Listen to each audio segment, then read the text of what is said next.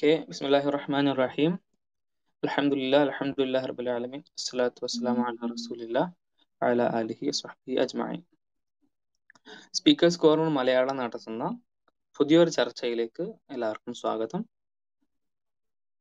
Speakers corner Malayalam ഇതിനു മുന്നേ നടത്തിയിട്ടുള്ള ഒരുപാട് ക്ലബ് ഹൗസ് ഡിസ്കഷനുകൾ ശ്രോതാക്കൾക്ക് കേൾക്കണമെന്ന് ആഗ്രഹമുണ്ടെങ്കിൽ അതിൻ്റെ എല്ലാത്തിൻ്റെയും റെക്കോർഡഡ് വേർഷൻ അൺമാസ്കിംഗ് എത്തിയസം എന്ന യൂട്യൂബ് ചാനലിലുണ്ട് എന്ന് പ്രാഥമികമായി സൂചിപ്പിക്കുകയാണ്. അവയ്ക്ക് ശേഷമുള്ള ഈ ഡിസ്കഷനിൻ്റെയും ആദ്യം മുതൽ അവസാനം വരെയുള്ള recorded version, recorded video unmasking atheism എന്ന യൂട്യൂബ് ചാനലിൽ അപ്ലോഡ് ചെയ്യുമെന്നും പ്രാഥമികമായിട്ട് സൂചിപ്പിക്കുന്നു. ഇന്ന് നമ്മൾ ചർച്ച ചെയ്യുന്ന വിഷയം ക്ലബ് ഹൗസിൽ ഒരുപാട് ചർച്ച ചെയ്തുകൊണ്ടിരിക്കുന്ന ഒരു വിഷയമാണ്. ഇനിയും ആ ചർച്ച ഒട്ടും കുറയുമെന്ന് വിചാരിക്കുന്നില്ല. ഫെമിനിസവും മെനിനിസവും, രണ്ട് ഇസങ്ങൾ, രണ്ട് ജെൻഡറുമായി ബന്ധപ്പെട്ട് അവരുടെ അവകാശങ്ങൾക്ക് വേണ്ടിയാണ് തങ്ങൾ സംസാരിക്കുന്നത് എന്ന രൂപത്തിൽ മുന്നോട്ട് വരുന്ന ചില പ്രത്യേക ആക്ടിവിസ്റ്റുകൾ, അവർ മുന്നോട്ട് വയ്ക്കുന്ന ചില പ്രത്യേക ആർഗ്യുമെന്റുകൾ, അതുമായി ബന്ധപ്പെട്ടതാണ് ഈ ഇടയായിട്ട് ക്ലബ് ഹൗസിൽ കാണുന്ന പല ചർച്ചകളും. അതിൽ പല ചർച്ചകൾക്കും പല ആർഗ്യുമെന്റുകൾക്കും പല ആശയങ്ങൾക്കും ആഗോളപരമായതോ അല്ലെങ്കിൽ ചില പ്രത്യേക സമൂഹങ്ങളിലേക്ക് ചുരുക്കപ്പെട്ടതോ ആയിട്ടുള്ള ചില പ്രത്യാഘാതങ്ങൾ ഉണ്ടായിക്കൊണ്ടിരിക്കുന്നുണ്ട് എന്നത് ഒരു യാഥാർത്ഥ്യമാണ് താനും. അപ്പൊ ഈ രണ്ട് ഇസങ്ങളും, അത് രണ്ടും, ഒന്ന്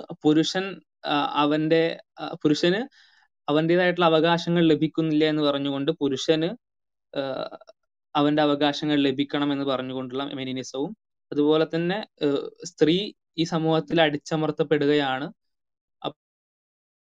മിനിയും ലഭിക്കണം എന്ന് പറയുന്ന ഫെമിനിസവുമാണ്. രണ്ടും ആത്യന്തികമായിട്ട് മുന്നോട്ട് വെക്കുന്നത് ഈ സമൂഹത്തിലെ രണ്ട് ലിംഗത്തിൻ്റെയും അബ്സല്യൂട്ട് ഇക്വാലിറ്റിയാണ്. അപ്പോൾ ആ ഇക്വാലിറ്റിയുമായി ബന്ധപ്പെട്ട് സ്വാഭാവികമായിട്ടും പല സിറ്റുവേഷനുകളിലും പലർക്കും ഫീൽ ചെയ്യുകയാണ് തങ്ങൾക്ക് ചില അവകാശങ്ങൾ ലഭിക്കുന്നില്ല എന്നുള്ളത്. അതുമായി ബന്ധപ്പെട്ട് സ്വാഭാവികമായിട്ടും അവരുടെ പ്രതികരണങ്ങളും മറ്റും ഒരു വലിയൊരു മാസ് മൂവ്മെന്റ് ആയിട്ട് മാറുകയാണെന്ന് വേണമെങ്കിൽ നമുക്ക് പറയാവുന്നതാണ്.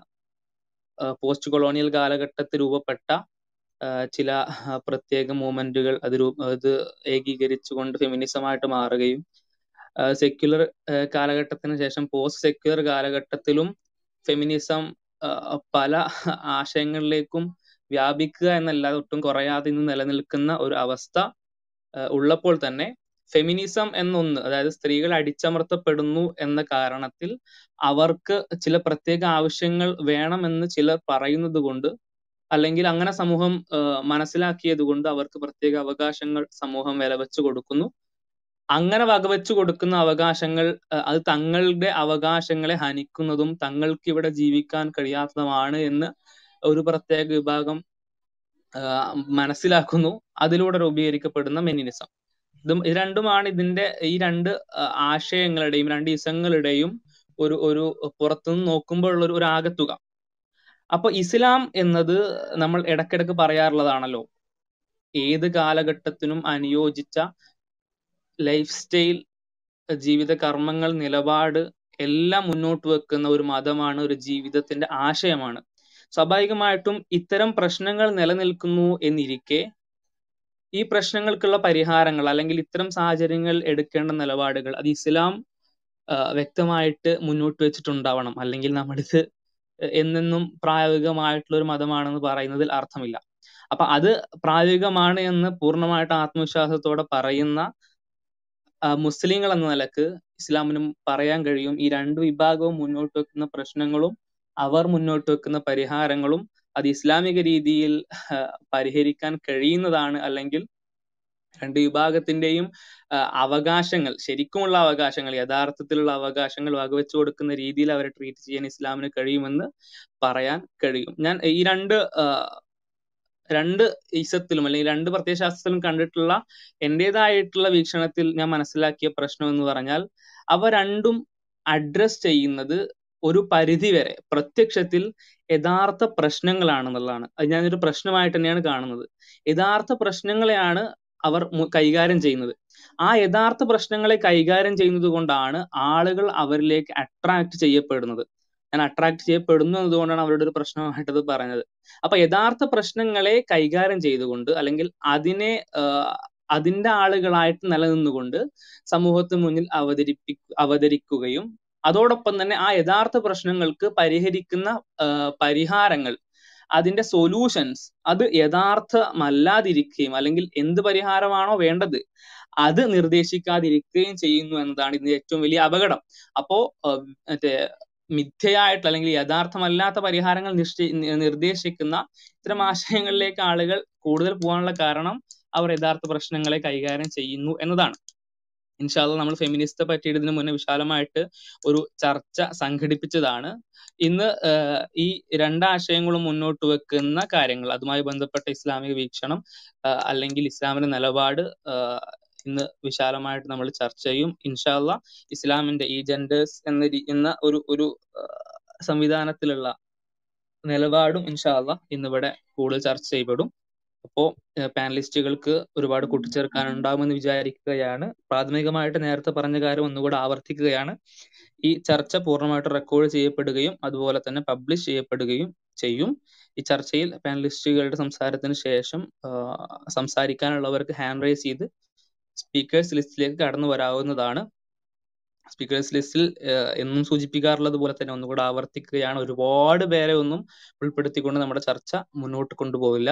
മറിച്ച് ആദ്യം ഹാൻഡ് റൈസ് ചെയ്ത ആളുകളെ സ്വീകരിച്ചതിനു ശേഷം അവരുമായി സംവദിച്ചതിനു ശേഷം മാത്രം അടുത്ത ആളുകൾക്ക് അവസരം കൊടുക്കുന്ന രീതിയിൽ ഒരു ഒച്ചപ്പാടും ബഹളവും ഇല്ലാത്ത മാന്യമായിട്ടുള്ള ഒരു ചർച്ചയാണ് ഇൻഷാ അല്ലാഹ് പ്രതീക്ഷിക്കുന്നത്. അത് നടക്കുമെന്ന ആഗ്രഹത്തിൽ ഞാൻ നിർത്തുന്നു. പിന്നെ ഇവിടെ സൂചിപ്പിച്ചതുപോലെ പിന്നെ ഫെമിനിസം അതുപോലെ തന്നെ മെനിനിസം, അല്ലെങ്കിൽ ഇത് ഇതിനെക്കുറിച്ച് കൂടുതൽ അറിയാത്ത ആളുകൾ ഉണ്ടെങ്കിൽ അല്ലെങ്കിൽ ക്ലബ് ഹൗസിലോ അല്ലെങ്കിൽ സോഷ്യൽ മീഡിയയിലോ ഈ അടുത്തായി വളരെ സജീവമാകാത്ത ആളുകളെ സംബന്ധിച്ചിടത്തോളം ഈ മെനിനിസം എന്നുള്ള ടേം അല്ലെങ്കിൽ റെഡ് പിൽ എന്നുള്ള ടേം അതെല്ലാം ഒരുപക്ഷെ പുതിയതായിരിക്കാം. അതുകൊണ്ട് ആ ഒരു കാര്യം എന്താണ് എന്നുള്ളതൊന്ന് ചുരുക്കി പറഞ്ഞ് ഞാൻ അറിയാത്തവർക്ക് വേണ്ടി മാത്രം.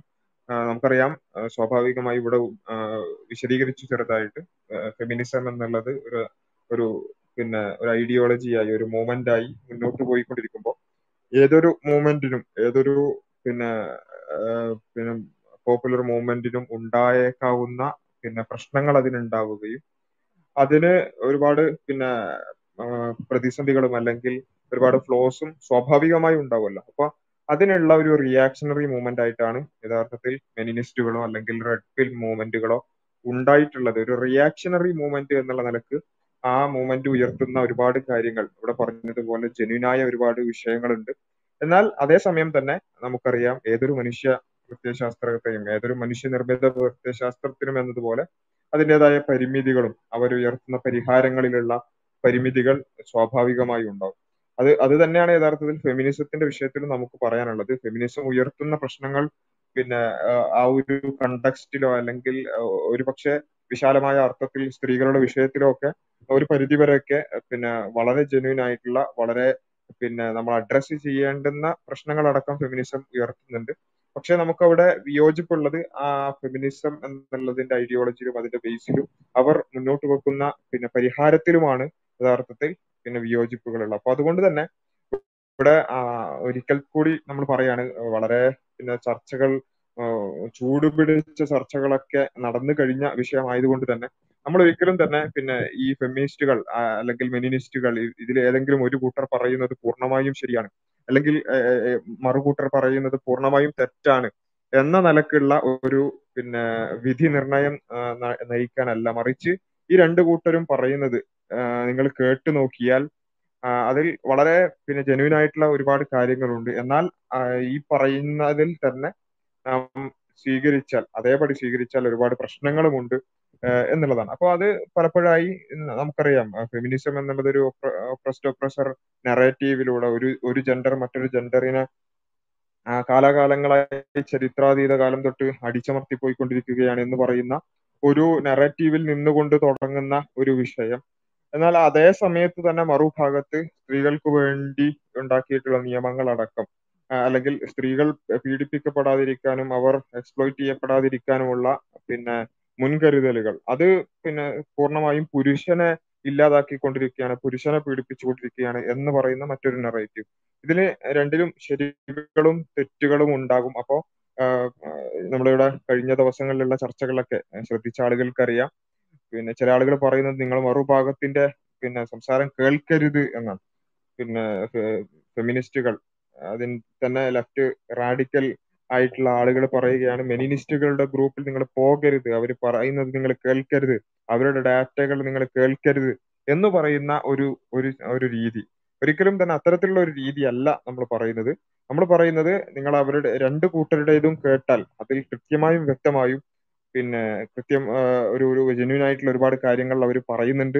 എന്നാൽ ആസ് എ ഹോൾ അവർ മുന്നോട്ട് വെക്കുന്ന പ്രത്യയശാസ്ത്രം മറ്റേതൊരു മനുഷ്യ നിർമ്മിത പ്രത്യയശാസ്ത്രവും പോലെ അത് അതിന് അതിൻ്റെതായ പരിമിതികൾ ഉണ്ട് എന്നാണ് ഇവിടെ ചൂണ്ടിക്കാണിക്കാൻ ഉദ്ദേശിക്കുന്നത്.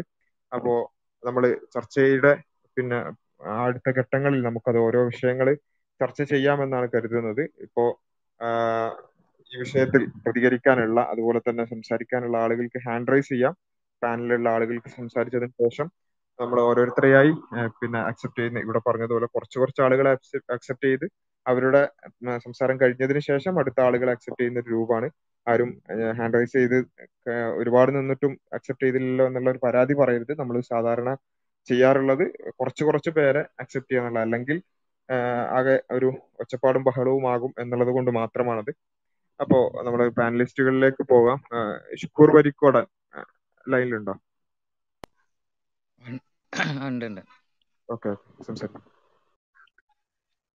എനിക്ക് തോന്നുന്നത് ഇസ്ലാമുമായി ബന്ധപ്പെടുത്തിക്കൊണ്ട് നമ്മൾ ഈ രണ്ട് ആശയങ്ങളെ അനലൈസ് ചെയ്ത് കഴിഞ്ഞാല് ഇസ്ലാം അടിസ്ഥാനപരമായി ഈ മെന്നിസത്തിനോടായിരിക്കും കൂടുതൽ വിയോജിപ്പിക്കപ്പെടുക എന്നാണ് എനിക്ക് തോന്നുന്നത്. ഇവിടെ യഥാർത്ഥത്തിൽ സൂചിപ്പിക്കുകയുണ്ടായി, ഈ മെന്നിസം എന്ന് പറയുന്നത് ഫെമിനിസത്തിന്റെ അവരുടെ ചില നിലപാടുകൾക്ക് അതിൽ നിന്നുണ്ടാകുന്ന പ്രശ്നങ്ങളെ ബേസ് ചെയ്തുകൊണ്ട് വന്നതാണ് എന്നുള്ളത്. യഥാർത്ഥത്തിൽ എനിക്ക് തോന്നിയൊരു കാര്യം, ഇവരെ രണ്ട് കൂട്ടരെയും അനലൈസ് ചെയ്തപ്പോൾ മനസ്സിലായൊരു കാര്യം, നമ്മുടെ സോഷ്യൽ സിസ്റ്റം അതില് പുരുഷന്മാർക്ക് ഒരുപാട് ബാധ്യതകൾ ഏൽപ്പിക്കുന്നുണ്ട്. അപ്പോൾ അതേപോലെ തന്നെ സ്ത്രീകൾക്കും അതേപോലെ ബാധ്യതകളുണ്ട്, അവർക്കും അവരുടേതായ ഓപ്പർച്യൂണിറ്റീസ് ഉണ്ട്. നമുക്കറിയാം, ഓരോ ആളുകൾക്കും ഏതൊരു കമ്പനി ആകട്ടെ മറ്റൊക്കെ ആകട്ടെ അവരുടെ ഓരോ ആളുകൾക്കനുസരിച്ചാണ് അവർക്കുള്ള ബാധ്യതകളും ഓപ്പർച്യൂണിറ്റികളും നൽകുക. അപ്പൊ സമൂഹം ഇത്തരത്തിൽ രൂപപ്പെട്ടു പുരുഷന് പുരുഷൻ്റെതായ രീതിയിലുള്ള ബാധ്യതകൾ നൽകി. പക്ഷെ പിന്നീട് ഈ ഫെമിനിസ്റ്റ് മൂവ്മെന്റുകൾ വരുമ്പോൾ ഈ വിമൺ എംപവർമെന്റ് ആണ്, സ്ത്രീകളുടെ ശാക്തീകരണമാണ് ഉദ്ദേശിക്കുന്നതെങ്കിൽ ഇസ്ലാമുമായിട്ട് അത് യോജിച്ച് നിൽക്കുന്നുണ്ട്. പക്ഷേ ഇവിടെ ഫെമിനിസം വന്നതോടുകൂടി സംഭവിക്കുന്നത് സ്ത്രീകൾക്ക് കൂടുതൽ അവകാശങ്ങൾ വേണമെന്ന് പറയുകയും തുല്യത വേണമെന്ന് പറയുകയും, എന്നാൽ യാഥാർത്ഥ്യ തലത്തിലുള്ള ഒരു തുല്യതയിലേക്ക് അത് എത്താതെ പുരുഷൻ ഈ പറഞ്ഞ പോലെ സോഷ്യൽ സിസ്റ്റത്തിൽ നിലനിൽക്കുന്ന ബാധ്യതകൾ നിലനിൽക്കുകയും, എന്നാൽ സ്ത്രീകൾ കൂടുതൽ ഒരു നല്ല നിലയിലേക്ക് പോവുക എന്നുള്ളൊരു രീതി വന്നു എന്നുള്ളതാണ് യഥാർത്ഥത്തിൽ ഈ മെന്നിസം പോലുള്ള കാര്യങ്ങൾ വരാൻ കാരണം. അവര് യഥാർത്ഥത്തിൽ ഈ ഫെമിനിസ്റ്റുകൾ പറയുന്ന പോലെ തന്നെ ഈക്വാളിറ്റി തന്നെയാണ് അവരും പറയുന്നത്. പക്ഷെ ആ പറയുന്ന ഈക്വാളിറ്റി സ്ത്രീകളെ ചൂഷണം ചെയ്യും എന്നുള്ളത് കൊണ്ടാണ് ഇസ്ലാം മധ്യമ നിലപാട് സ്വീകരിക്കുന്നത്. ഇവിടെ പലപ്പോഴും ഈ മല്ലു അനലിസ്റ്റ് പോലെയുള്ള ചില ചാനലുകൾ അവര് നിരന്തരമായി ഇത്തരം ഫെമിനിസത്തിന് വേണ്ടിയിട്ട് അവർ സംസാരിക്കും. വളരെ ഹിപ്പോക്രാറ്റിക് ആയിട്ടാണ് നമുക്ക് പലപ്പോഴും തോന്നാറുള്ളത്. അതായത് ഏതെങ്കിലും ഒരു കാര്യങ്ങൾ, എന്തെങ്കിലും കഥകളോ മറ്റൊക്കെ ആണെന്നുണ്ടെങ്കിൽ അതില് സ്ത്രീവിരുദ്ധതയുണ്ട് എന്ന് പറയുകയും, എന്നാൽ അതേ തരത്തില് പുരുഷനുമായി ബന്ധപ്പെട്ട കാര്യങ്ങൾ എടുത്തു ഉദ്ധരിക്കാതിരിക്കുകയും ചെയ്യുന്ന അവസ്ഥ. ഇതിനെതിരെയൊക്കെയാണ് യഥാർത്ഥത്തിൽ മെന്നിസം വരുന്നത്. അപ്പോൾ ഇവിടെ നമുക്ക് പറയാനുള്ള ഒരു വിഷയം എന്ന് പറയുന്നത്, ഈ തരത്തില് ഫെമിനിസം എന്ന് രണ്ടും സ്ത്രീകൾക്ക് ബുദ്ധിമുട്ടുണ്ടാകും, സ്ത്രീകളെ കൂടുതൽ പ്രശ്നത്തിലേക്ക് നയിക്കുന്നതാണ്. അവിടെ വേണ്ടതൊരു മധ്യമ നിലപാടാണ്. അതാണ് ഇസ്ലാമിന്റെ നിലപാട് എന്ന് പറയുന്നത്. ഇനി നമുക്ക് ചർച്ചയിൽ വിശദമായിട്ട് നമുക്ക് ചർച്ചയിലേക്ക് വരാം എന്നാണ് ഉദ്ദേശിക്കുന്നത്. ഓക്കെ, ഡോക്ടർ സയൂബ് ലൈനിലുണ്ടോ? ആ, ഞാനുണ്ട്. പിന്നെ നമ്മൾ ഈ വിഷയമായിട്ട് ബന്ധപ്പെട്ട് ചർച്ച ചെയ്യുമ്പോൾ നമ്മൾ മനസ്സിലാകുന്ന ഒരു കാര്യം, ഇപ്പോൾ ഫെമിനിസം ആയാലും, ഇപ്പം ഈ അടുത്ത് ആണ് നമ്മളൊക്കെ ശ്രദ്ധയപ്പെടുന്ന മെന്നിസം എന്നുള്ളൊരു സംഗതി, അതായാലും അവരുടെയൊക്കെ ഒരു പ്രമേസ് എന്ന് പറഞ്ഞാൽ പിന്നെ ഒരു ഒരു ഒരു തരത്തിലുള്ള അബ്സല്യൂട്ട് ഈക്വാലിറ്റി എന്ന് പറയുന്ന ഒരു രീതിയാണ്. എന്നാൽ യാഥാർത്ഥ്യത്തോട് പൊരുത്തപ്പെടുന്ന ഒരു രീതിയല്ല ഇത്. ഇത് ജീവലോകത്തായാലും മനുഷ്യന്റെ ഒരു പിന്നെ ഇതുവരെയുള്ള, അതായത് സഹസ്രാബ്ദം, ഒരുപാട് വർഷങ്ങൾ, 10,000 വർഷങ്ങളൊക്കെ താണ്ടിയിട്ടുള്ള മനുഷ്യന്റെ ചരിത്രം പരിശോധിച്ചാലും യാഥാർത്ഥ്യത്തോട് പിന്നെ നീതി പുലർത്തുമ്പോൾ നമുക്ക് കാണാൻ കഴിയുന്നത് അവിടെ ഉള്ളത് ഇക്വാലിറ്റി അല്ല, അല്ലെങ്കിൽ ഉണ്ടാവേണ്ടതും ഇക്വാലിറ്റി അല്ല, പക്ഷെ ഇക്വിറ്റിയാണ്, അതായത് നീതി ആണ്. അവിടെയൊക്കെ റീസണബിൾ ആയിട്ടുള്ള ചില വ്യത്യാസങ്ങൾ ഉണ്ട്. എന്നാലും അടിസ്ഥാനപരമായിട്ട് മനുഷ്യൻ എന്ന നിലക്ക് സെയിം ആണ് എന്ന വസ്തുതയും അവിടെ നിലനിൽക്കുന്നുണ്ട്. പക്ഷെ ഇതിൻ്റെ ഒക്കെ പ്രശ്നം ഇതിനെ റീസണബിൾ ആയിട്ടുള്ള ചില വ്യത്യാസങ്ങളെ അവഗണിച്ചുകൊണ്ട് ഒരു കൃത്രിമമായിട്ടുള്ള ഒരു തുല്യത ഉണ്ടാക്കാനുള്ളൊരു ശ്രമമാണ് ഈ രണ്ട് ആശയത്തിലും നമുക്ക് ഒരുപോലെ കാണാൻ കഴിയുന്നത്. അപ്പോൾ ഇതിനെ മറികടന്നുകൊണ്ട് ഇതിനപ്പുറം ഒരു കൃത്യമായിട്ടുള്ള ഒരു ഒരു അടിസ്ഥാനം ഇതിനുണ്ടാവേണ്ടതുണ്ട്. കാരണം ഇത്തരം കാര്യങ്ങൾ ചർച്ച ചെയ്യുമ്പോൾ ഒരു പ്രശ്നം എന്താണെന്ന് വെച്ചാൽ ഇത് വളരെ വ്യക്തിപരമായിട്ടുള്ള കാഴ്ചപ്പാടുകളിലേക്ക് പോകും എന്നുള്ളതാണ്. നമ്മൾ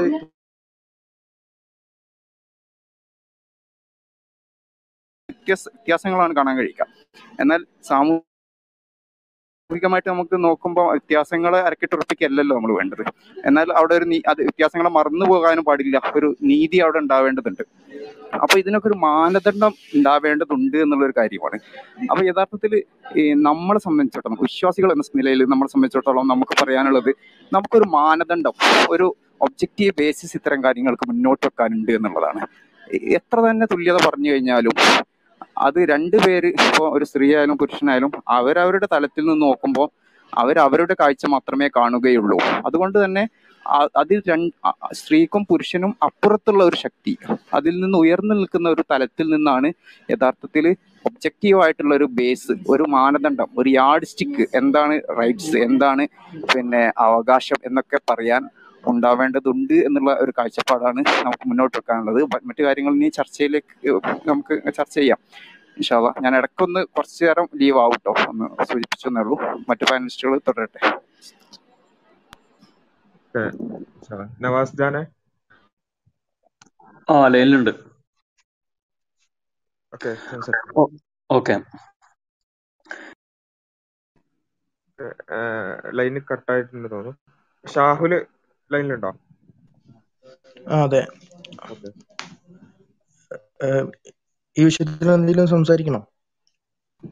സംസാരിച്ചോളൂ.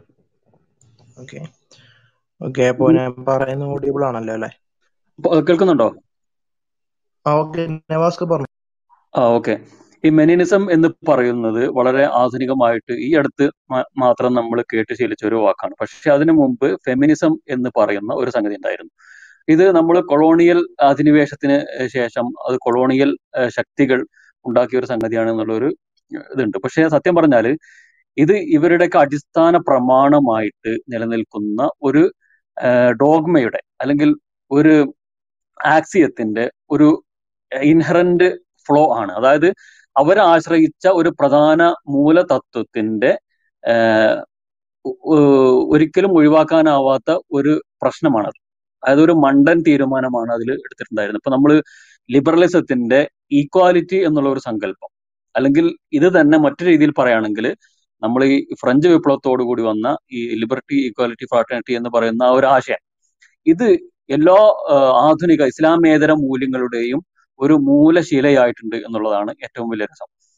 അത് തന്നെ നമ്മൾ എടുത്തു നോക്കിക്കഴിഞ്ഞാൽ ഇതിങ്ങനെ ഓരോ ഇൻസ്റ്റിറ്റ്യൂഷനുകളുടെയും ഒരു പ്രധാന മുദ്രാവാക്യമായിട്ട് മാറുന്നത് കാണാം. അപ്പൊ നമ്മൾ യുണൈറ്റഡ് നേഷൻസിന്റെ യൂണിവേഴ്സൽ ഡിക്ലറേഷൻ ഓഫ് ഹ്യൂമൻ റൈറ്റ്സിൽ നമുക്ക് കഴിഞ്ഞാൽ ആർട്ടിക്കിൾ 1ഉം 2ഉം വളരെ മനോഹരമായിട്ട് കിടക്കുന്നത് കാണാം.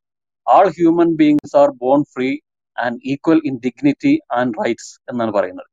രണ്ടാമത് തന്നെ പറയുന്നത് Everyone is entitled to all rights and freedoms set forth in this declaration without distinction of any kind, such as race, color, sex, language, religion, political or other opinion.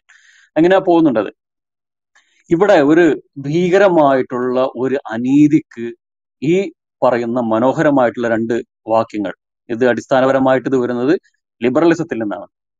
ഇത് മനുഷ്യരുടെ തന്നെ ഈ അസമത്വത്തെ അഡ്രസ്സ് ചെയ്യാതെ, അവനെ ചൂഷണം ചെയ്യപ്പെടുന്നവർ കാലാകാലങ്ങളായി തലമുറകളായി ചൂഷണം ചെയ്യപ്പെടണമെന്നും അല്ലാത്ത ആളുകൾ എന്നും ഈ ഇതിന്റെ ക്രിമിയൽ എയറിന്റെ മുകളിലായിട്ട് ഇവയുടെ എല്ലാ ഫ്രൂട്ട്സുകളും ആസ്വദിച്ച് കഴിയണമെന്നുള്ള ഒരു സംഗതിയാണ്. അതായത് ഏതൊരു രാജ്യത്തിന് നമ്മൾ നോക്കിക്കഴിഞ്ഞാൽ അതിനൊരു സ്ലേവ് ക്ലാസ് ഏത് കാലത്തുണ്ടായിട്ടുണ്ടോ? അപ്പൊ അമേരിക്കയുടെയും യൂറോപ്യൻ യൂണിയന്റെ ഒക്കെ പുരോഗതിയുടെ അടിസ്ഥാനം എന്താണെന്ന് വെച്ച് കഴിഞ്ഞാൽ ബാക്കിയുള്ള ആളുകളെക്കാൾ കൂടുതൽ റിസോഴ്സിൽ അവർക്കുള്ള പങ്ക് എങ്ങനെയാണെന്ന് ആലോചിച്ച് കഴിഞ്ഞാൽ നമുക്ക് മനസ്സിലാവും അവിടെ ഒരു സ്ലേവ് കൾച്ചർ അവർ വികസിപ്പിച്ചു കൊണ്ടുവന്ന കാരണത്താലാണെന്ന് മനസ്സിലാവും. അതുപോലെ കൊളോണിയലിസം അതും ഒരു സ്ലേവറി ആയിരുന്നു. ഒരു ജനതയെ മുഴുവൻ, ഒരു രാജ്യത്തെ മുഴുവൻ അടിമത്തവൽക്കരിക്കുന്ന ഒരു പ്രോസസ്സാണ് അവിടെ നടന്നുകൊണ്ടിരുന്നത്. ഇപ്പൊ ഇവിടെ നമ്മൾ കാണുന്നത് സ്ത്രീവർഗത്തെ, അതായത് എല്ലാവർക്കും തുല്യത എന്നുള്ള ഒരു ആശയത്തിലൂടെ സ്ത്രീവർഗത്തെ ചൂഷണം ചെയ്യാൻ വേണ്ടിയിട്ടാണ് അവർ ശ്രമിക്കുന്നത്. ഇതുകൊണ്ട് തന്നെയാണ് ഒരു മെനിനിസം എന്ന് പറയുന്നത് ഫെമിനിസത്തിന്റെ ഒരു സ്വാഭാവികമായിട്ടുള്ള ഒരു സൈഡ് എഫക്റ്റ് ആണ് എന്നുള്ളത്. കാരണം ഇതേ മെനിനിസ്റ്റുകൾ വാദിക്കുന്ന ഒരു പ്രധാന പോയിന്റ് ജെൻഡർ ന്യൂട്രൽ നിയമങ്ങൾ വരണം എന്നുള്ളതാണ്. അതായത് ഇപ്പൊ ഒരു പുരുഷൻ ആ ഒരു വിവാഹമോചനം ചെയ്തു കഴിഞ്ഞാൽ സ്ത്രീ വേണമെങ്കിൽ സ്ത്രീയും ഇതുപോലെ പുരുഷന് ചെലവിനുള്ള പണം കൊടുക്കണം എന്നുള്ളൊരു പ്രശ്നം ഇവിടെ വരുന്നുണ്ട്. അതുപോലെ റേപ്പ്, ഒരു റേപ്പിന് ഒരു പുരുഷൻ എത്രമാത്രം, ഇവിടെ നമുക്കറിയാം റേപ്പിൽ സ്ത്രീകൾ കുറ്റവാളികളാവുന്നത് വളരെ വിരളമാണ്, നമുക്ക് ഇല്ലാന്ന് തന്നെ പറയാം. പക്ഷെ ഇവിടെ നമുക്ക് ഒരു പുരുഷനും ഒരു സ്ത്രീയെ റേപ്പ് ചെയ്തു എന്ന് പറഞ്ഞ് കേസ് കൊടുക്കാം. ഇങ്ങനെയുള്ള ഒരു സമത്വത്തിലേക്ക്, സമത്വം എന്നുള്ള മനോഹരമായിട്ടുള്ള ഒരു ആശയം എത്രമാത്രമാണ് ഇവിടെ ഈ പേട്രിയാർക്കി എന്ന് വേണമെങ്കിൽ നമുക്ക് പറയാം. പേട്രിയാർക്കി എന്ന് പറഞ്ഞാൽ അതൊക്കെ നമ്മൾ വേറൊരു വിഷയമാണ്. ആ ഒരു റിയാലിറ്റിയെ നമ്മൾ അംഗീകരിച്ചുകൊണ്ട് വേണം പറയാൻ. ഇത്തരം ഒരു സമൂഹത്തിൽ ഇത് സ്ത്രീയെ എത്രമാത്രം ഡിസ്അഡ്വാൻറ്റേജ് ആയിട്ടുള്ള ഒരു പൊസിഷനിലേക്ക് തള്ളപ്പെടുന്നു, അവൾ കൊല്ലപ്പെട്ടുകൊണ്ടിരിക്കുന്നു. ഞാൻ വെറുതെ പറയുന്നത്, പെട്ടെന്ന് ഒരു ജമ്പ്, എൻ്റെ ഒരു ലോജിക്കലി ഒരു ജമ്പ് ഉണ്ടാവാനുള്ള കാരണം എന്താ വെച്ചാൽ, നിങ്ങൾ ഫെമിസൈഡ് എന്ന് പറയുന്ന ഒരു വാക്ക് പുതുതായിട്ട് വന്നിട്ടുണ്ട്. മെനിനിസം എന്നുള്ള ഒരു സംഗതി വരുന്നതിന് ഏതാണ്ട് 1-2 വർഷങ്ങൾക്ക് മുമ്പ് ഫെമിസൈഡ് എന്ന് പറയുന്ന, അല്ലെങ്കിൽ ഫെമിനിസൈഡ് എന്ന് പറയുന്ന ഒരു വാക്ക് വന്നിട്ടുണ്ട്. അതെന്താണെന്നുണ്ടെങ്കിൽ ലാറ്റിൻ അമേരിക്കൻ രാജ്യങ്ങൾ, ഇപ്പൊ നമ്മൾ ഈ ലിവ് ഇൻ ബന്ധങ്ങളുടെ ഒക്കെ ഒരു സ്വഭാവം നോക്കിക്കഴിഞ്ഞാൽ നമുക്ക് മനസ്സിലാവുന്ന കാര്യം എന്താ വെച്ചാൽ, വളരെ ഫിനാൻഷ്യലി ബാക്ക്വേർഡ് ആയിട്ടുള്ള ആളുകളാണ് ഇതിന്റെ ഏറ്റവും വലിയ ഇരകൾ. ഇപ്പൊ നമ്മൾ കേരളത്തിൽ തന്നെ 2-3 ലിവ് ഇൻ ബന്ധങ്ങളുടെ ഒരു തകർച്ചയും അതിൽ സ്ത്രീകൾ മൃഗീയമായിട്ട് കൊല്ലപ്പെട്ട കഥയൊക്കെ നമുക്ക് ഓർമ്മ ഉണ്ടാവും. ഈ ഓർമ്മയിൽ എങ്ങനെയാണ് ഈ കഥയിൽ എങ്ങനെയാണ് ഈ സ്ത്രീ മാത്രം ഇങ്ങനത്തെ ഒരു ഡിസഡ്വാൻറ്റേജ് ആയിട്ടുള്ള പൊസിഷനിൽ വരുന്നതെന്ന് ചോദിച്ചു കഴിഞ്ഞാൽ, ഈ ഒരു ഈക്വാലിറ്റി അവിടെ അപ്ലൈ ചെയ്തത് കൊണ്ടാണ്. അതായത് പുരുഷനുള്ള അതേ ചുമതല തന്നെയാണ് ഒരു കുടുംബത്തിൽ സ്ത്രീക്കും എന്നുള്ള വളരെ വൃത്തികെട്ട ഒരു അന്ധവിശ്വാസം ഇവിടെ രൂഢമൂലമായത് കൊണ്ടാണ് നമ്മുടെ ലിബറൽ ചിന്താഗതിയിൽ, നമ്മുടെ ഒരു മെയിൻ സ്ട്രീം ചിന്താഗതിയിൽ, പൊതുബോധത്തിൽ ഇത് രൂഢമൂലമായത് കൊണ്ടാണ് എന്ന് നമുക്ക് പറയേണ്ടി വരും.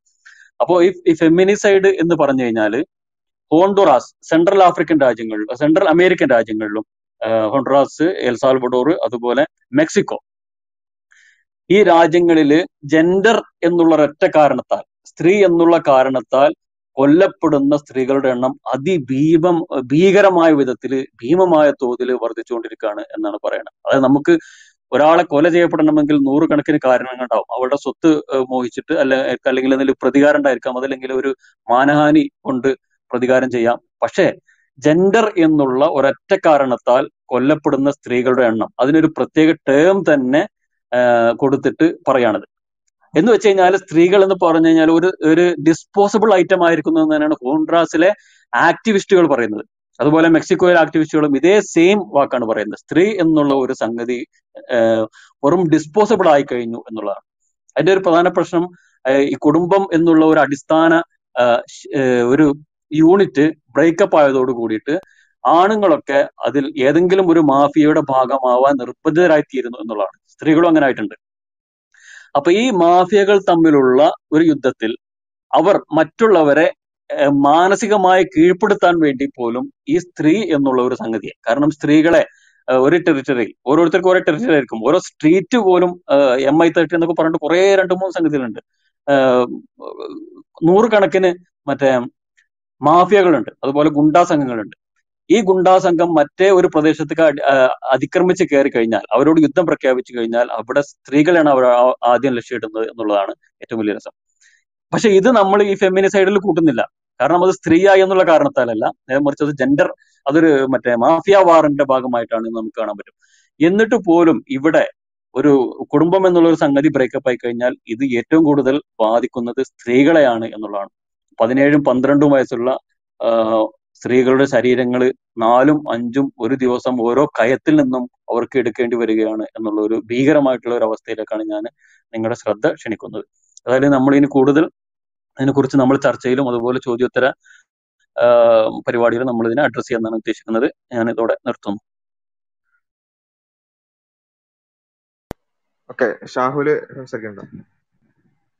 ഓക്കെ, ഫെമിനിസം എന്ന് പറയുമ്പോൾ ഫെമിനിസം, അതുപോലെ തന്നെ മെനിസം, സ്ത്രീപക്ഷപാതം, അതുപോലെ പുരുഷ പക്ഷപാതം എന്നൊക്കെ പറയുമ്പോൾ അതിന് മധ്യത്തിലാണ് ഇസ്ലാം എന്ന് പറയുന്ന, അതിനേക്കാൾ കൂടുതൽ മെച്ചപ്പെട്ട ഒരു വാദം, അതിന് നേരെ വിപരീതമാണ്, അതിന് നേരെ എതിർദിശയിലാണ് ഇസ്ലാം എന്ന് പറയുന്നതായിരിക്കും കുറച്ചും കൂടെ ശരിയായ ആശയം എന്നാണ് എൻ്റെ വ്യക്തിപരമായിട്ടുള്ള ഒരു അഭിപ്രായം.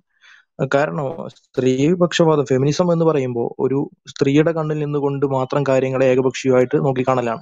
അതുപോലെ പിന്നെ ഫെമിനിസ്റ്റുകളുടെ വാദങ്ങൾ എടുത്ത് നോക്കിക്കഴിഞ്ഞാൽ നമുക്കറിയാം അത് പുരുഷന്റെ മാത്രം കണ്ണിലൂടെ ഈ പിന്നെ കാര്യങ്ങളെയും നിയമങ്ങളെയും എല്ലാം നോക്കിക്കാണലാണ്. അപ്പോൾ ഇവിടെ സംഭവിക്കുന്ന ഒരു പ്രധാനപ്പെട്ട പ്രശ്നം, അങ്ങനെ ഏകപക്ഷീയമായി നോക്കിക്കാണുന്ന ഒരു ലോകക്രമത്തിനകത്ത് നിന്നുകൊണ്ട് അതിനെ പൊളിറ്റിസൈസ് ചെയ്യുക എന്നുള്ളതാണ്. അതായത് ജെൻഡർ എന്ന ഒന്നിനെ ഏകപക്ഷീയമായി നോക്കിക്കണ്ട് ഇവിടെ മറ്റൊരു ജെൻഡർ ഉണ്ട്, നമുക്കെതിരായിട്ടൊരു ജെൻഡർ ഉണ്ട് എന്നുള്ള ഒരു ബോധം നിർമ്മിക്കപ്പെടുകയാണ്. സത്യത്തിൽ ജെൻഡറിനെ പൊളിറ്റിസൈസ് ചെയ്യുമ്പോൾ പിന്നെ യഥാർത്ഥത്തിൽ സംഭവിക്കുന്നത്. അതുകൊണ്ടാണ് ഇപ്പോൾ നമ്മൾ ഫെമിനിസ്റ്റുകളുടെ പിന്നെ അതിന്റെ ചരിത്രം പരിശോധിച്ച് നോക്കിക്കഴിഞ്ഞാൽ നമുക്ക് മനസ്സിലാക്കാൻ കഴിയും അത് ഒരുപാട് റാഡിക്കലായിട്ട് മാറുന്നതിന്റെ ഒരു പ്രതിഫലനം എന്നുള്ള രീതിക്കാണ് ശരിക്കും ഫെമിനിസ്റ്റുകൾ ഉണ്ടാകുന്നത്. കാരണം ഫെമിനിസ്റ്റുകളെ സംബന്ധിച്ചിടത്തോളം അവർ നേരിടുന്ന ഏറ്റവും വലിയ പ്രശ്നം, അവർക്ക് നേരെ ഓപ്പോസിറ്റ് ആയിട്ട് ഒരു ജെൻഡർ ഉണ്ട്, ആ ജെൻഡർ ഇവിടെ കീഴ്പ്പെടുത്തുന്നു, ഇവർ അടിച്ചമർത്തുന്നു, സമൂഹവും സോഷ്യലി എല്ലാം തന്നെ അവരുടെ നിയന്ത്രണത്തിലാണ്. ആ നിയന്ത്രണത്തിൽ കാലാകാലങ്ങളായി അടിമപ്പെട്ട് കിടക്കുന്നവളാണ് സ്ത്രീ, അതുകൊണ്ട് അതിനെതിരെ പോരാടണം എന്നുള്ളൊരു ജെൻഡർ വാർ മെന്റാലിറ്റി ജെൻഡറിന്റെ അടിസ്ഥാനത്തിൽ ഇവിടെ ഉണ്ടാക്കിയെടുക്കണു എന്നുള്ളതാണ്, എടുത്തു എന്നുള്ളതാണ് പിന്നെ ഫെമിനിസത്തിൽ നിന്നുണ്ടായിട്ടുള്ള ഒരു പരിമിതി. അപ്പോൾ അതിന്റെ സ്വാഭാവികത എന്നുള്ള രീതിക്ക് സ്വാഭാവികമായിട്ടും തിരിച്ചടി ഉണ്ടാകും. ഇവിടെ പ്രധാനപ്പെട്ട ഒരു പ്രശ്നം മനുഷ്യന് നൈസർഗികമായിട്ടുള്ള ഒരു സ്വഭാവമാണ് കാര്യങ്ങളെ ഒരു തരത്തിൽ ഗ്രൂപ്പിസത്തിന്റെ അടിസ്ഥാനത്തിൽ കാണാൻ കഴിയും, ഒരു സ്വത്വപരമായിട്ട് കാണുക എന്നുള്ളത്. അതായത് മനുഷ്യൻ പരിണമിച്ചുണ്ടായിട്ടുള്ളത് തന്നെ ഏതെങ്കിലും ഒരു ഗ്രൂപ്പിന്റെ പിന്നെ ഭാഗമായി വളർന്നു വരാനും, ആ ഗ്രൂപ്പ് എന്ത് ഐഡന്റിറ്റിയെ ബേസ് ചെയ്തിട്ടാണോ ഉണ്ടായിട്ടുള്ളത് ആ ഐഡന്റിറ്റിനെ അടിസ്ഥാനമായി ഒരു തരത്തില് സംഘമായി ചേരാനും, ആ സംഘമായിട്ട് പിന്നെ അവര് നേരിടുന്ന പ്രതിസന്ധികളെല്ലാം അതിജീവിക്കാൻ സംഘമായി യുദ്ധം ചെയ്തൊക്കെയാണ് മനുഷ്യൻ ഉണ്ടായിട്ടുള്ളത്. ഇതിനെ ഇന്റർ ഗ്രൂപ്പ് കോൺഫ്ലിക്ട് തിയറീസ് എന്നൊക്കെ പറയും. അപ്പോൾ ആ ഒരു പിന്നെ സ്വത്വപരമായ ഒരു വർഗീയ ബുദ്ധി മനുഷ്യന്റെ ഉള്ളിലുണ്ട്. അപ്പോൾ ജെൻഡറിനെ പൊളിറ്റിസൈസ് ചെയ്യുന്നതിലൂടെ സംഭവിക്കുന്നത് ഈ വർഗീയ ബുദ്ധിയാണ്. അതായത് സ്ത്രീ പുരുഷൻ എന്നിങ്ങനെ രണ്ട് വിഭാഗങ്ങൾ ഇവിടെ ഉണ്ട്, ഒരു വിഭാഗം മറ്റൊരു വിഭാഗത്തിനെതിരാണ്, മറ്റൊരു വിഭാഗം ഈ വിഭാഗത്തിനെതിരാണ്, ഇവരിങ്ങനെ പരസ്പരം അവകാശങ്ങൾക്ക് വേണ്ടി ഇങ്ങനെ മത്സരിക്കേണ്ടവരാണ് എന്നുള്ള ആ ഒരു മത്സര ബുദ്ധിനെയാണ് ഇത് അടിസ്ഥാനപരമായി നിർമ്മിക്കുന്നത്. അത് സ്വാഭാവികമായിട്ടും സമൂഹത്തിനെ മൊത്തമായി നോക്കുമ്പോൾ അതൊരു പ്രശ്നമാണ്. അതുകൊണ്ട് ഒരു സമൂഹത്തിൻ്റെതായിട്ടുള്ള ഒരു സോഷ്യൽ കൺസെപ്റ്റ് നിന്നുകൊണ്ട് നോക്കുമ്പോഴാണ് ഇവിടെ ശരിക്കും കൂടുതൽ മാനവികമായ ഒരു നിയമത്തിനെ കൊണ്ടുവരാൻ കഴിയുള്ളൂ. അപ്പോൾ ഇതിന് മധ്യത്തിൽ നിന്നുകൊണ്ടല്ല, ഇങ്ങനെ ഏതെങ്കിലും ഒന്നിന്റെ ഭാഗത്ത് നിന്നുകൊണ്ട് കാണുന്നതിന് എതിർക്കുകയാണ് വാസ്തവത്തിൽ ഇസ്ലാം ചെയ്യുന്നത്. അപ്പോ അവിടെ നിന്നുമാണ് നമ്മൾ ഈ കാര്യങ്ങളെ മനസ്സിലാക്കാൻ എന്ന് ആമുഖമായി പറഞ്ഞുകൊണ്ട് ബാക്കി കാര്യങ്ങൾ നമുക്ക് ഇൻഷാ അള്ളാ ചർച്ചയിൽ കൂട്ടിച്ചേർക്കാം. ഓക്കെ, നമ്മള് ചർച്ചയിലേക്ക് കിടക്കാണ്. ആളുകൾക്ക് ഹാൻഡ് റൈസ് ചെയ്താൽ നേരത്തെ പറഞ്ഞതുപോലെ കുറച്ച് ആളുകളെ നമുക്ക് ആക്സെപ്റ്റ് ചെയ്യാം. ജൗഹർ സാഹിബ് കേൾക്കുന്നുണ്ടോ?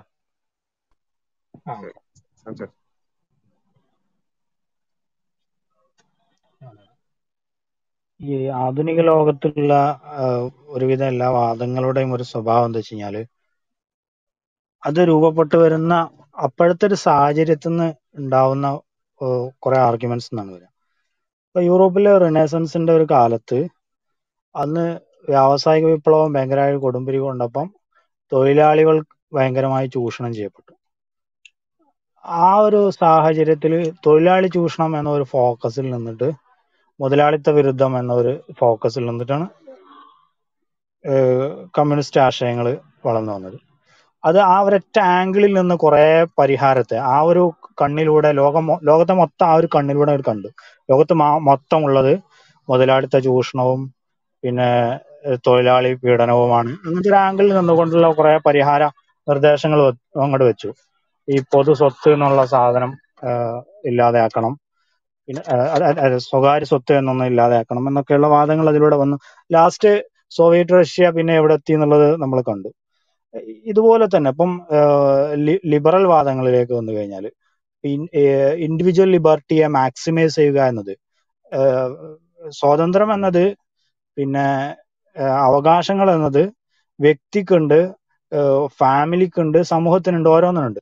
അപ്പം ഫാമിലിയുടെ അവകാശത്തെ കുറിച്ച് ഒരുപാട് ബോധമില്ലാത്ത രൂപത്തിൽ മാക്സിമൈസിങ് പേഴ്സണൽ ലിബർട്ടിയിൽ അങ്ങോട്ട് ഫോക്കസ് ചെയ്യുമ്പോൾ എന്താണ്ടാവുക? ഉദാഹരണത്തിന് പറയുകയാണെങ്കിൽ ഫ്രീ സെക്സിനെ വ്യാപിപ്പിക്കുമ്പോൾ അത് വ്യക്തിയുടെ അവകാശങ്ങൾ കൂടുതൽ മാക്സിമൈസ് ചെയ്യപ്പെടുകയാണ് ചെയ്യുന്നത്.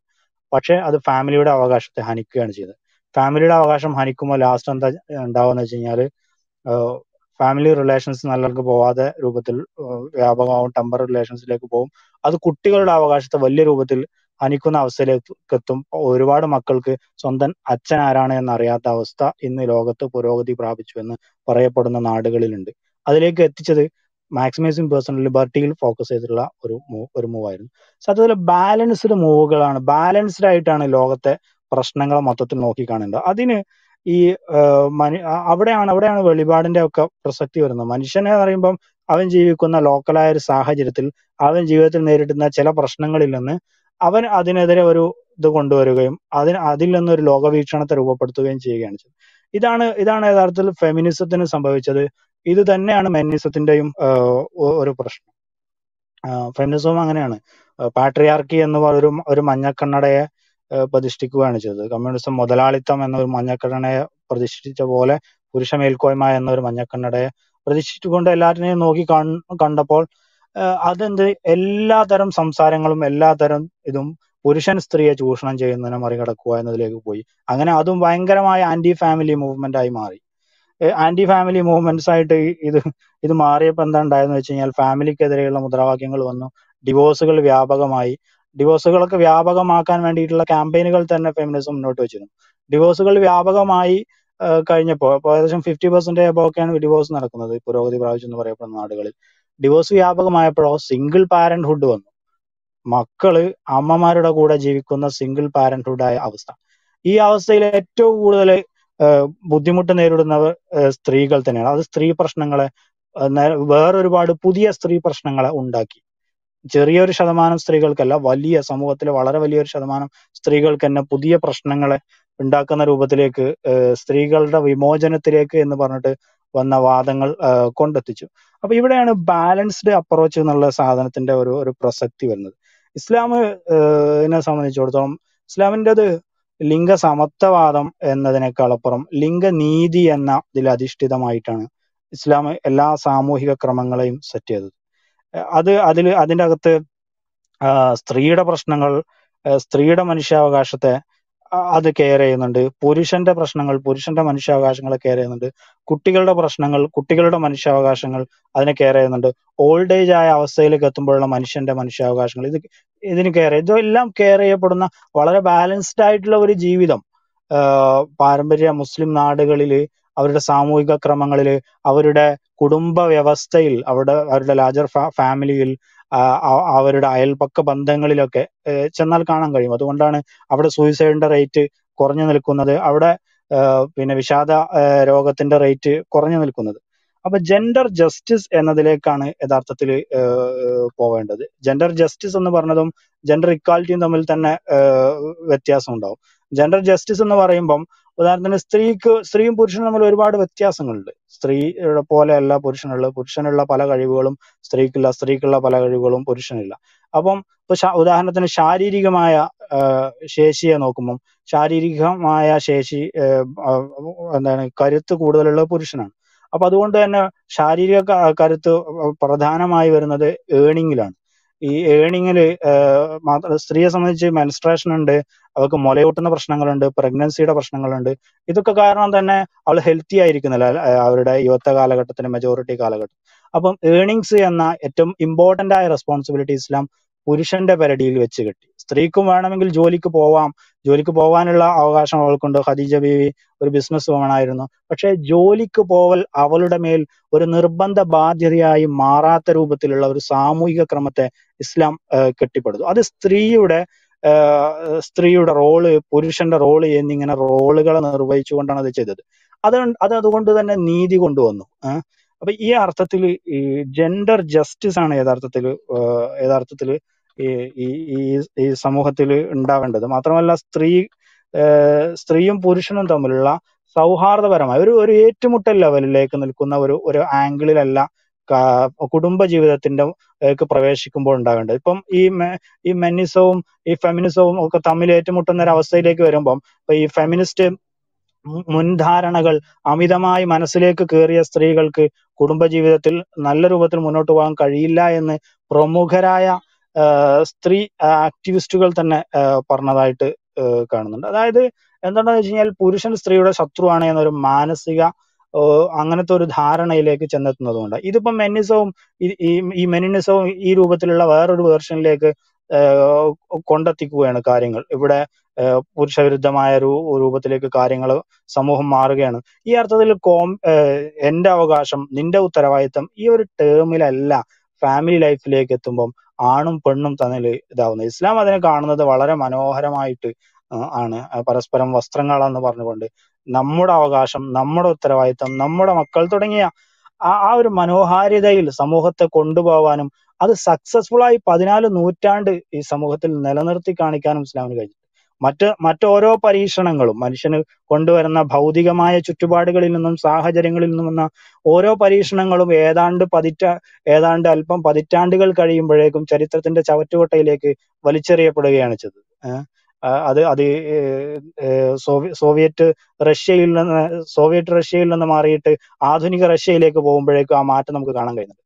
പുതിയ റഷ്യ ഫാമിലിയിലേക്ക് തിരിച്ചു വരാനാണ് ശ്രമിച്ചു കൊണ്ടിരിക്കുന്നത്. അവിടെ സ്ത്രീ പുരുഷനും തമ്മിലുള്ള സ്നേഹബന്ധങ്ങളെ അടുപ്പിച്ച് നിലനിർത്താനാണ് ശ്രമിച്ചുകൊണ്ടിരിക്കുന്നത്. കാരണം എന്താ വെച്ച് കഴിഞ്ഞാൽ ഈ രൂപത്തിലുള്ള കേവല ഭൗതികതയിൽ അധിഷ്ഠിതമായ ആശയങ്ങൾ ബാക്കി വെച്ചതിന്റെ ദുരന്തങ്ങൾ ആ സമൂഹം കണ്ടു എന്നതുകൊണ്ട്. അപ്പം ഇസ്ലാമിനെ സംബന്ധിച്ചിടത്തോളം ഇസ്ലാമിന് ഇങ്ങനെ ഒരു ബാലൻസ്ഡ് അപ്രോച്ച്, കുട്ടികളുടെ അവകാശത്തെ കണ്ടറിഞ്ഞുകൊണ്ട്, ഫാദർലെസ് അമേരിക്ക പോലുള്ള അവസ്ഥകളില്ലാത്ത കുട്ടികളുടെ അവകാശങ്ങളെ കണ്ടറിഞ്ഞുകൊണ്ട്, അവരുടെ അച്ഛൻ ആരാണ്, അവരുടെ അമ്മയാരാണ് എന്നറിയാനുള്ള അവരുടെ അവകാശത്തെ വകവെച്ചു കൊടുത്തുകൊണ്ട് അവർക്ക് ഫ്രണ്ട്ലി ആയൊരു സമൂഹത്തെ സൃഷ്ടിച്ചെടുക്കാണ്ട്, ഏജ്ഡ് പോപ്പുലേഷന് ഫ്രണ്ട്ലി ആയൊരു സമൂഹത്തെ ഇതാക്കിയിട്ടുണ്ട്. പിന്നെ സ്ത്രീ പ്രശ്നങ്ങളെ കണ്ടറിഞ്ഞുകൊണ്ടുള്ള അവരോട് സ്ത്രീക്ക് സ്പെഷ്യൽ കൺസിഡറേഷനെ പാടില്ല എന്ന് വാദിക്കുന്ന ചിലരുണ്ട്. എന്നാൽ ഇസ്ലാം സ്ത്രീക്ക് സ്പെഷ്യൽ കൺസിഡറേഷൻ തന്നെ കൊടുക്കുന്നുണ്ട് പല ഘട്ടങ്ങളിലും. അതായത് പാരന്റ്സിന് പോലും കൊടുത്ത ഉപദേശങ്ങൾ അങ്ങനെയാണ്. നിങ്ങൾ ഒരു വീട്ടിലേക്ക് ഒരു പലഹാരവുമായിട്ട് വരികയാണെങ്കിൽ വീട്ടിലുള്ള പെൺകുട്ടിക്ക് ആദ്യം കൊടുക്കണം എന്നാണ്, ചെറിയ കുട്ടിക്ക് കൊടുക്കണമെന്നല്ല ആദ്യം പറഞ്ഞത്, ആദ്യം പെൺകുട്ടിക്ക് കൊടുക്കണമെന്നാണ് രക്ഷിതാവിന് റസൂള്ള പറഞ്ഞത്. അതായത് അത്രമേൽ സ്പെഷ്യൽ കെയർ പെണ്ണിന് കൊടുക്കണമെന്ന് തന്നെ ഇസ്ലാം പറഞ്ഞിട്ടുണ്ട്. അപ്പൊ ഇങ്ങനെ സ്ത്രീയുടെ മാനസികാവസ്ഥയും മറ്റും ഒക്കെ കണ്ടറിഞ്ഞിട്ടുള്ള ബാലൻസ്ഡ് ആയിട്ടുള്ള ഇങ്ങനെ അപ്രോച്ച് കൊണ്ടുവരുന്നത് കൊണ്ട് തന്നെ ഇതെന്താണെന്ന് വെച്ച് കഴിഞ്ഞാൽ എല്ലാവരുടെ ഹ്യൂമൻ റൈറ്റ്സിനെയും ബാലൻസ്ഡ് ആയിട്ട് കീപ്പ് ചെയ്യുകയും ചെയ്യും. എന്നാൽ എല്ലാവർക്കും ഉത്തരവാദിത്തങ്ങളെ വീതിച്ചു നൽകുകയും ചെയ്യുന്നുണ്ട്. പുരുഷനെ സംബന്ധിച്ചിടത്തോളം സാമ്പത്തിക ഉത്തരവാദിത്തം എന്റെ പരടിയിൽ നിന്ന് മാറണം, എന്റെ പരടിയിൽ അത് വെച്ച് കെട്ടി ഇസ്ലാം എന്ന രൂപത്തിലൊക്കെ വേണമെങ്കിൽ മറ്റൊരു ആംഗിളിൽ നിന്ന് സംസാരിക്കാൻ കഴിയും. പക്ഷെ ഇങ്ങനെ ചില ഉത്തരവാദിത്തങ്ങളെ ഏറ്റെടുക്കുന്നതിലൂടെ നല്ല രൂപത്തിൽ ബന്ധങ്ങൾ ഉണ്ടാക്കിയെടുക്കാൻ കഴിയും. മനുഷ്യനെ സംബന്ധിച്ചിടത്തോളം മനുഷ്യന് ജീവിതത്തിലെ അവന് ഏറ്റവും സന്തോഷം നൽകുന്നത് അവന് നല്ല ഫാമിലിയും നല്ല ബന്ധങ്ങളും ഉണ്ടാവുമ്പോഴാണ്. അത് നിലനിർത്താൻ ഇസ്ലാമിന് ഈ രൂപത്തിലുള്ള ആണും പെണ്ണും തമ്മിലുള്ള റിലേഷനിലൂടെ, അച്ഛനും മക്കളും തമ്മിലുള്ള റിലേഷനിലൂടെ, ഗ്രാൻഡ് പാരൻസും മക്കളും തമ്മിലുള്ള റിലേഷനിലൂടെ, അയൽപക്ക റിലേഷനിലൂടെ, എല്ലാ റിലേഷനെയും മാന്യമായി കീപ്പ് ചെയ്യുന്നതിലൂടെ സാധിക്കുന്നുണ്ട്. അത് ഈ നൈമിഷികമായ സാഹചര്യങ്ങളിൽ നിന്ന് വിമോചന മാർഗങ്ങൾ എന്നും പറഞ്ഞുകൊണ്ട് പുതിയ പുതിയ പ്രത്യയശാസ്ത്രങ്ങളെ പരീക്ഷിക്കുന്ന ആളുകൾ അത് കണ്ടറിയാനോ അത് പഠനം നടത്താനും തയ്യാറാണെന്ന് മാത്രം പറഞ്ഞു. ഇവിടെ ജൗഹർക്ക പറഞ്ഞ ഒരു പോയിന്റ് വളരെ പ്രധാനമാണെന്ന് തോന്നുന്നു. നമ്മള് പിന്നെ എപ്പോഴും ഒരു കോൺഫ്ലിക്റ്റിന്റെ രൂപം അതാണ് പലപ്പോഴും ഈ പറഞ്ഞല്ലോ ഇവിടെ കമ്മ്യൂണിസത്തിലൊക്കെ പറയുന്നത് പോലെ മുതലാളി തൊഴിലാളി കോൺഫ്ലിക്റ്റിലൂടെയാണ് ചരിത്രാതീത കാലം തൊട്ട് മനുഷ്യകുലം പോയിക്കൊണ്ടിരിക്കുന്നത് എന്ന ഒരു വ്യൂ പോയിന്റ്. അങ്ങനെ ഒരു കോൺഫ്ലിക്റ്റ് പിന്നെ സൃഷ്ടിക്കുകയും അല്ലെങ്കിൽ അതിനെ ആ രൂപത്തിൽ വിശദീകരിക്കുകയും ആ ലോകവീക്ഷണം തന്നെ ആ രൂപത്തിൽ കെട്ടിപ്പടുക്കുകയും എന്നിട്ട് അതിന്റെ മേൽ സിദ്ധാന്തങ്ങൾ പണിയുകയും ചെയ്യുകയാണ് അവിടെ കമ്മ്യൂണിസം ചെയ്തത്. അതുപോലെ തന്നെയാണ് പിന്നെ ഫെമിനിസം മുന്നോട്ട് വരുമ്പോൾ അവിടെ ഒരു പിന്നെ കോൺഫ്ലിക്റ്റ് ക്രിയേറ്റ് ചെയ്യാണ്. പിന്നെ ഇവിടെ നിലനിൽക്കുന്ന സ്ത്രീ പ്രശ്നങ്ങൾ ഉണ്ട്, അതിൽ യാതൊരു സംശയവുമില്ല. എന്നാൽ ആ സ്ത്രീ പ്രശ്നങ്ങളെ ഈ ഒരു കോൺഫ്ലിക്റ്റിന്റെ രൂപത്തിൽ അതിന് അത്തരം ഒരു ലോകവീക്ഷണം ക്രിയേറ്റ് ചെയ്യുകയും ആണും പെണ്ണും അല്ലെങ്കിൽ ആണ് എന്ന് പറയുന്നത് പെണ്ണിനെ ചരിത്രാതീത കാലം തൊട്ട് അടിച്ചമർത്തുകയാണ് എന്നുള്ള ഒരു പിന്നെ നറേറ്റീവ് ക്രിയേറ്റ് ചെയ്തതിന് ശേഷം പിന്നെ ബാക്കി അതിന്റെ മേൽ കെട്ടിപ്പടുക്കുന്ന ഒരുപാട് പ്രശ്നങ്ങൾ എന്നുള്ളത് അത് തന്നെയാണ് യഥാർത്ഥത്തിൽ ഇവിടെ മെനിനിസവും ചെയ്തുകൊണ്ടിരിക്കുന്നത് എന്ന് നമുക്ക് വളരെ കൃത്യമായി കാണാൻ സാധിക്കും. പിന്നെ ഇവിടെ പിന്നെ സ്വാഭാവികമായും ഒരു സമൂഹത്തിലുള്ള ഒരു ഏതൊരു സമൂഹത്തിലുള്ള പിന്നെ അസമത്വങ്ങൾ ഫെമിനിസം മുന്നോട്ട് വന്നിട്ടുള്ളത് സ്ത്രീകളുടെ പ്രശ്നം പറഞ്ഞുകൊണ്ടാണെങ്കിൽ മെനിനിസം അല്ലെങ്കിൽ റെഡ് പിൽ മൂവ്മെന്റുകൾ ഇപ്പോൾ വന്നുകൊണ്ടിരിക്കുന്നത് പുരുഷന്മാരുടെ പ്രശ്നം പറഞ്ഞുകൊണ്ടാണ്. അവിടെയൊക്കെ നമുക്ക് ഈ ഒരു പ്രശ്നം കാണാൻ സാധിക്കും. ഒരു പിന്നെ ഒരു ഒരു തരത്തിലുള്ള കോൺഫ്ലിക്റ്റിനെ വിശദീകരിക്കുകയും അതിന്റെ മേൽ ലോകവീക്ഷണങ്ങൾ കെട്ടിപ്പടുക്കുകയും ചെയ്യുന്ന ഒരു രൂപം നമുക്ക് കാണാൻ സാധിക്കും എന്നുള്ളതാണ് ആ വിഷയത്തിൽ എനിക്ക് തോന്നിയിട്ടുള്ളത്. അതിൽ ഏറ്റവും പ്രധാനമായി മെനിനിസ്റ്റുകൾ എന്നുള്ളത് അവരുടെ സംസാരങ്ങൾ കേൾക്കുമ്പോൾ അല്ലെങ്കിൽ റെഡ് പിൽ ഗ്രൂപ്പുകളുടെ സംസാരങ്ങൾ കേൾക്കുമ്പോൾ പലപ്പോഴും അവര് സംസാരിക്കുന്നത് ഞങ്ങൾ ഫാക്റ്റുകൾ വെച്ചിട്ടാണ് സംസാരിക്കുന്നത്, ഞങ്ങളുടെ കയ്യിൽ മുഴുവൻ ഫാക്റ്റുകളാണ് എന്ന നിലക്കാണ് അവർ പറയുന്നത്. പക്ഷേ ആ ഒരു ഫാക്റ്റുകൾ എന്ന് പറഞ്ഞുകൊണ്ട് അവർ അവതരിപ്പിക്കുമ്പോൾ തന്നെ നമ്മൾ മനസ്സിലാക്കേണ്ട ഒരു കാര്യമുണ്ട്. അവർ ഇപ്പോൾ നേരത്തെ പറഞ്ഞതുപോലെ റേപ്പ് ലോസ് പോലും ജെൻഡർ ന്യൂട്രൽ ആക്കണം എന്നെല്ലാം പറയുമ്പോൾ അതിന്റെ ഒരു വൈരുദ്ധ്യം, പ്രത്യേകിച്ച് ഒരു ഇന്ത്യൻ കോണ്ടെക്സ്റ്റിൽ നിന്ന് അത് പറയുമ്പോൾ ഉള്ളൊരു വൈരുദ്ധ്യം നമ്മൾ എന്തുകൊണ്ടാണ് അത് കേൾക്കുന്ന ആളുകൾക്ക് മനസ്സിലാകാത്തത് എന്നാണ് എനിക്ക് ഒരു സംശയമായിട്ട് തോന്നുന്നത്. കാരണം പിന്നെ ഇവിടെ സ്ത്രീകൾ അനുഭവിക്കുന്ന പ്രശ്നങ്ങൾ അല്ലെങ്കിൽ ഇവിടെയുള്ള ഒരു യാഥാർത്ഥ്യം എന്ന് പറയുന്ന റിയാലിറ്റി എന്ന് പറയുന്നതിനോട് പൂർണ്ണമായും കണ്ണടച്ചുകൊണ്ടല്ലാതെ ഇത്തരം സ്ത്രീ അനുകൂല നിയമങ്ങളോട് ഈ രൂപത്തിൽ പ്രതികരിക്കാൻ എങ്ങനെയാണ് സാധിക്കുക? കാരണം പിന്നെ നമുക്കറിയാം വേറെ പുരോഗമിച്ചു അല്ലെങ്കിൽ വേറെ മുന്നോട്ട് പോയി എന്നൊക്കെ പറയുന്ന കേരളത്തിൽ പോലും എത്ര അണ്ടർ റിപ്പോർട്ടഡ് കേസുകളാണ് ഉള്ളത്. അതുപോലെ തന്നെ ഈ ഇനി റിപ്പോർട്ട് ചെയ്യപ്പെടുന്ന കേസുകളിലുള്ള പ്രശ്നങ്ങളാണ് ഇവര് ഡാറ്റ എന്ന് പറഞ്ഞുകൊണ്ട് ചൂണ്ടിക്കാണിക്കുന്നത്. അപ്പൊ അവിടെയൊക്കെ യഥാർത്ഥത്തിൽ ഈ റിപ്പോർട്ട് ചെയ്യപ്പെടുന്ന കേസുകൾ പലപ്പോഴും മിഡിൽ ക്ലാസ് ആ ഒരു തരത്തിലുള്ള ഒരു കേസുകളാവുകയും അതിൽ തന്നെ മിഡിൽ ക്ലാസ്സും അല്ലെങ്കിൽ അപ്പർ മിഡിൽ ക്ലാസ്സും ആയിട്ടുള്ള ആളുകൾ, എഡ്യൂക്കേറ്റഡ് ആയിട്ടുള്ള ആളുകളാണ് സ്ത്രീകളുടെ ഭാഗത്ത് നിന്ന് ഇങ്ങനെ ഈ നിയമങ്ങളെ മിസ്യൂസ് ചെയ്തുകൊണ്ട് പുരുഷന്മാരെ പിന്നെ ഈ നിയമത്തിന്റെ പിന്നെ പഴുതുകൾ ഉപയോഗിച്ചുകൊണ്ട് പീഡിപ്പിക്കുന്ന ഒരു അവസ്ഥ ഉള്ളത്. അതൊരു യാഥാർത്ഥ്യമാണ്, അത് നിഷേധിക്കുകയല്ല. പക്ഷെ അതുകൂടി ഇല്ലായിരുന്നുവെങ്കിൽ, ആ നിയമങ്ങൾ കൂടി ഇല്ലായിരുന്നെങ്കിൽ അല്ലെങ്കിൽ ആ നിയമങ്ങൾ കൂടി ജെൻഡർ ന്യൂട്രലൊക്കെ ആക്കുമ്പോൾ സംഭവിക്കുന്നത് എന്താ ചോദിച്ചാൽ ഇവിടെയുള്ള പിന്നെ ഈ റിപ്പോർട്ട് ചെയ്യപ്പെടാത്ത പോലും അത്രയും വലിയ ഒരു നിലക്ക് ഈ ഒരു യാഥാർത്ഥ്യമായി നിലനിൽക്കുന്ന സ്ത്രീ പീഡനവും അതുപോലെ തന്നെ സ്ത്രീകൾക്കുള്ള പ്രശ്നങ്ങളോടും കണ്ണടക്കുന്ന ഒരു രൂപമാണ് ഇവരോട് ഈ ഒരു വിഷയം പറയുമ്പോൾ, റിപ്പോർട്ട് ചെയ്യപ്പെടാത്ത കേസുകളെ കുറിച്ചും അതുപോലെ തന്നെ ഇവിടെ നിലനിൽക്കുന്ന ഒരു യാഥാർത്ഥ്യത്തെക്കുറിച്ചും പറയുമ്പോൾ ഇവർ തിരിച്ചു ചോദിക്കുന്നത് എന്ന് വെച്ച് ഞങ്ങൾ അനുഭവിക്കണോ എന്നാണ്, എന്ന് വെച്ച് ഞങ്ങൾ പുരുഷന്മാരെ അനുഭവിക്കേണ്ടതുണ്ടോ എന്നുള്ളതാണ് അവരുടെ തിരിച്ചു ചോദ്യം. പക്ഷെ ഇവിടെ പിന്നെ നമ്മൾ പലപ്പോഴും ഇവരുടെ ചിന്തകൾ പലപ്പോഴും ഒരു മിഡിൽ ക്ലാസ് അല്ലെങ്കിൽ അപ്പർ മിഡിൽ ക്ലാസ്സിന് താഴേക്ക് പോകുന്നില്ല എന്നുള്ളതാണ് എനിക്ക് തോന്നിയിട്ടുള്ളത്. കാരണം ഫെമിനിസം പലപ്പോഴായി അഡ്രസ്സ് ചെയ്യുന്നത് middle class upper middle class സ്ത്രീകളുടെ പ്രശ്നമാണ് എന്ന് നമ്മൾ വിമർശിക്കുമ്പോഴും അതിന് നേരെ വിപരീതമായ ഒരു പിന്നെ റിയാക്ഷണറി മൂവ്മെന്റ് ആയി വരുന്ന മെനിനിസവും അല്ലെങ്കിൽ റെഡ് പിൽ മൂവ്മെന്റുകളും അതേപോലെ തന്നെ മിഡിൽ ക്ലാസ് അല്ലെങ്കിൽ അപ്പർ മിഡിൽ ക്ലാസ് പിന്നെ പുരുഷന്മാരുടെ പ്രശ്നങ്ങൾ മാത്രമേ പിന്നെ പരിഗണിക്കുന്നുള്ളൂ. അതിന് താഴോട്ടുള്ള സ്ത്രീകളുടെ വിഷയത്തെ കുറിച്ച് അവർ പൂർണ്ണമായി, അവർ പറയാ ഞങ്ങൾക്ക് സ്ത്രീ പുരുഷനൊന്നുമില്ല, ഞങ്ങൾക്ക് എല്ലാവർക്കും ഇക്വാളിറ്റി വേണം, ഇഗാലിറ്റേറിയനിസമാണ് ഞങ്ങൾ മുന്നോട്ട് വെക്കുന്നത് എന്നെല്ലാം ഇവർ പറയുന്നുവെങ്കിൽ പോലും പക്ഷെ അവര് ഈ ഒരു മിഡിൽ ക്ലാസ്സിന് താഴോട്ടുള്ള ഒരു സ്ത്രീകളെ കുറിച്ച്, ഇവിടെയുള്ള പിന്നെ ഗ്രാമങ്ങളിൽ നടക്കുന്നതിനെ കുറിച്ച് ഞാൻ കേട്ട ഒരു പിന്നെ ഒരു പ്രധാനപ്പെട്ട ഒരു വിഷയം ഈ പ്ലസ് ടു തലത്തിലൊക്കെ ഹയർ സെക്കൻഡറിയിലൊക്കെ ഇപ്പം സ്ത്രീ കൗൺസിലർമാരെ വെച്ചിട്ടുണ്ട് എന്നുള്ളതാണ് നമ്മുടെ കേരളത്തിൽ. അപ്പൊ അവിടെയൊക്കെ പിന്നെ ആ ഒരു അവിടെയൊക്കെ ഉള്ള സ്ത്രീകൾ അവിടെ പഠിക്കുന്ന കുട്ടികളുമായി പിന്നെ കൗൺസിൽ ചെയ്തപ്പോൾ അതിൽ പിന്നെ അവർക്ക് ആ റിപ്പോർട്ടുകളല്ല അല്ലെങ്കിൽ അത്തരത്തിലുള്ള കാര്യങ്ങൾ പുറത്തു പറയാൻ പാടില്ല, പക്ഷെ അതിൽ പൊതുവായിട്ടുള്ള അവർ പങ്കുവെക്കുന്ന ഒരു കാര്യം എന്താണെന്ന് ചോദിച്ചാൽ പിന്നെ ഈ ഒരു ഹയർ സെക്കൻഡറി കാലഘട്ടം ആകുമ്പോഴേക്ക് തന്നെ വലിയൊരു വിഭാഗം ഞെട്ടിക്കുന്ന ഒരു വിഭാഗം സ്ത്രീകൾ പീഡനങ്ങൾ, സ്ത്രീകളല്ല ചെറിയ കുട്ടികൾ, ഹയർ സെക്കൻഡറിയിലും ഹൈസ്കൂളിലും ഒക്കെ പഠിക്കുന്ന കുട്ടികൾ പിന്നെ പല രൂപത്തിൽ സെക്ഷലി ഹറാസ് ചെയ്യപ്പെട്ടിട്ടുണ്ട്, പല രൂപത്തിൽ അവർ പീഡിപ്പിക്കപ്പെട്ടിട്ടുണ്ട് എന്നുള്ളതാണ്. അപ്പോൾ അങ്ങനെയുള്ള ഒരു യാഥാർത്ഥ്യം ഇവിടെ ഒരു ഭാഗത്ത് നിൽക്കുമ്പോഴാണ് ആണുങ്ങളും പീഡിപ്പിക്കപ്പെടുന്നുണ്ടല്ലോ എന്ന ഒരു ഒരു തിരിച്ചുള്ള ചോദ്യം വരുന്നത്. അത് യഥാർത്ഥത്തിൽ ഏതൊരു, നമുക്കറിയാം ഈ ലോകത്ത് അല്ലെങ്കിൽ നമ്മുടെ ലോകത്ത് പൂർണ്ണമായ ഒരു നീതി എന്ന് പറയുന്നത് എത്രത്തോളം സാധ്യമാണ് എന്നുള്ളത്. അവിടെ നമുക്ക് ചെയ്യാൻ സാധിക്കുന്ന നിയമകൂടങ്ങളിലൂടെയും നിയമങ്ങളിലൂടെയൊക്കെ നമുക്ക് ചെയ്യാൻ സാധിക്കുന്ന പരമാവധി അത്തരം വിഷയങ്ങൾ ഇല്ലാതാക്കാൻ ശ്രമിക്കുക എന്നുള്ളതാണ്. അപ്പോ ഇങ്ങനെ ഒരു വലിയൊരു യാഥാർത്ഥ്യം നിലനിൽക്കുമ്പോൾ സ്ത്രീകൾ സ്വാഭാവികമായി നമുക്കറിയാലോ പുരുഷനാണ് കൂടുതലായി ഫിസിക്കൽ സ്ട്രെങ്ത് എന്നുള്ളത് കൊണ്ട് തന്നെ സ്ത്രീയെ പീഡിപ്പിക്കുന്ന അവസ്ഥയാണ് കൂടുതലായി ഉണ്ടാവുക.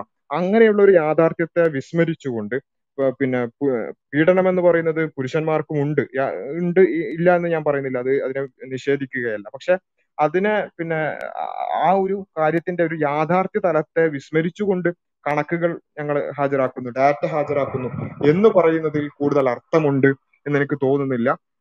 മാത്രമല്ല ഇവര് മുന്നോട്ട് വെക്കുന്ന ഇഗാലിറ്റേറിയനിസം എന്ന് പറയുന്നതിന്റെ വലിയൊരു വിഷയം എനിക്ക് തോന്നിയിട്ടുള്ളത് അത് സമൂഹത്തെ കൺസിഡർ ചെയ്യുന്നില്ല എന്നുള്ളത്. ഞാൻ ഇവിടെ പറഞ്ഞതുപോലെ തന്നെ ഇവര് മിഡിൽ ക്ലാസ്സിന് അല്ലെങ്കിൽ അപ്പർ മിഡിൽ ക്ലാസ്സിന് താഴോട്ട് ചിന്തിക്കുന്നില്ല എന്ന് മാത്രമല്ല, സമൂഹത്തിലുള്ള പ്രശ്നങ്ങളെയോ അല്ലെങ്കിൽ ഇവിടെയുള്ള വ്യവസ്ഥയോ ഒന്ന് മനസ്സിലാക്കിക്കൊണ്ടല്ല ഇവര് ഈ ഇക്വാളിറ്റി എന്ന് പറയുന്നത് എന്നാണ് എനിക്ക് തോന്നിയിട്ടുള്ളത്. അതിൽ ഒരു ഉദാഹരണമാണ് ഇവർ കഴിഞ്ഞ ദിവസം ഞാൻ ഇവരുടെ ചർച്ചകൾ കേൾക്കുമ്പോൾ ഇവർ പറയാണ് ഇക്വാളിറ്റി അങ്ങ് പൂത്തുലഞ്ഞിട്ട് അവസാനം ഇവർ പറയുന്നത് എന്താണെന്ന് ചോദിച്ചാൽ IIT-കളിൽ പ്രവേശനം നേടുമ്പോൾ അവിടെ പല രൂപത്തിലുള്ള ആളുകളുണ്ട്, പല നമ്മുടെ സമൂഹത്തിൽ പല സമുദായങ്ങളിലുള്ള ആളുകൾ അതിനുവേണ്ടി അപ്ലൈ ചെയ്യുന്നുണ്ട്.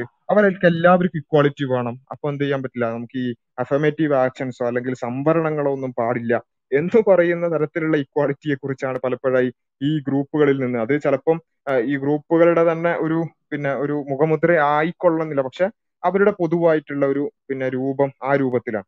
അപ്പോ ഒന്ന് ആലോചിച്ച് നോക്കുക, ഇവിടെയുള്ള ശ്രേണീകൃതമായിട്ടുള്ള ഇന്ത്യൻ സാഹചര്യത്തെയോ അല്ലെങ്കിൽ ഇന്ത്യൻ വ്യവസ്ഥയോ ഒന്നും കൺസിഡർ ചെയ്യാതെ ഇക്വാളിറ്റി എന്ന് പറഞ്ഞുകൊണ്ട് മാത്രം, എന്നിട്ട് അവർ പറയുന്നത് പാർസികളായ ആളുകൾ അവർക്ക് കൂടുതൽ, അവർക്ക് പ്രൊഡക്റ്റീവാണ്, കൂടുതൽ അവരുടെ ജനസംഖ്യാനുപാതത്തെക്കാൾ കൂടുതൽ അവർ പ്രൊഡക്റ്റീവാണ് എന്നുള്ളത് കൊണ്ട് അങ്ങനെ ഒരു യാഥാർത്ഥ്യം ഇവിടെ നിലനിൽക്കുമ്പോൾ ഇവിടെ ജനസംഖ്യാനുപാതമായി പ്രാതിനിധ്യം വേണം എന്ന് പറഞ്ഞുകൊണ്ട് ആ പാർസികളുടെ ഉള്ള പ്രാതിനിധ്യം ഇല്ലാതാക്കുന്നത് എങ്ങനെയാണ് ശരിയാവുക, അത് അവരോട് ചെയ്യുന്ന നീതികേടല്ലേ എന്ന് ചോദിക്കുമ്പോൾ ഈ പാർസികളെ കുറിച്ച് ചിന്തിക്കുന്ന അതേപോലെ തിരിച്ച് എന്തുകൊണ്ട് ഈ ജനസംഖ്യാനുപാതമായി പ്രാതിനിധ്യം ഇല്ലാത്ത ദളിതുകളോ അല്ലെങ്കിൽ മറ്റ് ഏതെങ്കിലും മാർജിനലൈസ്ഡ് കമ്മ്യൂണിറ്റികളോ എന്തുകൊണ്ട് അവരുടെ ജനസംഖ്യക്ക് അനുപാതമായി പോലും പ്രൊഡക്റ്റീവ് ആകുന്നില്ല, അത്ര പോലും അവർക്ക് കോൺട്രിബ്യൂട്ട് ചെയ്യാൻ കഴിയുന്നില്ല എന്നുള്ള ചോദ്യത്തെ അഡ്രസ്സ് ചെയ്യുന്നില്ല. എന്തുകൊണ്ടാണ് അങ്ങനെ സംഭവിച്ചത്, എന്തുകൊണ്ട് പാർസികൾ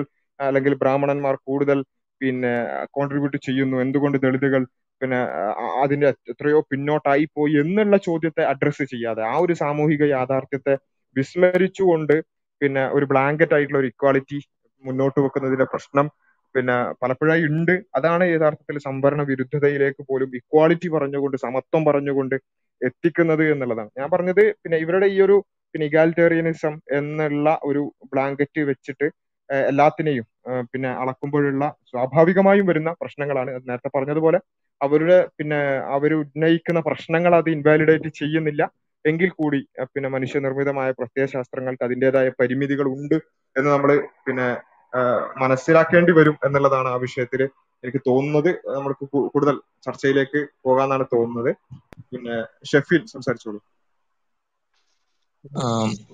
ഇപ്പൊ ഇവിടെ എല്ലാം ചുരുക്കിയാണ് പറയണത്. ഇവിടെ ഇപ്പൊ എല്ലാവരും സംസാരിച്ച പോലെ തന്നെ നമ്മുടെ സ്ത്രീകളും പുരുഷരും തമ്മിലൊരു എനിമിറ്റി ഉണ്ടാക്കുക. ഇവിടെ ജവഹർ സാഹിബ് സൂചിപ്പിച്ച പോലെ തന്നെ ഇൻഡസ്ട്രിയൽ റവല്യൂഷന്റെ സമയത്ത് ബർഗോയ്സും വർക്കേഴ്സും തമ്മിൽ ഒരു അവിശ്വാസം, ഒരു എനിമിറ്റി ഉണ്ടാക്കി. അതിൽ നിന്നാണ് സോഷ്യലിസത്തിന്റെ ഒരു നല്ലൊരു ഇതായിട്ടാണ് സയന്റിഫിക് സോഷ്യലിസം എന്നുള്ള ഇതിലാണ് കമ്മ്യൂണിസം വരുന്നത്. അതുപോലെ ഇപ്പൊ സ്ത്രീകൾക്കും പുരുഷന്മാർക്കും ഇടയിൽ ഒരു വൈര്യം, ഒരു ജെൻഡർ വാർ എല്ലാം ഉണ്ടാക്കുന്ന ഒരു രണ്ട് ഐഡിയോളജിയുടെയും പ്രശ്നം അവിടെയാണ് കിടക്കുന്നത്. അതൊരിക്കലും ഒരു സൊല്യൂഷനിലേക്ക് എത്തിക്കാനുള്ള പുതിയ ഇഷ്യൂസ് ഉണ്ടാക്കുന്നു, പുതിയ പ്രോബ്ലംസ് ക്രിയേറ്റ് ചെയ്യുന്നു. അതിനൊരു ക്ലാസിക് എക്സാമ്പിൾ ആണ് നമ്മുടെ വെസ്റ്റേൺ വേൾഡ്. നമ്മുടെ ഇന്ത്യയിലെ ഇപ്പൊ ഒരു ട്രഡീഷണൽ സൊസൈറ്റിയുടെ ഒരു ഫാമിലി ബന്ധങ്ങള്, റിലേഷൻസ്, ഒരു കമ്മ്യൂണിറ്റി ആയിട്ട് ജീവിക്കുന്നതിന്റെ ഇത് നമ്മുടെ ഇന്ത്യ എന്ന രാജ്യത്ത് അല്ലെങ്കിൽ നമ്മുടെ കേരളീയ സമൂഹത്തിൽ പല പ്രശ്നങ്ങൾ ഉണ്ടെങ്കിലും ഒരു ട്രഡീഷണൽ സൊസൈറ്റി നമുക്ക് തരുന്ന ഒരുപാട് ബെനിഫിറ്റ്സ് നമ്മൾ പലപ്പോഴും അറിയാറില്ല എന്നുള്ളതാണ് വിഷയം. വെസ്റ്റേൺ വേൾഡിലെ ആ ഇൻഡിവിജ്വലിസ്റ്റിക് ആയിട്ടുള്ള സൊസൈറ്റിയിൽ നമ്മൾ ജീവിക്കുമ്പോഴാണ് നമ്മുടെ ഇവിടെ മാതാപിതാക്കൾ, പ്രായമായ ആളുകൾ അവിടെ ഓൾഡ് ഏജ് കെയർ ഹോമിൽ ഏതോ ഒരു റൂമിൽ മരിച്ചു കിടക്കുമായിരിക്കും. ദിവസങ്ങൾ കഴിഞ്ഞ് വന്ന് ഏതെങ്കിലും വർക്കേഴ്സ് വന്ന് ആ സ്മെല്ല് പുറത്തോട്ട് വരുമ്പോഴായിരിക്കും ആളുകൾ വെളിയിൽ അറിയുന്നത്. ഫ്രണ്ട്സ് അല്ല, അവരുടെ കുട്ടികളൊന്നും അറിയില്ല, അവരുമായിട്ട് റിലേഷൻ ഉണ്ടാവില്ല, ഫാമിലിയായിട്ടൊരു ബന്ധം ഉണ്ടാവില്ല, അങ്ങനെയുള്ള വിഷയങ്ങൾ. അപ്പൊ ഈ അതുപോലെ തന്നെ ഹോംലെസ് വുമന്റെ കാര്യങ്ങൾ എന്ന് പറഞ്ഞാൽ സിംഗിൾ വുമൺ ആയുള്ള വിഷയങ്ങൾ, അവരായിരിക്കും സർവ്വബാധ്യതയും മക്കളെ വളർത്തേണ്ട. പുരുഷൻ അല്ലെങ്കിൽ ഒരു അച്ഛനാകാരനായ വ്യക്തിക്ക് യാതൊരു ബാധ്യത ഉണ്ടാവില്ല. പിന്നെ എനിക്ക് തോന്നിയ ഒരു രസകരമായ കാര്യം എന്ന് പറഞ്ഞാൽ നമ്മുടെ ഈ കേരള സമൂഹത്തിൽ ഒരു 18ാം നൂറ്റാണ്ട് മുതൽ ഏകദേശം ഒരു 19ാം നൂറ്റാണ്ട് വരെ ഉണ്ടായിരുന്ന സമ്പ്രദായമൊക്കെ ഉണ്ട്. ഇപ്പൊ ഈ സംബന്ധം എന്ന് പറഞ്ഞ സമ്പ്രദായം, അതിന്റെ ഒരു പരിഷ്കരിച്ച പതിപ്പുകളാണ് ഇപ്പൊ പാശ്ചാത്യ ലോകത്ത് ഒരു പുരോഗമനമായും അത് പിന്നെ വീണ്ടും കേരളത്തിലേക്ക് ഇറക്കുമതി ചെയ്യാനൊക്കെ ആയിട്ട് നടക്കുന്നു എന്ന് എനിക്ക് തോന്നിയിട്ടുണ്ട് പലപ്പോഴും.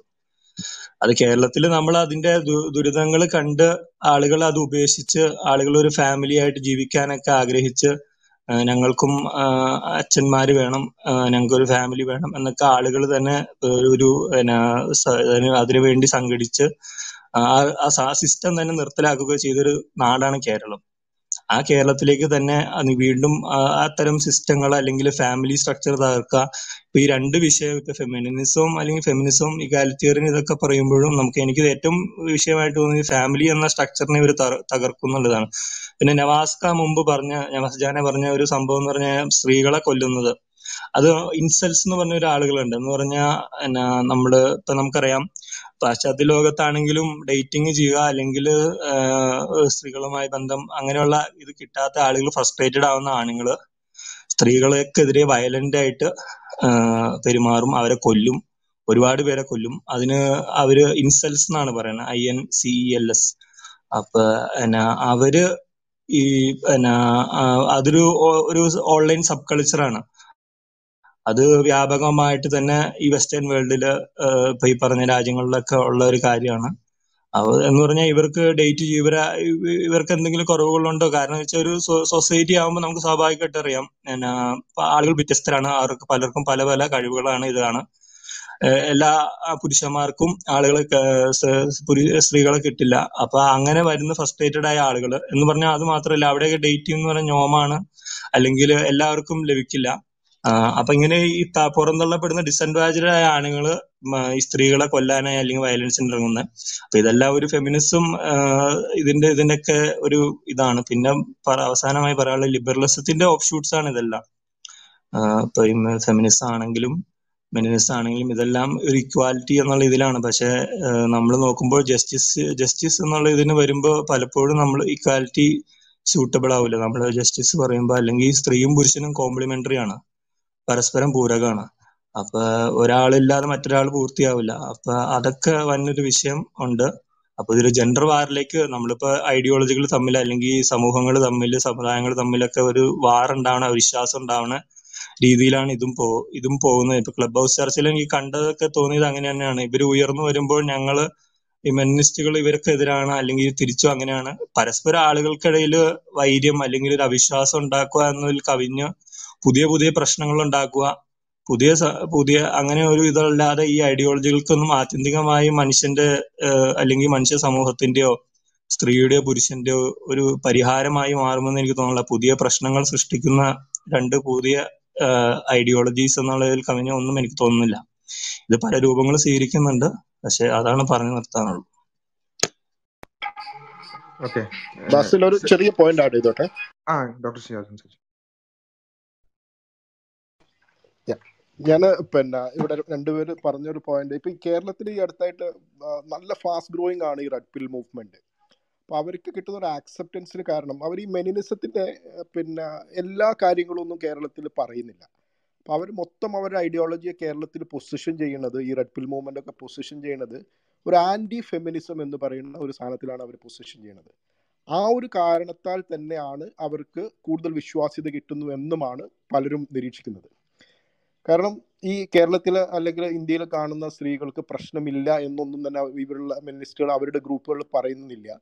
അവർ പറയുന്ന പ്രശ്നങ്ങളൊക്കെ ഉണ്ട് കേരളത്തിൽ അല്ലെങ്കിൽ ഇന്ത്യയിലെ സ്ത്രീകൾക്ക് പ്രശ്നങ്ങളുണ്ട്, അവർ ചരിത്രപരമായിട്ട് തന്നെ പിന്നോക്കം നിൽക്കുകയാണ്. പക്ഷേ ആ പ്രശ്നത്തിന് പരിഹാരം എന്നുള്ളത് ഫെമിനിസമല്ല എന്നാണ് അവരുടെ മെയിൻ പോയിന്റ് ഓഫ് വ്യൂ അവർ വെക്കുന്നത്. കാരണം ഫെമിനിസം എന്ന് പറയുന്ന ഒരു പവർ ഗ്രാബ് ഫിലോസഫിയാണ്. അത് കൊണ്ടു നടക്കുന്ന ചിലരുടെ മാത്രം താല്പര്യങ്ങൾ സംരക്ഷിക്കുന്ന ഒന്നാണ്. അത് നമ്മുടെ സോഷ്യൽ ഫാബ്രിക്കിൽ ഉള്ള ഈ മൊറാലിറ്റിയെയും ഫാമിലി വാല്യൂസിനൊക്കെ തകർക്കാനുള്ള ഒരു സാധനമാണ് എന്നാണ് അവർ പറഞ്ഞു വെക്കുന്നത്. അപ്പോൾ ഞാൻ മനസ്സിലാക്കി യഥാർത്ഥത്തിലുള്ള മെനിനിസത്തിൻ്റെ മൊത്തം സാധനങ്ങൾ, ഈ മെനിനിസത്തിൻ്റെ ഇപ്പോൾ ബാസിൽ നേരത്തെ സൂചിപ്പിച്ചതുപോലെ തന്നെ മെനിനിസത്തിൻ്റെ യുക്തി കിടക്കുന്നത് ഒരു ആൻറ്റി റിസർവേഷൻ, ഒരു സംവരണ വിരുദ്ധത്തിലുള്ള അതേ യുക്തിയിൽ തന്നെയാണ് മെനിനിസത്തിൻ്റെ യുക്തി കിടക്കുന്നത്. പക്ഷെ അത് കേരളത്തിൽ അവരത് അത്ര കൃത്യമായിട്ട് പുറത്തെടുക്കുന്നില്ല. അവർ പൊസിഷൻ ചെയ്യുന്നത് ഒരു ആൻറ്റി ഫെമിനിസ്റ്റ് എന്നായിട്ടാണ്. ഒരു പോയിന്റ് ആഡ് ചെയ്യാനുള്ളത്, ഈ മെനിനിസം തന്നെ ഒരു എക്സ്റ്റെൻഡിൽ പോയിട്ട് മെക്ടോ മൂവ്മെന്റിലൊക്കെ എത്തിയിട്ടുണ്ട്. ഇപ്പോൾ MGTOW എന്ന് പറയും, men goes their own way എന്ന് പറയുന്ന ഒരു സാധനം. ഈ മെക്ടോ മൂവ്മെന്റ് പറയുന്നത് ഞങ്ങൾക്ക് സ്ത്രീകളെ വേണ്ട, ഞങ്ങൾ മൊത്തം അവരെ അവഗണിക്കുകയാണ്. എന്നിട്ട് അവരിപ്പോൾ മുറവിളി കൂട്ടുന്നത് ഇനി മാർക്കറ്റിൽ പുരുഷന്മാർക്ക് വേണ്ടിയിട്ടുള്ള സെക്സ് ടോയ്സുകൾ അവൈലബിൾ ആക്കണം എന്ന് പറയുകയും ഒരു സെലിബസിൻ്റെ ഒക്കെ അപ്പുറത്ത് പോയി കിടക്കുന്ന ഒരു മെക്ടോ മൂവ്മെന്റ് ആണ് ഇപ്പോൾ പല സബ് കൾച്ചറായിട്ട് ഗ്രോ ചെയ്യുന്നത്. അതിലുള്ള കോൺട്രഡിക്ഷൻ എന്താ പറഞ്ഞാൽ, ഈ മെക്ടോ മൂവ്മെന്റിന് പറ്റെതിരായിട്ട് നിൽക്കുകയാണ് ഫെമിനിസം. ഞങ്ങൾ പുരുഷന്മാർ ഞങ്ങളെ പാട്ടിന് പോയിക്കോളാം, നിങ്ങളെ വേണ്ട എന്ന് പറഞ്ഞ് പറ്റ അവഗണിക്കുമ്പോൾ മെക്ടോ മൂവ്മെന്റിനെതിരായിട്ടാണ് പല ഫെമിനിസ്റ്റുകൾ നിൽക്കുന്നത്. ഇപ്പം ഇന്നലെ തന്നെ ഈ ലെഫ്റ്റ് ലീനിങ് ആയിട്ടുള്ള കുറേ ആൾക്കാർ, ഫെമിനിസത്തെ സപ്പോർട്ട് ചെയ്യുന്ന ആൾക്കാർ നടത്തിയ ഒരു ഫോറത്തിൽ ഒരു സ്ത്രീ ആയിട്ടുള്ള ഒരു ഫെമിനിസ്റ്റ് വന്ന് പറഞ്ഞത് നിങ്ങളുടെ സപ്പോർട്ട് വേണ്ട എന്ന് പറഞ്ഞിട്ട് അവരുടെ ഉള്ളിൽ തന്നെ ഒരു പ്രശ്നം ഉണ്ടാവുകയാണ്. അപ്പോൾ എൻ്റെ ഒരു മെയിൻ പോയിന്റ് എന്നുള്ളത്, ഒരു ആൻറ്റി ഫെമിനിസവും കേരളത്തിലോ അല്ലെങ്കിൽ ഇന്ത്യയിലോ വളരുന്ന ഫെമിനിസ്റ്റുകൾ സമൂഹത്തിന് മൊത്തമായിട്ട് കോൺട്രിബ്യൂട്ട് ചെയ്യണത് തിരിച്ചറിയുന്ന ഒരു വലിയ സമൂഹം ആൾക്കാരെ ആൻറ്റി ഫെമിനിസം എന്നുള്ള പൊസിഷൻസിലാണ് ഇവർ കൂടുതൽ പ്രചാരം നേടുന്നത് എന്നാണ് എനിക്ക് ഇവരുടെ ചർച്ചകളൊക്കെ കേട്ടപ്പോൾ മനസ്സിലാക്കാൻ സാധിച്ചത്. Thank you. ഓക്കെ, ഷുക്കൂർക്ക ആഡ് ചെയ്യാനെന്തുണ്ടെന്ന് പറഞ്ഞു. സെറീനിലേക്ക് വരാം. ഷുക്കൂർ സാഹിബ്, ഇവിടെ ഇപ്പോൾ ഈ പറഞ്ഞത് തന്നെയാണ് എനിക്ക് പറയാനുള്ളത്. അതായത് ഇവിടെ ഇപ്പോൾ പറഞ്ഞിട്ടുണ്ടായിരുന്നു ഈ സ്ത്രീകൾക്ക് മെൻസ്ട്രേഷൻ, ഗർഭം, ഇങ്ങനെയുള്ള കുറേ പ്രശ്നങ്ങളുണ്ട് എന്ന് പറഞ്ഞു. എനിക്ക് തോന്നുന്നത് അതൊരു പ്രശ്നം എന്ന് പറയുന്നതിനേക്കാളും എഫേർട്ട് എന്ന് പറയുന്നതായിരിക്കും കുറച്ചും കൂടി നല്ലത്. പ്രത്യേകിച്ച് ഖുർആൻ ഒക്കെ അതുമായി ബന്ധപ്പെട്ട് ഉപയോഗിച്ച വാക്കുകൾ എടുത്ത് നോക്കിക്കഴിഞ്ഞാൽ കൃത്യമായി ഇതിനൊക്കെ ആദരിച്ചുകൊണ്ടാണ് ഖുർആൻ സംസാരിക്കുന്നത്. പിന്നെ ഗർഭധാരണത്തെയൊക്കെ സംബന്ധിച്ച് ക്ഷീണത്തിന് മേൽ ക്ഷീണം കൊണ്ട് ആണ് അവർ ഗർഭം ധരിച്ചത് എന്ന് പറയുന്നുണ്ട്. അതുകൊണ്ട് തന്നെ മാതാപിതാക്കൾക്ക് നിങ്ങൾ കാരുണ്യമാകുന്ന നിങ്ങളുടെ ചിറകുകൾ വിരിച്ചു കൊടുക്കണം എന്ന് പറയുന്നുണ്ട്. അപ്പോൾ ഇവിടെ എഫേർട്ട് എന്ന് പറയുന്ന, ഇത്തരം എഫേർട്ട് എടുക്കുമ്പോൾ നമുക്കൊക്കെ അറിയാം കൂടുതൽ എഫേർട്ട് എടുക്കുന്ന ആളുകൾക്ക് കൂടുതൽ പരിഗണന നൽകണം. അത്തരത്തിലുള്ള നിയമങ്ങളാണ് യഥാർത്ഥത്തിൽ ഇസ്ലാമിൽ പിന്നെ കാണാൻ കഴിയുന്നത്. ഇപ്പോൾ നമുക്കറിയാം മാനിസ്റ്റുകളാകട്ടെ അല്ലെങ്കിൽ ഫെമിനിസ്റ്റുകളാകട്ടെ ഇവരൊക്കെ യഥാർത്ഥത്തിൽ ചെയ്തുകൊണ്ടിരിക്കുന്നത് എന്താണ്? ഫെമിനിസ്റ്റുകൾ പറയുന്നത് സ്ത്രീകൾക്ക് വേണ്ടിയാണ് അവർ എന്നുള്ളതാണ്. എന്നാൽ യഥാർത്ഥത്തിൽ ഫെമിനിസ്റ്റുകളുടെ വാദങ്ങൾ എന്തൊക്കെയാണ് ഇപ്പോൾ പുതിയതായിട്ടുള്ള? അവർ മാതൃത്വത്തെ അവഗണിക്കുകയാണ് ചെയ്യണത്. മാതൃത്വത്തെ ഇപ്പോൾ പലപ്പോഴും പിന്നെ അമ്മ എന്ന് പറയുന്ന സർവം സഹായമാണ് എന്ന ഒരു വാദത്തെ എതിർക്കാൻ വേണ്ടി, അതിനെതിർക്കാൻ വേണ്ടി അവർ പറഞ്ഞ് ഇപ്പം മാതൃത്വത്തിന് ഒരു വാല്യൂ ഇല്ല എന്നൊരു തലത്തിലേക്ക്, മാതൃത്വത്തിന് പ്രത്യേകിച്ചായിട്ട് ഒന്നും പറയാനില്ല എന്നൊരു തലത്തിലേക്കാണ് അവരിപ്പോൾ പറഞ്ഞുകൊണ്ടിരിക്കുന്നത്. അതേപോലെ തന്നെ പിന്നെ അവരുടെ മെൻസ്ട്രേഷൻ, മറ്റൊന്നും അവരനുഭവിക്കുന്ന ബുദ്ധിമുട്ടുകൾ, അതിനൊക്കെ അവഗണിച്ചുകൊണ്ട് യഥാർത്ഥത്തിൽ എന്താണെന്ന് വെച്ച് കഴിഞ്ഞാൽ സ്ത്രീകളുടെ മേൽ ഇത്തരം കാര്യങ്ങൾ പലപ്പോഴും നമുക്കറിയാം. ഇപ്പം ഞാനൊക്കെ ഈ പിന്നെ നമ്മൾ ജോലി സംബന്ധമായിട്ടൊക്കെ പോകുമ്പോൾ പല സ്ത്രീകളുമായിട്ടൊക്കെ സംസാരിക്കുമ്പോൾ ഉണ്ടാകുന്നൊരു കേസ്, അവർ ചിലപ്പോൾ ഓഫീസിൽ നിന്ന് നേരത്തെ ഇറങ്ങി പോകുന്നു.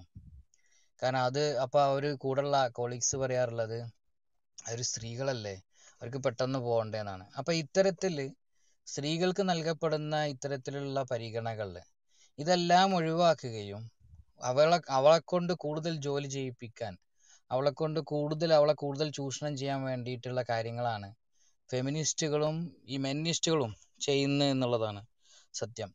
പിന്നെ അതേപോലെ ഹ്യൂമൻ റൈറ്റ്സ് എന്നൊക്കെ പറഞ്ഞിട്ടാണ് വരിക. നമുക്കറിയാം ഹ്യൂമൻ റൈറ്റ്സിനെ കുറിച്ച് നമ്മൾ പഠിച്ചു കഴിഞ്ഞാൽ ഹ്യൂമൻ റൈറ്റ്സ് എന്ന് പറയുന്നത് ഹ്യൂമൻ റൈറ്റ്സ് മാത്രമല്ല, റൈറ്റ്സ് അവകാശങ്ങൾ എന്ന് പറയുന്നത് കാടത്വം നമ്മൾ എടുത്തു നോക്കുകയാണെന്നുണ്ടെങ്കിൽ അവിടെ റൈറ്റ്സ് മാത്രമാണുള്ളത്, റെസ്ട്രിക്ഷൻസ് ഇല്ല. ഓരോരുത്തരും തങ്ങൾക്ക് ചെയ്യാൻ കഴിയുന്നത് മുഴുവൻ ചെയ്യാനുള്ള അവകാശം അവിടെ ഉണ്ട്. അപ്പോൾ നമ്മൾ മനസ്സിലാക്കേണ്ടത് ഏറ്റവും പ്രിമിറ്റീവ് ആയിട്ടുള്ള മൃഗങ്ങളുടെ ജീവിതത്തിൽ റൈറ്റ്സ് മാത്രമാണുള്ളത്. അവർക്ക് കഴിയുന്നത്, ഓരോരുത്തർക്കും ചെയ്യാൻ കഴിയുന്നത് അവന് ചെയ്യാൻ കഴിയും.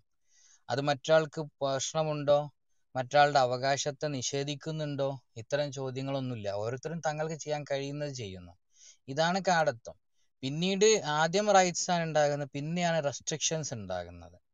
നമുക്കറിയാം പ്രീ ഇസ്ലാമിക് അറേബ്യ എന്ന് പറയുന്നത് ഏകദേശം ഈ ഒരു തരത്തിലായിരുന്നു. ഒരുപാട് ആളുകൾക്ക്, ഉയർന്ന ആളുകൾക്ക്, രീതിയിൽ അവർക്ക് തോന്നുന്ന ആളുകൾക്ക് അവർക്ക് തോന്നുന്ന രീതിയിൽ മുന്നോട്ട് പോകാൻ കഴിയുന്നൊരവസ്ഥ. അപ്പോൾ ഇവിടെ യഥാർത്ഥത്തിൽ പ്രീ ഇസ്ലാമിക് അറേബ്യയിലേക്ക് സ്ത്രീകളുടെ അവസ്ഥ എന്തായിരുന്നു എന്നൊരു ചോദ്യമുണ്ട്. അതായത് പ്രീ ഇസ്ലാമിക് അറേബ്യയിൽ സ്ത്രീകളുടെ അവസ്ഥ പരിതാപകരമായിരുന്നു എന്നുള്ളതാണ് നമുക്ക് ചരിത്രത്തിൽ മനസ്സിലാക്കാൻ പറ്റുന്നത്. എത്രത്തോളം എന്ന് വെച്ച് കഴിഞ്ഞാൽ ഒരു പെൺകുഞ്ഞ് ജനിക്കുക എന്ന് പറയുന്നത് പോലും അവർക്ക് അസഹനീയമായിരുന്നു. നമുക്കത് ഖുർആൻ എടുത്ത് പരിശോധിക്കുമ്പോൾ പോലും മനസ്സിലാകുന്നുണ്ട്. ഒരു പെൺകുഞ്ഞ് ജനിക്കുമ്പോൾ അവരുടെ മുഖമാകെ വിളറിപ്പോകുമെന്നും അവർക്ക് ഒരുപാട് ദുഃഖം ഉണ്ടാവും എന്നൊക്കെ പറയുന്നുണ്ട്. എന്നിട്ട് അവർ അതിൻ്റെ ഭാഗമായിക്കൊണ്ട് ഈ പെൺകുഞ്ഞുങ്ങളെ ജീവനോടെ കുഴിച്ചു മൂടുമായിരുന്നു. നിരന്തരമായി നമ്മൾ ഹദീസുകൾ എടുത്ത് നോക്കുമ്പോൾ പ്രവാചകന് എതിരെ പെൺകുട്ടികൾക്ക്, ഇപ്പം ഈ പറഞ്ഞ പോലെ ഇവിടെ ജോഹർ സാഹിബ് പറഞ്ഞ പോലെ പെൺകുട്ടികൾക്ക് പരിഗണന നൽകിക്കൊണ്ടുള്ള ഒരുപാട് നിയമങ്ങളുണ്ട്. പെൺകുട്ടികൾക്ക് വിദ്യാഭ്യാസം നൽകുന്നതിനെ കുറിച്ച്, പെൺകുട്ടികൾക്ക് പിന്നെ എക്സ്ട്രാ ഇത് കൊടുക്കുന്നതിനെ കുറിച്ച്, പെൺകുട്ടികൾ ഒരു കുടുംബത്തിൽ ജനിച്ചാൽ ഉണ്ടാകുന്ന ഗുണങ്ങളെക്കുറിച്ച് പറയുന്നു. നമുക്കറിയാം ഒരു ചരിത്രം തന്നെ ഉണ്ട്. പ്രവാചകന്റെ അടുത്തേക്ക് ഒരാൾ വന്നിട്ട് പറയുന്നുണ്ട്, സ്വന്തം കുഞ്ഞിനെ കുഴിച്ചു മൂടിയ ഒരു കഥ അദ്ദേഹം വിവരിക്കുകയാണ്. അദ്ദേഹം വിവരിക്കുന്നതിന് ഇങ്ങനെയാണ്: ഒരു പെൺകുട്ടി ജനിച്ചു, അവളെ കുഴിച്ചു മൂടാൻ വേണ്ടി നിരന്തരമായ ആളുകൾ പറഞ്ഞുകൊണ്ടേയിരുന്നു. അങ്ങനെ പ്രഷർ കാരണം അസഹനീയമായിട്ട് സ്വന്തം കുഞ്ഞുമായിട്ട് ഇയാൾ നടന്നു പോവുകയാണ്. മരുഭൂമിയിൽ അവിടെ പോയിട്ട് ഈ കുഴി തോണ്ടിക്കൊണ്ടിരിക്കുകയാണ്. കുഴി തോണ്ടി തോണ്ടി തോണ്ടി എടുത്തുകൊണ്ടിരിക്കുമ്പോൾ ഈ ശരീരത്തിൽ, ഈ പിതാവിന്റെ ശരീരത്തിൽ പൊടിപടലങ്ങൾ പറ്റുന്നുണ്ട്. ഈ പൊടിപടലങ്ങൾ പറ്റുന്നത് ഈ കൊച്ചു കുഞ്ഞ് അവിടെ നിന്നിട്ട് ഈ പിതാവിന്റെ മുഖത്ത് നിന്ന് തട്ടി കൊടുക്കുന്നുണ്ട്. എന്നിട്ട് ഇത് കുഴിച്ചു കഴിഞ്ഞതിന് ശേഷം ഈ കുഞ്ഞിനെ എടുത്തിട്ട് ഈ പിതാവ് ആ കുഴിയിലേക്ക് എടുത്തിടുകയാണ്. അങ്ങനെ എടുത്തിട്ട സമയത്ത് പോലും ആ കുട്ടി വിളിച്ചത് പിതാവിനെയാണ്. പിതാവിനെ വിളിച്ചിട്ടാണ് കുട്ടി കരയണത്. അപ്പം കരഞ്ഞ സമയത്ത് അയാൾ എന്ത് ചെയ്തത്രേ, കുറച്ച് മണലെടുത്തിട്ട് ഈ കുട്ടിയുടെ വായിലേക്ക് ഇട്ട് കൊടുത്തത്രേ. അങ്ങനെ കുഴിച്ചു മൂടി എന്ന് പറഞ്ഞു. ഇത് കേട്ടപ്പോൾ ഇത് വളരെ നിസ്സംഗതയോടുകൂടി അദ്ദേഹം അവതരിപ്പിച്ചു. ഇത് കഴിഞ്ഞതിന് ശേഷം അദ്ദേഹം പ്രവാചകന്റെ മുഖത്തേക്ക് നോക്കുന്നുണ്ട്. സഹാബികൾ പറയുകയാണ്, പ്രവാചകൻ ഏറ്റവും കൂടുതൽ കരഞ്ഞതായിട്ട് ഞാൻ കണ്ടത് അന്നാണ് എന്ന്. അദ്ദേഹം തായിഫിലെ രംഗങ്ങൾ, ഉഹുദിലെ രംഗങ്ങളൊക്കെ നമുക്കറിയാം. ഏറ്റവും കൂടുതൽ അദ്ദേഹത്തിന് സങ്കടം വന്ന സമയങ്ങൾ. പക്ഷെ അതിനേക്കാൾ ഏറെ അദ്ദേഹം കരഞ്ഞത്, നമുക്കറിയാം, ആ പിതാവിനെ വിളിച്ചുകൊണ്ട് ആ കുഞ്ഞ് കരഞ്ഞല്ലോ, അതിനുശേഷം ഭാവിയിൽ ജനിക്കാൻ പോകുന്ന കുഞ്ഞുങ്ങളുടെ കരച്ചിൽ മുഴുവൻ അദ്ദേഹം അന്ന് കരഞ്ഞു തീർത്തിട്ടുണ്ടാകും. ഏതായാലും ഖുർആൻ ഇതിനെ നിരോധിച്ചുകൊണ്ട് വചനങ്ങൾ അവതരിപ്പിച്ചു, കൃത്യമായി നിരോധിച്ചു. മാത്രമല്ല നിരന്തരം, ഞാൻ പറഞ്ഞ പോലെ പ്രവാചകന് പെൺകുട്ടികളെ വളർത്തുന്നതിനെ കുറിച്ച് നിരന്തരമായി അവരെ അഭ്യസിപ്പിച്ചു, പഠിപ്പിച്ചു. ഇതിന്റെ ഫലമായിട്ട് പെൺകുട്ടികൾ ജനിക്കുന്നത് വളരെ അപമാനകരമെന്ന് കണ്ടിരുന്നൊരു സമൂഹം, ആ സമൂഹത്തിൽ നിന്ന് പ്രവാചകൻ ഇത്തരത്തിലുള്ള അധ്യാപനങ്ങൾ നടത്തിക്കൊണ്ടിരിക്കുന്നു. അങ്ങനെ ഇരിക്കെ അദ്ദേഹത്തിനൊരു അനുചരൻ വന്നിട്ട് അദ്ദേഹത്തോട് പറഞ്ഞു, പ്രവാചകരെ, എൻ്റെ ഭാര്യ ഗർഭിണിയാണ്, പെൺകുഞ്ഞാവാൻ നിങ്ങൾ പ്രാർത്ഥിക്കണം കേട്ടോ എന്ന്. ഞാൻ പലപ്പോഴും ആലോചിക്കാറുണ്ട്, പ്രവാചകൻ ആ സമയത്ത് ചിരിച്ചിട്ടുണ്ടാവോ അതല്ല കരഞ്ഞിട്ടുണ്ടാവോ?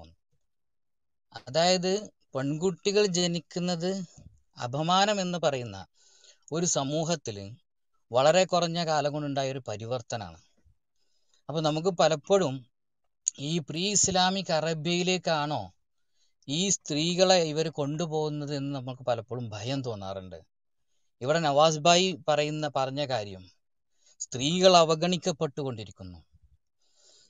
നാസ്തികരെ അവരുടെ ഏറ്റവും മുന്നിൽ കാണിക്കാറുള്ള, മാതൃകയായി കാണിക്കാറുള്ള ആ രാജ്യങ്ങളിലൊക്കെ സ്ത്രീകൾ ഡിപ്രഷനിലേക്ക് പോയിക്കൊണ്ടിരിക്കുകയാണ്. അവിടെ ഇൻഡിവിജ്വലിസത്തിൻ്റെ, വ്യക്തി സ്വാതന്ത്ര്യത്തിൻ്റെ അടിസ്ഥാനത്തിൽ അവിടെ സ്ത്രീകൾ നിരന്തരമായി ചൂഷണം ചെയ്യപ്പെടുകയാണ്. അവിടെ കൂടുതൽ അവർ ഭാരമേൽക്കേണ്ടി വരികയാണ്. സപ്പോർട്ട് വേണ്ട എന്ന് പറഞ്ഞുകൊണ്ട് പുരുഷനും സ്ത്രീക്കും പരസ്പരം സപ്പോർട്ട് വേണം. സ്ത്രീകൾ പുരുഷന് ബുദ്ധിമുട്ടുന്ന ഓരോ സമയത്തും സ്ത്രീകളുടെ സപ്പോർട്ട് വേണം, സ്ത്രീകൾക്ക് തിരിച്ചും വേണം. അങ്ങനെ സ്ത്രീകൾക്ക് സപ്പോർട്ട് വേണ്ട എന്നൊക്കെ പറഞ്ഞ് സ്ത്രീകളെ ചൂഷണം ചെയ്യുകയും, ഇപ്പോൾ നവാസ് ഭായിയൊക്കെ സൂചിപ്പിച്ച പോലെ ഓരോ കുട്ടികളെ കൊല്ലുന്നതിനു പകരം ഇന്ന് കയങ്ങളിൽ നിന്ന് എത്രയോ ഡെഡ് ബോഡികളാണ് എടുക്കുന്നതെന്ന് പറഞ്ഞല്ലോ. ആ ഒരു നിലയിലേക്കാണോ ഇവരെല്ലാം കൂടി ഈ പെൺകുട്ടികളെ കൊണ്ടുപോകുന്നത് എന്ന് ഞാൻ ഭയക്കുന്നു. ആ കാര്യം ഒന്ന് സൂചിപ്പിക്കുകയാണ് ചെയ്തത്.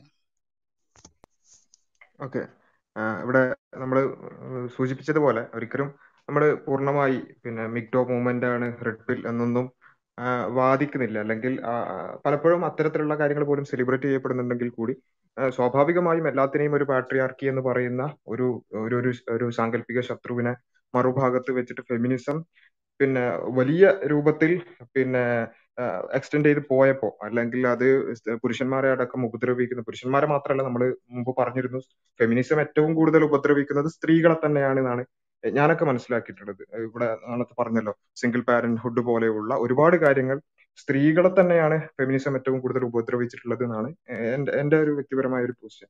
അപ്പൊ ആ നിലക്ക് പിന്നെ ഫെമിനിസം ഉണ്ടാകുമ്പോൾ സ്വാഭാവികമാണ് ഇത്തരത്തിലുള്ള റിയാക്ഷണറി മൂവ്മെന്റുകൾ.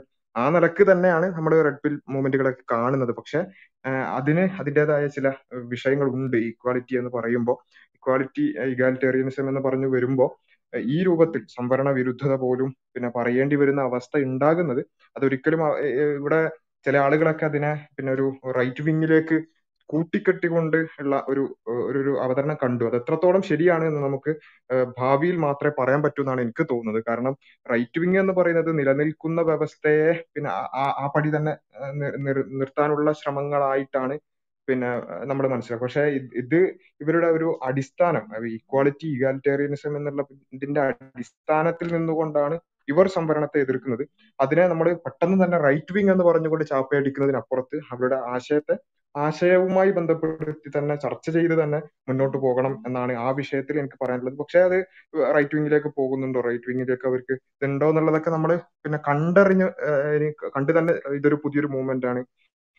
ആ നിലക്ക് മാത്രം അതിനോട് ഒരു ന്യായമായ സമീപനം തന്നെയാണ് എടുക്കേണ്ടത് എന്നാണ് എൻ്റെ ആ വിഷയത്തിലുള്ള ഒരു അഭിപ്രായം.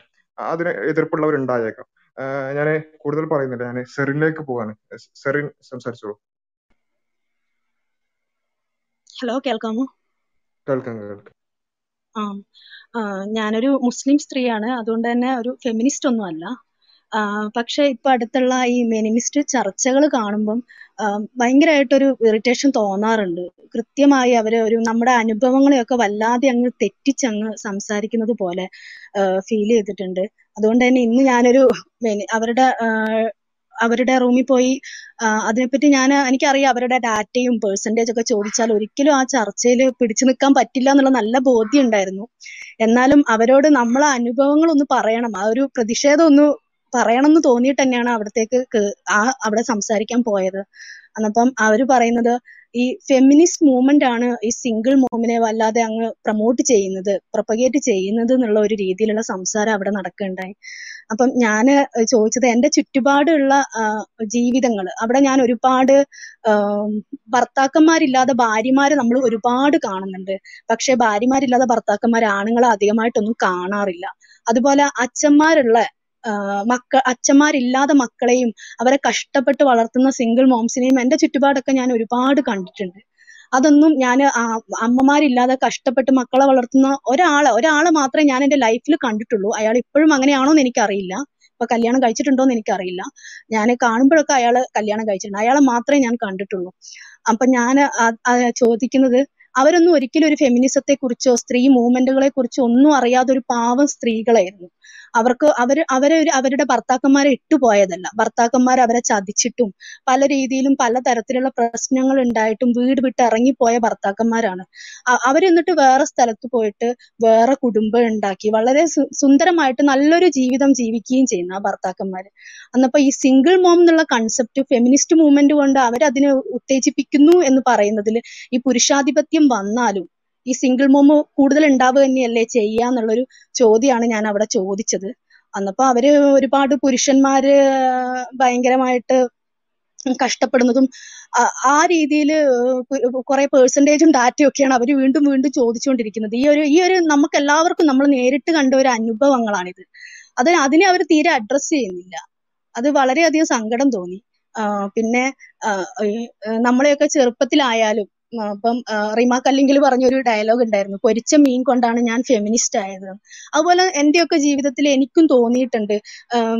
വീട്ടിലുള്ള ആൺകുട്ടികൾക്ക് ഇപ്പം പൊരിച്ച മീനായിക്കോട്ടെ പുഴുങ്ങിയ മുട്ടയായിക്കോട്ടെ അത് കുറച്ച് കൂടുതൽ കൊടുക്കുന്നതിൽ എനിക്കൊക്കെ സങ്കടം തോന്നിയിട്ടുണ്ട്. നമുക്ക് വന്നപ്പോൾ നമ്മളോട് എന്താ ഇങ്ങനെ കാണിക്കുന്നത് എന്ന് നമുക്കും തോന്നിയിട്ടുണ്ട്. അങ്ങനെയുള്ള വിവേചനങ്ങളൊക്കെ നമ്മളൊക്കെ വീട്ടിൽ അനുഭവിച്ചിട്ടുണ്ട്. അതൊക്കെ ഒരു സത്യസന്ധമായ കാര്യങ്ങൾ തന്നെയാണ്. അതുകൊണ്ട് ഫെമിനിസം എന്ന് പറയുന്നത് ജെൻഡർ ഇക്വാലിറ്റി തന്നെയാണെങ്കിലും ഒരു പുരുഷാധിപത്യത്തിനെതിരെയുള്ള ഒരു ചോദ്യം ചെയ്യൽ എന്ന നിലയ്ക്ക് ഫെമിനിസത്തിനോട് നല്ലൊരു ബഹുമാനം കീപ്പ് ചെയ്യുന്നുണ്ടായിരുന്നു. കുറച്ച് കാലങ്ങൾക്ക് മുമ്പ് വരെ അങ്ങനെ ഒരു മാനസികാവസ്ഥ ഉണ്ടായിരുന്നു. പക്ഷെ ഇപ്പോഴ് അവര് സ്ത്രീ പുരുഷ തുല്യത എന്നതിനെ അടിസ്ഥാനമാക്കി നമ്മളെ യുക്തിവാദത്തിനൊക്കെ സംഭവിച്ചതുപോലെ, ഒരു സ്വതന്ത്ര ചിന്തയിലൂന്നിയ യുക്തിവാദത്തിനൊക്കെ സംഭവിച്ചതുപോലുള്ള ഒരു അപജയം ഫെമിനിസത്തിനും സംഭവിച്ചിട്ടുണ്ട്. കാരണം മാനവികത എന്നുള്ള ഒരു വസ്തുവിനെ മതവും മതമില്ലായ്മയും തമ്മിൽ കൂട്ടിക്കെട്ടുക, അതുപോലെ ഫെമിനിസം എന്നുള്ളത് ഒരു മതവും മതമില്ലായ്മയും തമ്മിൽ കൂട്ടിക്കെട്ടുക. ആ രീതിയിൽ കൃത്യമായ അതിർവരമ്പുകൾ ഉള്ളവർക്ക് ഇങ്ങനെയുള്ളവർ ഇങ്ങനെ ചിന്തിക്കാൻ പാടില്ല. ആ രീതിയിൽ ഒരു അപജയം ഫെമിനിസത്തിന് സംഭവിച്ചിട്ടുണ്ട്. പക്ഷെ ഒരു സ്ത്രീ പക്ഷപാതത്തിൽ ഊന്നിയ ഒരു ചിന്ത നമ്മുടെ സമൂഹത്തിന് ഇന്നും ആവശ്യമാണ്. അത്രത്തോളം സ്ത്രീകൾ ഇപ്പോഴും കഷ്ടപ്പെടുന്നുണ്ട്. ഇത്രയും സുരക്ഷാ നിയമങ്ങളും സ്ത്രീകൾക്ക് വേണ്ടി ഒരുപാട് നിയമങ്ങൾ ഉണ്ടായിട്ട് പോലും കൃത്യമായിട്ട് നമ്മുടെ സമൂഹം സ്ത്രീകളെ അടിച്ചമർത്തുന്നുണ്ട്. അതൊരു സത്യസന്ധമായ ഒരു കാര്യം തന്നെയാണ്. അതുകൊണ്ട് ഈ സമത്വം എന്ന് പറയുന്ന ചിന്തയിലുപരി ഒരു സ്ത്രീ പക്ഷപാത ചിന്ത ഉപേക്ഷിക്കേണ്ട സമയം നമുക്ക് ഒരിക്കലും വന്നു ചേർന്നിട്ടില്ല. അതുകൊണ്ട് തന്നെയാണ് ഇപ്പം ഞാനിപ്പോ എൻ്റെ കൂട്ടുകാർക്കിടയിൽ ഞാൻ അബായിയും വല്ല നക്കാബൊക്കെ ഇടുന്ന ഒരു സ്ത്രീയാണ്. എന്നിട്ട് കൂടി എന്നെ അവർ വിളിക്കുക ഫെമിനിസ്റ്റ് എന്നാണ്. ഞാൻ ഒരിക്കലും സ്ത്രീ പുരുഷ തുല്യത, സ്ത്രീയും പുരുഷനും തുല്യരാണ് എന്ന് വാദിക്കുന്ന ഒരാളല്ല ഞാൻ. ഞാൻ കൃത്യമായിട്ട് സ്ത്രീകൾക്ക് സംഭവിക്കുന്ന ഒരു അനീതിയെക്കുറിച്ചും സ്ത്രീകൾക്ക് നീതി നിഷേധം ഒരുപാട് സംഭവിക്കുന്നുണ്ട്. അതിനെക്കുറിച്ച് എന്ത് പറഞ്ഞാലും നമ്മുടെ ഒരു പൊതുബോധം ഒരു പുരുഷാധിപത്യത്തിന്റെ ഒരു പൊതുബോധം നമുക്കുണ്ട്. അപ്പൊ അവരോട് നമുക്ക് എന്നും അതിനെക്കുറിച്ച് സംവദിക്കേണ്ടി വരാറുണ്ട്. അപ്പം അന്നേരം അവർക്ക് നമ്മളെ കുറിച്ച് ഫെമിനിസ്റ്റ് ആണ് എന്നൊരു തോന്നൽ വരും. പക്ഷെ എനിക്ക് ഈ അടുത്ത കാലം വരെ എന്നെ ഒരു ഫെമിനിസ്റ്റ് എന്ന് ഒരാൾ വിളിക്കുന്നതിൽ എനിക്കൊരു ബുദ്ധിമുട്ടും തോന്നാറില്ല.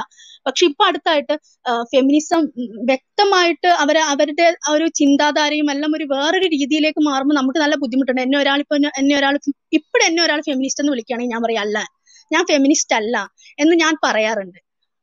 അതുപോലെ ഞാൻ ഒരു FP യിൽ സംസാരിക്കുമ്പം ശരിക്കും ഒരു കുലസ്ത്രീയെ പോലെ സംസാരിക്കേണ്ടതായിട്ട് വന്നിട്ടുണ്ട്. അപ്പൊ തന്നെ ഞാൻ ചിന്തിക്കുന്നത്, ഞാൻ സംസാരിക്കുന്നത് എനിക്ക് എൻ്റെ മതം നൽകിയ ഒരു വീക്ഷണത്തിന്റെയും പ്രമാണത്തിന്റെയും അടിസ്ഥാനത്തിലാണ് സംസാരിക്കുന്നത്. അപ്പം ആ ഒരു മതം എന്ന് പറയുന്നത് ഇതിന്റെ രണ്ടിന്റെയും ഇടയിലാണ് എന്നുള്ളത് എനിക്ക് തോന്നിയിട്ടുണ്ട്. ഈ ഒരു പുരുഷാധിപത്യത്തിനും എതിരാണ്. അതുപോലെ ഫെമിനിസം മുന്നോട്ട് വെക്കുന്ന സ്ത്രീയും പുരുഷനും എല്ലാം കൊണ്ടും തുല്യരാണ് എന്ന് പറയുന്ന ജെൻഡർ ഇക്വാലിറ്റിക്കും അത് ഇസ്ലാം മതം പറയുന്നില്ല എന്നുള്ളത്. അതുകൊണ്ട് ഈ ടൈറ്റിൽ എനിക്ക് ഭയങ്കരമായിട്ട് വളരെ ആപ്റ്റ് ആയിട്ടുള്ള ഒരു ടൈറ്റിലാണ്. എന്നാലും നമ്മൾ ആ ഒരു മധ്യ എന്ന് മാത്രമല്ല, ഒരു സ്ത്രീ പക്ഷപാതപരമായിട്ടുള്ള ഒരു ചിന്തയിൽ നിന്ന് നമ്മൾ ഒരിക്കലും വിട്ടുമാറേണ്ട ഒരു സാഹചര്യം ഇതുവരെ ഉണ്ടായിട്ടില്ല. അതിനെതിരെ കൂടി അവർ സംസാരിക്കുന്നതായിട്ട് ആദ്യമൊക്കെ അവർ സംസാരിക്കും. കൃത്യമായൊരു സ്ത്രീയും പുരുഷനും വ്യത്യാസമുണ്ട്, അവരുടെ ഇൻട്രസ്റ്റ് വ്യത്യാസമുണ്ട്. ആ രീതിയിലുള്ള ഒരു ചർച്ചയെ ഞാൻ ആ രീതിയിൽ കണ്ടിരുന്നു. പക്ഷെ ഇപ്പൊ അവര് കൃത്യമായ ഒരു അടിച്ചമർത്തുന്ന ഒരു സമൂഹത്തെ, ഒരു അടിച്ചമർത്തുന്ന ഒരു അരികുവൽക്കരിക്കപ്പെടുന്ന ഒരു സമൂഹം തന്നെയാണ് സ്ത്രീ സമൂഹം. അതിനെതിരെ കൂടി അവർ തിരിയുന്നത് പോലെ, അതുകൊണ്ടാണ് അതിനൊരു ചിലപ്പോൾ അതിനൊരു റൈറ്റ് വിങ് എന്ന് പറയുന്നുണ്ടാവുക. കാരണം ആ അടിച്ചമർത്തപ്പെടുന്നവരുടെ വികാരങ്ങൾ അവർ മനസ്സിലാക്കാത്തത് പോലെ അവർ സംസാരിക്കുന്നുണ്ട്. അതുകൊണ്ടായിരിക്കാം ചിലപ്പോൾ ഒരു റൈറ്റ് വിങ് ആയിട്ട് അവരെ തോന്നുന്നുണ്ടാവുക എന്ന് എനിക്ക് തോന്നുന്നു. അതുകൊണ്ടായിരിക്കാം അങ്ങനെ ഒരു രീതി വന്നിട്ടുണ്ടാവുക. എന്തായാലും ഇസ്ലാം എന്ന് പറയുന്നതും എനിക്കൊരു ശരിക്കും ഞാനിപ്പോ ഇവിടെ സൗദി അറേബ്യയിലാണ് നിൽക്കുന്നത്. അപ്പോൾ എനിക്കും തോന്നിയിട്ടുള്ളത് എന്താണെന്ന് വിചാരിച്ചിട്ടുണ്ടെങ്കിൽ, ഒരു ഇസ്ലാമിക സമൂഹത്തിൽ ഒരു സ്ത്രീക്ക് ഇസ്ലാം പറഞ്ഞു വെച്ചിട്ടുള്ള എല്ലാ രീതിയിലുള്ള ആനുകൂല്യങ്ങളും പരിഗണനകളും കൊടുക്കുകയാണെങ്കിൽ പുരുഷന്മാർ കുറച്ച് കഷ്ടപ്പെട്ടിട്ട് തന്നെയാണ് ഇവിടെ ജീവിക്കുന്നതെന്ന് എനിക്ക് വല്ലാതെ ഫീൽ ചെയ്തിട്ടുണ്ട്. കാരണം ഞാനൊക്കെ ഇപ്പം ഇപ്പം പാസ്പോർട്ട് എടുക്കാനായിക്കോട്ടെ, എന്തെങ്കിലും ഒരു ആവശ്യത്തിന് ഒരു പാസ്പോർട്ട് ഓഫീസിലോ എവിടെയെങ്കിലും പോവുകയാണെങ്കിൽ വളരെ ജോലി കഴിഞ്ഞ് വളരെ ബുദ്ധിമുട്ടി വരുന്ന പുരുഷന്മാർ ക്യൂവിൽ നിൽക്കുന്നുണ്ടെങ്കിൽ പോലും ഏറ്റവും ഒടുവിൽ വന്ന എന്നെ ആയിരിക്കും ഫസ്റ്റ് അവർ വിളിക്കുക.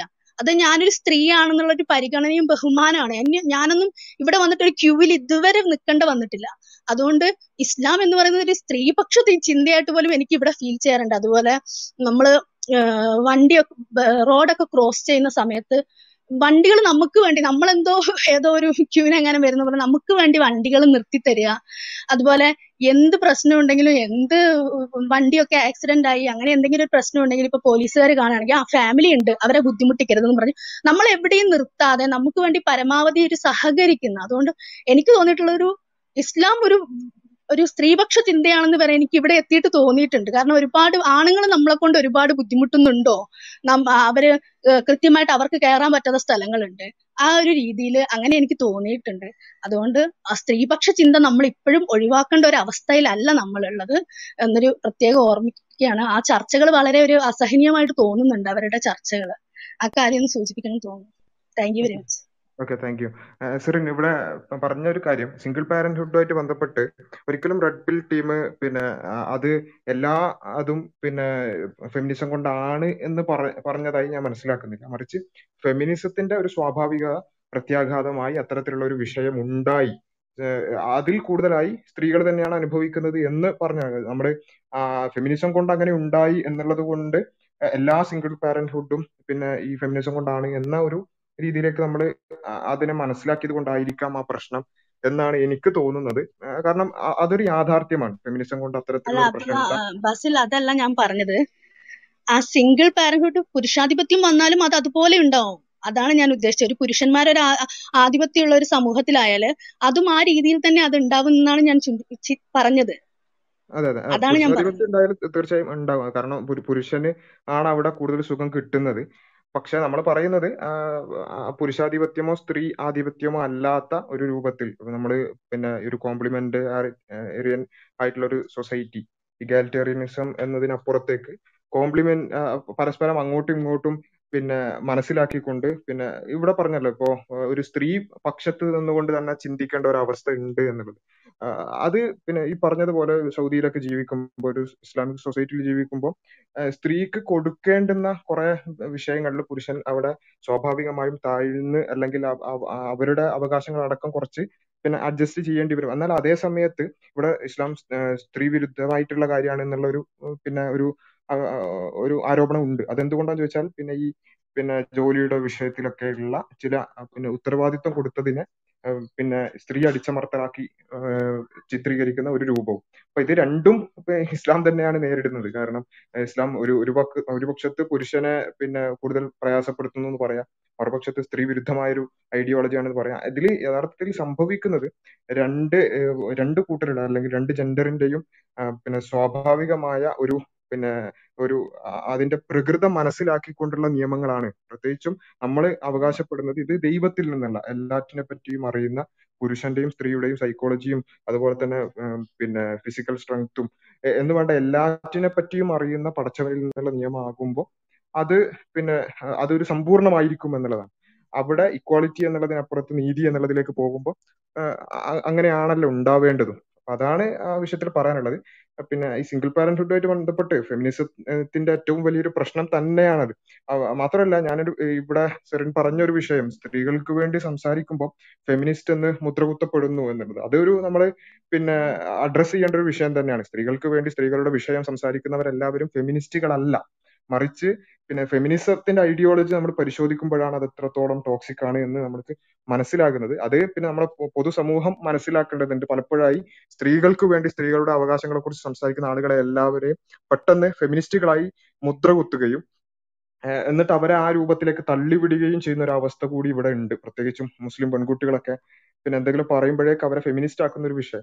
അവിടെ ഒരിക്കലും തന്നെ സ്ത്രീകൾക്ക് വേണ്ടി സംസാരിക്കുക എന്നുള്ളത് ഫെമിനിസം അല്ല എന്നുള്ളത്, ഫെമിനിസത്തിന് കൃത്യമായ ഒരു സാങ്കല്പിക പാട്രിയാർക്കി എന്ന് പറയുന്ന ഒരു സാങ്കല്പിക ശത്രുവിനെ നിശ്ചയിച്ചുകൊണ്ട് പിന്നെ സംസാരിക്കുന്ന ഒരു പിന്നെ പ്രത്യേക കൃത്യമായ ഒരു ഐഡിയോളജി തന്നെയാണത് എന്നുള്ളത് നമ്മൾ മനസ്സിലാക്കണം എന്നാണ് ആ വിഷയത്തിൽ പറയാനുള്ളത്.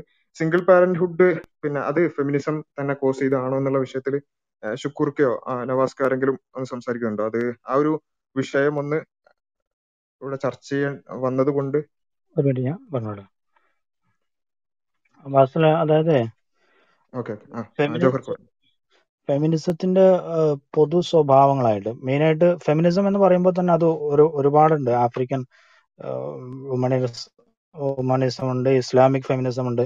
പക്ഷെ ഒരു യൂറോ സെൻട്രിക് ആയിട്ട് വളർന്നു വന്ന ഒരു ഐഡിയോളജിയും അവിടെ നിന്ന് വന്ന ആശയങ്ങൾക്കാണ് അതിനകത്ത് മേധാവിത്വമുള്ളത്. അപ്പൊ അതുകൊണ്ട് തന്നെ ഫെമിനിസത്തിന്റെ പൊതു സ്വഭാവങ്ങൾ, അതിന്റെ ഇതുവരെയുള്ള ലിറ്ററേച്ചറും പൊതു കാര്യങ്ങളും പരിശോധിച്ചവർ പറഞ്ഞത് രണ്ട് പൊതു സ്വഭാവങ്ങൾ അതിൻ്റെ അകത്തുണ്ട്. ഒന്ന് അത് ആന്റി ഫാമിലി മൂവ്മെന്റ് ആയിട്ട് തന്നെയാണ് അത് അതിന്റെ മെജോറിറ്റി ഓഫ് കാലഘട്ടത്തിലും നിലനിന്നത്. രണ്ടാമത് അത് ആന്റി റിലീജിയസ് മൂവ്മെന്റ് ആയി ആണ്. അതിന് ആന്റി റിലീജിയസ് ആന്റി ഫാമിലി മുദ്രാവാക്യങ്ങൾ അതിൽ വളരെ വ്യാപകമായിരുന്നു, പ്രത്യേകിച്ച് യൂറോ സെൻട്രിക് ആയിട്ടുള്ള ഇതിൽ. അപ്പൊ ഈ ആന്റി ഫാമിലി മുദ്രാവാക്യങ്ങൾ, marriage has existed for the benefit of men എന്ന് പറഞ്ഞുകൊണ്ട് മാരേജ് എന്ന ഇൻസ്റ്റിറ്റ്യൂഷൻ തന്നെ പുരുഷന് വേണ്ടിയുള്ളതാണ് എന്നൊക്കെയുള്ള ക്യാമ്പയിനുകൾ വ്യാപകമായതിലൂടെ മാരേജിനെ ഇല്ലാതെയാക്കാൻ വേണ്ടിയിട്ടുള്ള, മാരേജിനോട് ഒരു മോശമായ ഒരു പ്രവണത വെച്ച് പുലർത്താനുള്ള ആളുകൾക്കിടയിൽ ക്യാമ്പയിൻ നടത്താൻ ഫെമിനിസം ഇതായി. അതാണ് സിംഗിൾ പാരന്റ്ഹുഡിലേക്ക് നയിച്ച കാര്യങ്ങളിൽ ഒന്ന്. അത് ഡിവോഴ്സിനെ വളരെയധികം വ്യാപിപ്പിച്ച് ആവറേജ് മാരിറ്റൽ റിലേഷൻസിന്റെ ഏജ് 5 വർഷമൊക്കെ ആക്കി മാറ്റി എന്നതാണ്. അപ്പം സിംഗിൾ പാരന്റേജും ഫെമിനിസവും തമ്മിലുള്ള ലിങ്ക് വരുന്നത് അവിടെ നിന്നാണ്. പിന്നെ ഫെമിനിസം എന്നതിനെ തന്നെ ഓരോ ആളുകൾക്ക് ഓരോ രൂപത്തിൽ നിർവചിച്ചെടുക്കാനുള്ള സാധ്യതകളുണ്ട് എന്നും ഉള്ള വായനകൾ ബാക്കിയുണ്ട്. ഇസ്ലാമിക് ഫെമിനിസ്റ്റുകളിൽ തന്നെ കുറെ വിഭാഗം ആ രൂപത്തിലും അതിനുണ്ട്. ഇസ്ലാമാണ് സ്ത്രീകൾക്ക് ഏറ്റവും കൂടുതൽ നീതി നൽകിയത് എന്നൊക്കെ പറഞ്ഞുകൊണ്ട് ഇസ്ലാമിനകത്ത് നിന്നുകൊണ്ട് ഒരു ഫെമിനിസ്റ്റ് റീഡിങ് കൊണ്ടുവരാനുള്ള സാധ്യത, അത് ടെക്സ്റ്റിന്റെ അകത്ത് നിന്നുകൊണ്ട് ആ റീഡിങ് കൊണ്ടുവരാനുള്ള ഒരു സാധ്യത തന്നെ ഉണ്ട്. അവിടെ ഫെമിനിസം എന്നതിന്റെ ഈ ഒരു പാട്രിയാർക്കി എന്നൊക്കെയുള്ള ഇതിനെ പ്രതിഷ്ഠിച്ചുകൊണ്ടുള്ള ഒരു ആംഗിളിലല്ല അവർ ഫെമിനിസം എന്ന ടേമിനെ ഉപയോഗിച്ചത് എന്ന് മാത്രം.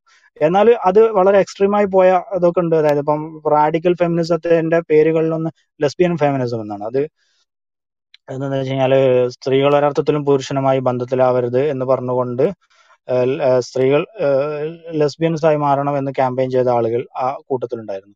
അതുകൊണ്ടാണ് അതിന് അങ്ങനെ പേര് വന്നത്. അപ്പം ഇതാണ് ഇതിനെ സിംഗിൾ പാരന്റ്ഹുഡുമായിട്ട് ലിങ്ക് ചെയ്യുന്നത്. ആന്റി ഫാമിലി മൂവ്മെന്റ് ആവുകയും ഡിവോഴ്സിനെ ഭയങ്കരമായി പ്രൊമോട്ട് ചെയ്യുകയും എല്ലാവരും സ്ത്രീകൾ ഫാമിലി വിട്ടു പോരണമെന്ന് ക്യാമ്പയിൻ നടത്തുന്നതൊക്കെ ഡിവോഴ്സിന് വ്യാപകമാക്കി. എന്നാൽ ഇസ്ലാമൊക്കെ എന്താണെന്ന് വെച്ച് കഴിഞ്ഞാൽ എന്താണ് സ്നേഹത്തോടു കൂടി പോകാനുള്ള പരിശീലനങ്ങളാണ് നൽകിയത്. എന്നാൽ പിരിയൽ അത്യാവശ്യമായി വരുന്ന ഘട്ടങ്ങളിൽ പിരിയുകയും ചെയ്യുക. ഇവിടെ ആ ഒരു ആംഗിളിലല്ല പ്രത്യേകിച്ച് യൂറോ സെൻട്രിക് ആയിട്ട് ക്യാമ്പയിൻ നടന്നത് എന്നതാണ് എന്റെ ഒരു കാര്യം.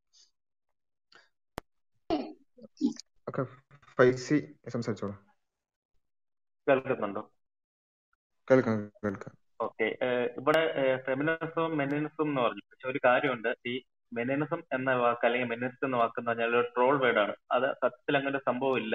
ഈ മെനിനിസ്റ്റ് അല്ലെങ്കിൽ മെനിനിസം എന്ന പട്ടം ഈ ഫെമിനിസ്റ്റുകൾ ചാർജ് തന്നെയാണ്, ഞങ്ങളെപ്പോലുള്ള ഇതിനെ എതിർത്ത് സംസാരിക്കുന്നവർക്ക് വേണ്ടി ചാർജ് തന്നിട്ടുള്ള ഒരു പട്ടമാണ് അത്. അല്ലാതെ അങ്ങനെ ഒരു വേർഡ് ഇല്ല സത്യത്തിൽ. അതൊരു ട്രോൾ ആയിട്ട് ഉപയോഗിക്കുന്ന വേർഡാണ്, ഫെമിനിസ്റ്റുകളെ കളിയാക്കാൻ വേണ്ടി ഉപയോഗിക്കുന്ന വേർഡ്. പക്ഷെ ഈ ഞങ്ങൾ ഈ ഒരു ടോപ്പിക്കിൽ സംസാരിക്കുന്ന പറഞ്ഞാൽ നമ്മൾ ഈ ക്ലബ് ഹൗസിൽ ആദ്യമായിട്ട് വന്നപ്പോൾ ഇവിടെ കണ്ടതെന്ന് പറഞ്ഞു കഴിഞ്ഞാൽ സെക്സ് എഡ്യൂക്കേഷൻ എന്നൊക്കെ പറഞ്ഞ് സെക്ഷൽ റിവല്യൂഷൻ എന്നൊക്കെ പറഞ്ഞുള്ള ടോപ്പിക്കില് ഈ ഫെമിനിസ്റ്റുകളായിട്ടുള്ള പലരും അവിടെ പോയിട്ട് ഇത് നമ്മൾ ഇക്കിളിപ്പെടുത്തുന്ന കുറെ കഥകള്, ആ കഥകൾ പറഞ്ഞ് അവിടെ ഓഡിയൻസ് ആയിട്ട് കുറെ അണ്ടർ 18 ആയിട്ടുള്ള കുറെ കുട്ടികളും കാര്യങ്ങളൊക്കെ ഉണ്ട്. ഒരു പബ്ലിക് പ്ലാറ്റ്ഫോമിൽ അങ്ങനെയുള്ള കാര്യങ്ങളൊക്കെ അഡ്രസ് ചെയ്യുമ്പോഴും പിന്നെ മാരേജ് എന്നുള്ള ഒരു ഇൻസ്റ്റിറ്റ്യൂഷൻ ശരിയല്ല, ഒരു ലിവിങ് റിലേഷൻ അല്ലെങ്കിൽ അങ്ങനെയുള്ള കാര്യവും അവിഹിതത്തിനെ പ്രൊമോട്ട് ചെയ്യുന്ന കാര്യങ്ങൾ ചോദ്യം ചെയ്യാൻ വേണ്ടി ആണ് ഞങ്ങൾ ഒത്തുചേർന്നിട്ട് ഒരു സംഭവം ഉണ്ടാക്കിയത്, ഗ്രൂപ്പ് ഉണ്ടാക്കി. ഇവരെ കാണിക്കുന്ന പറഞ്ഞാൽ പാട്രിയാർക്കി എന്ന് പറഞ്ഞൊരു മോൺസ്റ്റർ അല്ലെങ്കിൽ ഒരു മോൺസ്റ്ററിനെ കാണിച്ചുകൊണ്ട് ഇതാണ് ഈ സമൂഹത്തിന്റെ എല്ലാ സംഭവത്തിനും ഈ കുറ്റത്തിനും കാരണം എന്ന് അവർ ഫെമിനിസ്റ്റുകൾ പറയുകയും ആ ഒരു പ്രോബ്ലം സോൾവ് ആക്കണമെങ്കിൽ ഇവിടുത്തെ ഫാമിലി വ്യവസ്ഥ തകർന്നാലേ ഇത് ശരിയാവത്തുള്ളൂ എന്നൊരു പ്രൊപ്പഗണ്ടയാണ് അവർ മുന്നോട്ട് വെക്കുന്നത്. അതിനെയാണ് ഞങ്ങൾ അഡ്രസ് ചെയ്തത്. ആ ഒരു കാര്യത്തിനെ അഡ്രസ് ചെയ്തപ്പം ഞങ്ങൾക്ക് കിട്ടിയ ഒരു പട്ടമാണ് ഈ മെനിസം അല്ലെങ്കിൽ മെനിസ്റ്റ് എന്ന് പറഞ്ഞാൽ. അല്ലാതെ ഇവിടെ ആരും മെനിസത്തെ സപ്പോർട്ട് ചെയ്യുന്ന മെനിസം എന്നുള്ള ഒരു വാക്കിന്റെ അർത്ഥം പോലും സത്യത്തിൽ അങ്ങനെ അർത്ഥം പോലും കാണത്തില്ല. അത് അവർ ചാർത്തി തന്ന പട്ടമാണ്. ഞങ്ങൾക്ക് ഇപ്പൊ ഒരു വേറെ പുതിയ പട്ടങ്ങളൊക്കെ ചാർത്തി തന്നിട്ടുണ്ട്. ഞങ്ങളെ സംഖ്യന്ന് വിളിച്ചിട്ടുണ്ട്, നിയോനാസിസ്റ്റ് എന്ന് വിളിച്ചിട്ടുണ്ട്. ഇതൊക്കെ ചാർത്തി തന്ന പട്ടങ്ങളാണ്, അല്ലാതെ ഞങ്ങൾ അങ്ങനെ ഒരു ആശയത്തെ പ്രൊമോട്ട് ചെയ്യുന്നോ അങ്ങനെയുള്ള കാര്യമല്ല, അവര് പറയുന്ന കാര്യങ്ങളാണ്. ഇപ്പൊ നമ്മുടെ ഇവിടെ ഒരു പാർട്ടിയെ സപ്പോർട്ട് ചെയ്തില്ലെങ്കിൽ രാജ്യദ്രോഹി എന്ന് ചാർത്തി തരുന്ന പട്ടം ഇവിടെ ഇരിക്കുന്ന സ്ഥിതിക്ക് അതിന്റെ കൂട്ട് ഫെമിനിസത്തിനെ എതിർത്താൽ ചാർത്തി കിട്ടുന്ന പട്ടമാണ് ഈ മെനിനിസ്റ്റ് എന്ന് പറഞ്ഞാൽ. അല്ലാതെ ഇതൊരു ഞങ്ങൾ ഉപയോഗിക്കുന്ന വേർഡോ കാര്യങ്ങളോ അല്ല. ഞങ്ങളിവിടെ പ്രൊട്ടക്ട് ചെയ്യാൻ ശ്രമിക്കുന്ന ഇവിടുത്തെ ഫാമിലി സിസ്റ്റമാണ്. ഈ ഫാമിലി സിസ്റ്റം നമ്മുടെ സൊസൈറ്റിക്ക് എത്ര ഇമ്പോർട്ടൻസ് ആണ്. ഈ ഫാമിലി സിസ്റ്റം നമ്മളിപ്പം അവർ പറയുന്നത് മോറൽ വാല്യൂസിനൊന്നും ഒരു വിലയില്ല. ഒരു ഹസ്ബൻഡ് ഒരു വൈഫിനെ ചീറ്റ് ചെയ്തല്ലോ, വൈഫ് ഹസ്ബൻഡിനെ ചീറ്റ് ചെയ്താലോ, വേറെ അഭിഹിതത്തിലോട്ട് പോയാലോ, അതൊന്നും ഒരു പ്രശ്നമല്ല. അതൊക്കെ അവരുടെ പേഴ്സണൽ തീരുമാനം ആണെന്ന് ഉള്ള ഒരു കാര്യങ്ങളെയൊക്കെയാണ് ഞങ്ങൾ അഡ്രസ് ചെയ്തത്. അത്രയും കാര്യങ്ങൾ അഡ്രസ് ചെയ്തപ്പം ഞങ്ങൾക്ക് ചാർത്തി തന്ന പട്ടമാണ്. ഞങ്ങൾ ഈ പറയുന്നത് ഇവിടെ ഫാമിലി സിസ്റ്റം വേണം, ഈ കാര്യങ്ങളൊക്കെ വേണം. നമ്മുടെ ഇവിടെ സൊസൈറ്റി നിലനിർത്തിക്കുന്ന ഇവിടുത്തെ നിയമങ്ങളെക്കാൾ ഉപരി നമ്മുടെ മനുഷ്യന്റെ ഉള്ള ഒരു മോറൽ വാല്യൂസും ഫാമിലി ഇങ്ങനെയുള്ള കാര്യങ്ങളാണ് നമ്മുടെ സൊസൈറ്റി അല്ലെങ്കിൽ നമ്മുടെ രാജ്യത്തിനെ നിലനിർത്തിയിരിക്കുന്നത്. അത്തരം കാര്യങ്ങൾ സംരക്ഷിക്കാൻ വേണ്ടിയാണ് നമ്മളിവിടെ ഒരു ഈ ടോപ്പിക്കിൽ സംസാരിക്കാൻ തുടങ്ങിയത്. അപ്പം ഇതിനെതിരെ അവര് ഓരോ ടോപ്പിക് ഇടുമ്പോഴും ആണൊരു കാട്ടുമൃഗമാണെന്ന് പറഞ്ഞാണ് അവർ ടോപ്പിക് ഇട്ടത്. അപ്പം അത്തരം ടോപ്പിക്കുകളൊക്കെ ഇട്ടപ്പോഴാണ് നമ്മൾ പ്രതികരിച്ചത്. പിന്നെ അത് മാത്രമല്ല, ഇപ്പൊ നിയമങ്ങളുടെ കാര്യം പറയുന്നു. ഇപ്പം തന്നെ സുപ്രീം കോടതിയുടെ ഫൈൻഡിങ് ഉണ്ട് എവേഷൻ ചാർജ് ചെയ്യുന്ന 50% റേപ്പ് കേസും ഫേക്ക് ആയിട്ടുള്ള കേസുകളാണ്. അപ്പം അത്തരം കേസുകൾ വരുമ്പോൾ അതിനകത്ത് കുറെ നിരപരാധികളായിട്ടുള്ള ആളുകൾ അകത്തായി പോകുന്നുണ്ട്. ഈ റേപ്പ് കേസിന്റെ കാര്യം എല്ലാവർക്കും ഇവിടെ അറിയാവുന്നതാണ്. ഒരാളുടെ റേപ്പ് കേസിൽ ഒരു ഇതാക്കി കഴിഞ്ഞാൽ സമൂഹം അയാൾ എങ്ങനെയാണ് കാണുന്നത്? അയാളുടെ ജീവിതം തകർന്നു പോകുന്ന സിറ്റുവേഷനാണ്. വേറെ അയാൾക്ക് പിന്നെ വേറെ ഓപ്ഷൻ ഇല്ല. പിന്നെ നാട്ടുകാരും കൂട്ടുകാരും എങ്ങനെയാണ് അയാളെ കാണുന്നത്? ഇപ്പം അതിപ്പം ഒരു ഇസ്ലാമികമായിട്ട് നിൽക്കുന്ന ഒരാളെന്ന് ചോദിച്ചു, ഒരു ഉസ്താദാണെന്ന് ചോദിച്ചു, അയാളെ പിന്നെ എങ്ങനെയായിരിക്കും സമൂഹം കാണുന്നത്? അപ്പം അങ്ങനെയുള്ള ആളുകൾക്കും ഈ സമൂഹത്തിൽ നിയമത്തിന്റെ ഒരു പരിരക്ഷ വേണം എന്നുള്ള ഒരു ആശയം മാത്രമാണ് മുന്നോട്ട് വെക്കുന്നത്. അല്ലാതെ ഇവിടുത്തെ സ്ത്രീകളുടെ നിയമങ്ങൾ മൊത്തം എടുത്ത് കളയണം എന്നല്ല. അപ്പം ഇവിടെ എല്ലാവർക്കും സൊസൈറ്റിയിൽ എല്ലാവർക്കും അവരുടേതായിട്ടുള്ള ജസ്റ്റിസ് വേണം എന്നാണ് പറയുന്നത്. അപ്പൊ നമുക്കിപ്പോ ഒരു കള്ളക്കേസ് കൊടുത്ത് ഇനി 49 ജൈനോസെൻട്രിക് ആയിട്ടുള്ള നിയമം ഇന്ത്യയിലുണ്ട്. അപ്പം എന്തെങ്കിലും ഒരു കേസ് കൊടുത്തു കഴിഞ്ഞാൽ ഒരു ഇത് കൂടാതെ എഫ്ഐആർ ഇട്ട് കഴിഞ്ഞാൽ അകത്താണ്. അപ്പം അങ്ങനെയുള്ള സിറ്റുവേഷനിൽ നമുക്ക് കോടതി പോയി തന്നെ ചലഞ്ച് ചെയ്യുന്ന പറഞ്ഞാൽ നമുക്ക് പുരുഷനെ സംരക്ഷിക്കുന്ന ഒരു നിയമങ്ങളും ഇല്ല. അപ്പം അങ്ങനെയുള്ള കാര്യങ്ങളൊക്കെ അഡ്രസ് ചെയ്യേണ്ടെന്നാണോ നിങ്ങൾ പറയുന്നത്? ഈ മെനിസം എന്ന് പറഞ്ഞാൽ അവര് ചാർത്തി തന്ന പട്ടം നിങ്ങൾ തിരിച്ച് ഞങ്ങൾക്ക് ചാർത്തി തരുവാണ്. നിങ്ങളും അതിന്റെ ആ ഒരു പ്രൊപ്പഗണ്ടയുടെ ഭാഗമായിട്ടാണ് വരുന്നത്. Thank you. പിന്നെ നിങ്ങൾ പറഞ്ഞ കാര്യങ്ങളെ ഒരു പലതിനെയും ഞാൻ അതേപടി തന്നെ അംഗീകരിക്കുകയാണ്. പിന്നെ ഇവിടെ ഞാൻ നേരത്തെ തന്നെ പറഞ്ഞിരുന്നു, പിന്നെ തുടക്കത്തിൽ തന്നെ നമ്മൾ പറഞ്ഞത് അങ്ങനെയായിരുന്നു, ഫെമിനിസം ഒരു റാഡിക്കലായി പിന്നെ എല്ലാത്തിനെയും തകർത്തുകൊണ്ട് പിന്നെ മുന്നോട്ട് പോകുമ്പോൾ അതിന് വരുന്ന സ്വാഭാവിക ഏതൊരു മൂവ്മെന്റിനും വരുന്ന ഒരു സ്വാഭാവിക പിന്നെ റിയാക്ഷണറി മൂവ്മെന്റ് തന്നെയാണ് റെഡ് പിൽ മൂവ്മെന്റ് എന്നുള്ളത് നമ്മൾ പറഞ്ഞിരുന്നു. അപ്പൊ അതിന് പക്ഷെ അതേ സമയത്ത് അത് പിന്നെ കാര്യങ്ങളെ പിന്നെ കൂടുതലായി വിശദീകരിച്ച് പിന്നെ അതിൻ്റെതായ രൂപത്തിൽ പോകുമ്പോൾ ഉണ്ടാകുന്ന ചില ഫ്ലോസിനെയാണ് നമ്മളിവിടെ ചൂണ്ടിക്കാണിച്ചത്. അത് ഇവിടെ പറഞ്ഞല്ലോ, ഇപ്പൊ ഇക്വാളിറ്റി എന്നുള്ളതിനെ പിന്നെ എക്സ്റ്റെൻഡ് ചെയ്തിട്ട് സമൂഹത്തെ പോലും അല്ലെങ്കിൽ ഇവിടുത്തെ ശ്രേണീകൃത വ്യവസ്ഥയെ പോലും പരിഗണിക്കാതെ സംവരണ വിരുദ്ധത പോലും പറയുമ്പോൾ അതിനെയാണ് നമ്മൾ എതിർത്തിട്ടുള്ളത്. പിന്നെ മെനിനിസം എന്നുള്ളത് പിന്നെ അറിയാം, പിന്നെ നമ്മളിവിടെ പൊതുവെ റെഡ് പിൽ മൂവ്മെന്റ് തന്നെയാണ് ഉപയോഗിച്ചത്. മെനിനിസം എന്നുള്ളത് നിങ്ങൾ തന്നെ പലപ്പോഴായി പിന്നെ സ്വയം സ്വീകരിച്ച ഒരു ടാഗ് എന്നുള്ള നിലക്ക് മാത്രമാണ്, അതല്ലാതെ ഒരു ആക്ഷേപം എന്നുള്ള നിലക്കല്ല. പിന്നെ റൈറ്റ് വിങ് എന്നുള്ളത് അത് ഇന്നലെ തന്നെ ഞങ്ങൾ കണ്ടതാണ്, ഒരു ഫാർ ലെഫ്റ്റ് പിന്നെ ടീം അവര് പിന്നെ നിങ്ങൾക്ക് പിന്നെ റൈറ്റ് വിങ് പിന്നെ ഇത് തന്നത് നമ്മൾ കണ്ടിരുന്നു. പക്ഷെ അത് ഒരിക്കലും നമ്മളിവിടെ പറഞ്ഞിട്ടില്ല. നമ്മളിവിടെ പറഞ്ഞത് റൈറ്റ് വിങ് ആവാനുള്ള സാധ്യത പിന്നെ നമുക്ക് പിന്നെ ഒരിക്കലും ഇപ്പൊ പറയാൻ പറ്റൂല. കാരണം ഇപ്പൊ ഇവര് ഈ റെഡ് പിൽ ടീം സംവരണത്തെ എതിർക്കുന്നത് ഒരിക്കലും പിന്നെ ഈ പറഞ്ഞൊരു റൈറ്റ് ഐഡിയോളജി ഉള്ളത് കൊണ്ടല്ല, മറിച്ച് ഇഗാലിറ്റേറിയനിസം എന്നുള്ളതിനെ വിശദീകരിച്ചു പോകുമ്പോൾ സ്വാഭാവികമായി വരുന്നതാണ്. പക്ഷെ അതിനപ്പുറത്തേക്ക് എന്തെങ്കിലും റൈറ്റ് ലീനേജ് ഉണ്ടോ എന്നുള്ളതൊക്കെ നമ്മൾ പിന്നെ കണ്ടറിയേണ്ടതാണ്. നമ്മൾ അങ്ങനെ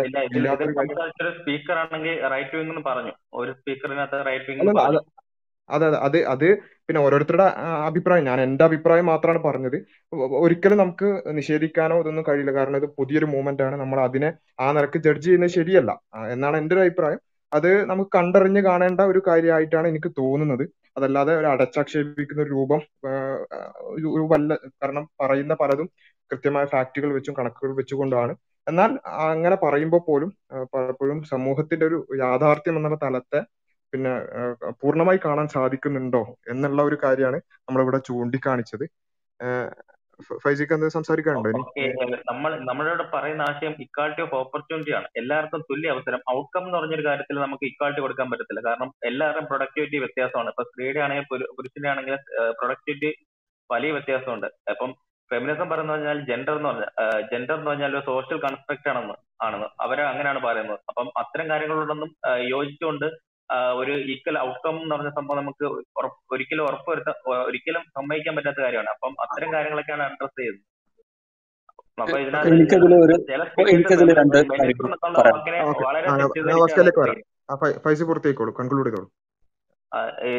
പല സ്പീക്കേഴ്സും സംസാരിച്ച് മെനിനിസം എന്ന് പറഞ്ഞു കഴിഞ്ഞാൽ ഞങ്ങള് കൊണ്ടുവന്നൊരു മൂവ്മെന്റ്, അങ്ങനെ ഒരു രീതിയിലാണ് പല സ്പീക്കേഴ്സും തെറ്റിദ്ധരിച്ച് സംസാരിക്കുന്നത്.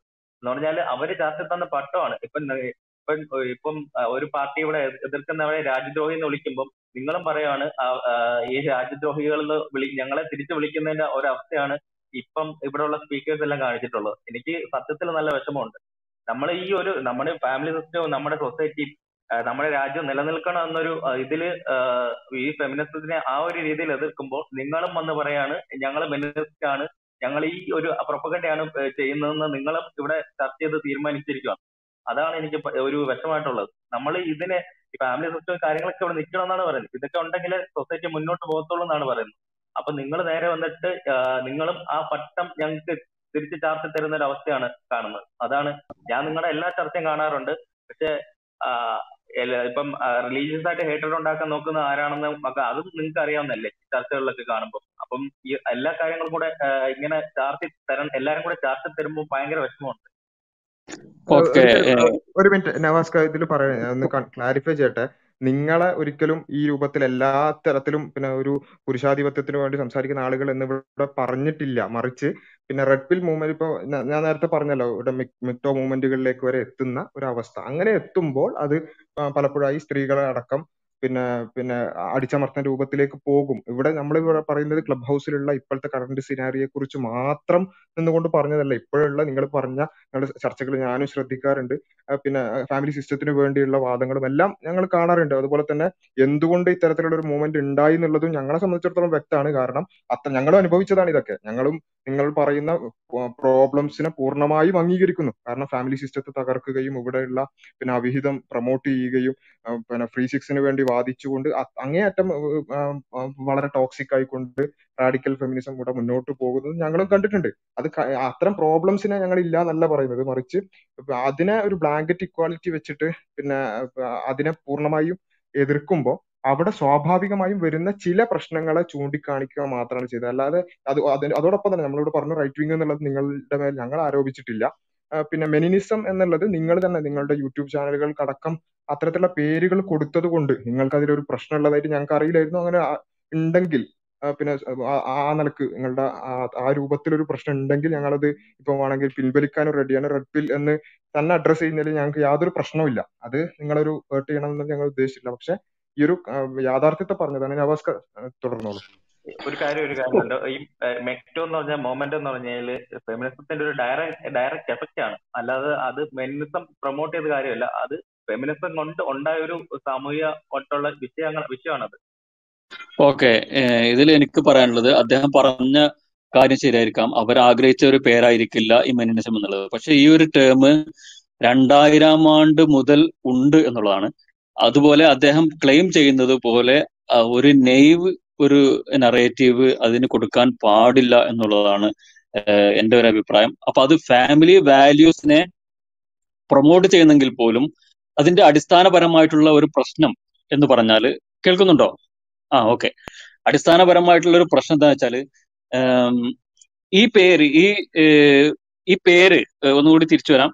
ഈ പേര് 2010 കൂടിയിട്ട് ഈ റാഡിക്കൽ ഫെമിനിസത്തെ മോക്ക് ചെയ്യാൻ വേണ്ടിയിട്ട് ഉപയോഗിച്ച, സോഷ്യൽ മീഡിയ വഴി ഉപയോഗിച്ച ഒരു പേരാണ് എന്ന് നമുക്ക് മനസ്സിലാവും. പിന്നെ ഒരു ആശയമാണ് ഒരു പേരിനെ പ്രൊസീഡ് ചെയ്യുന്നത്, അതായത് ആശയമാണ് ആദ്യം ജനിക്കുന്നത്, പേരുണ്ടാവുന്നത് പിന്നെയാണ്. അപ്പൊ അത് നിങ്ങൾ അത് അംഗീകരിച്ച ഒരു ഫോർമൽ പേരാണോ അല്ലെങ്കിൽ അത് റെഡ് പിൽ എന്നുള്ളതാണ് കുറച്ചും കൂടി ആപ്റ്റ് എന്നുള്ളതൊന്നും അതിൽ വിഷയമല്ല. കാരണം നിങ്ങളുടെ അതേ പാനലിൽ ഇരിക്കുന്ന ആളുകളുടെ പ്രൊഫൈല് പരിശോധിച്ചു കഴിഞ്ഞാൽ അവരിൽ പലരുടെയും, വളരെയധികം പേരുടെ, കൂടുതൽ ഭൂരിപക്ഷം ഞാൻ പറയുന്നില്ല, MG ടോയിനെ കുറിച്ച് സപ്പോർട്ട് ചെയ്യുന്നതും ഒക്കെ അവരുടെ പ്രൊഫൈൽ തന്നെ വർണ്ണിച്ചിട്ടുണ്ട്.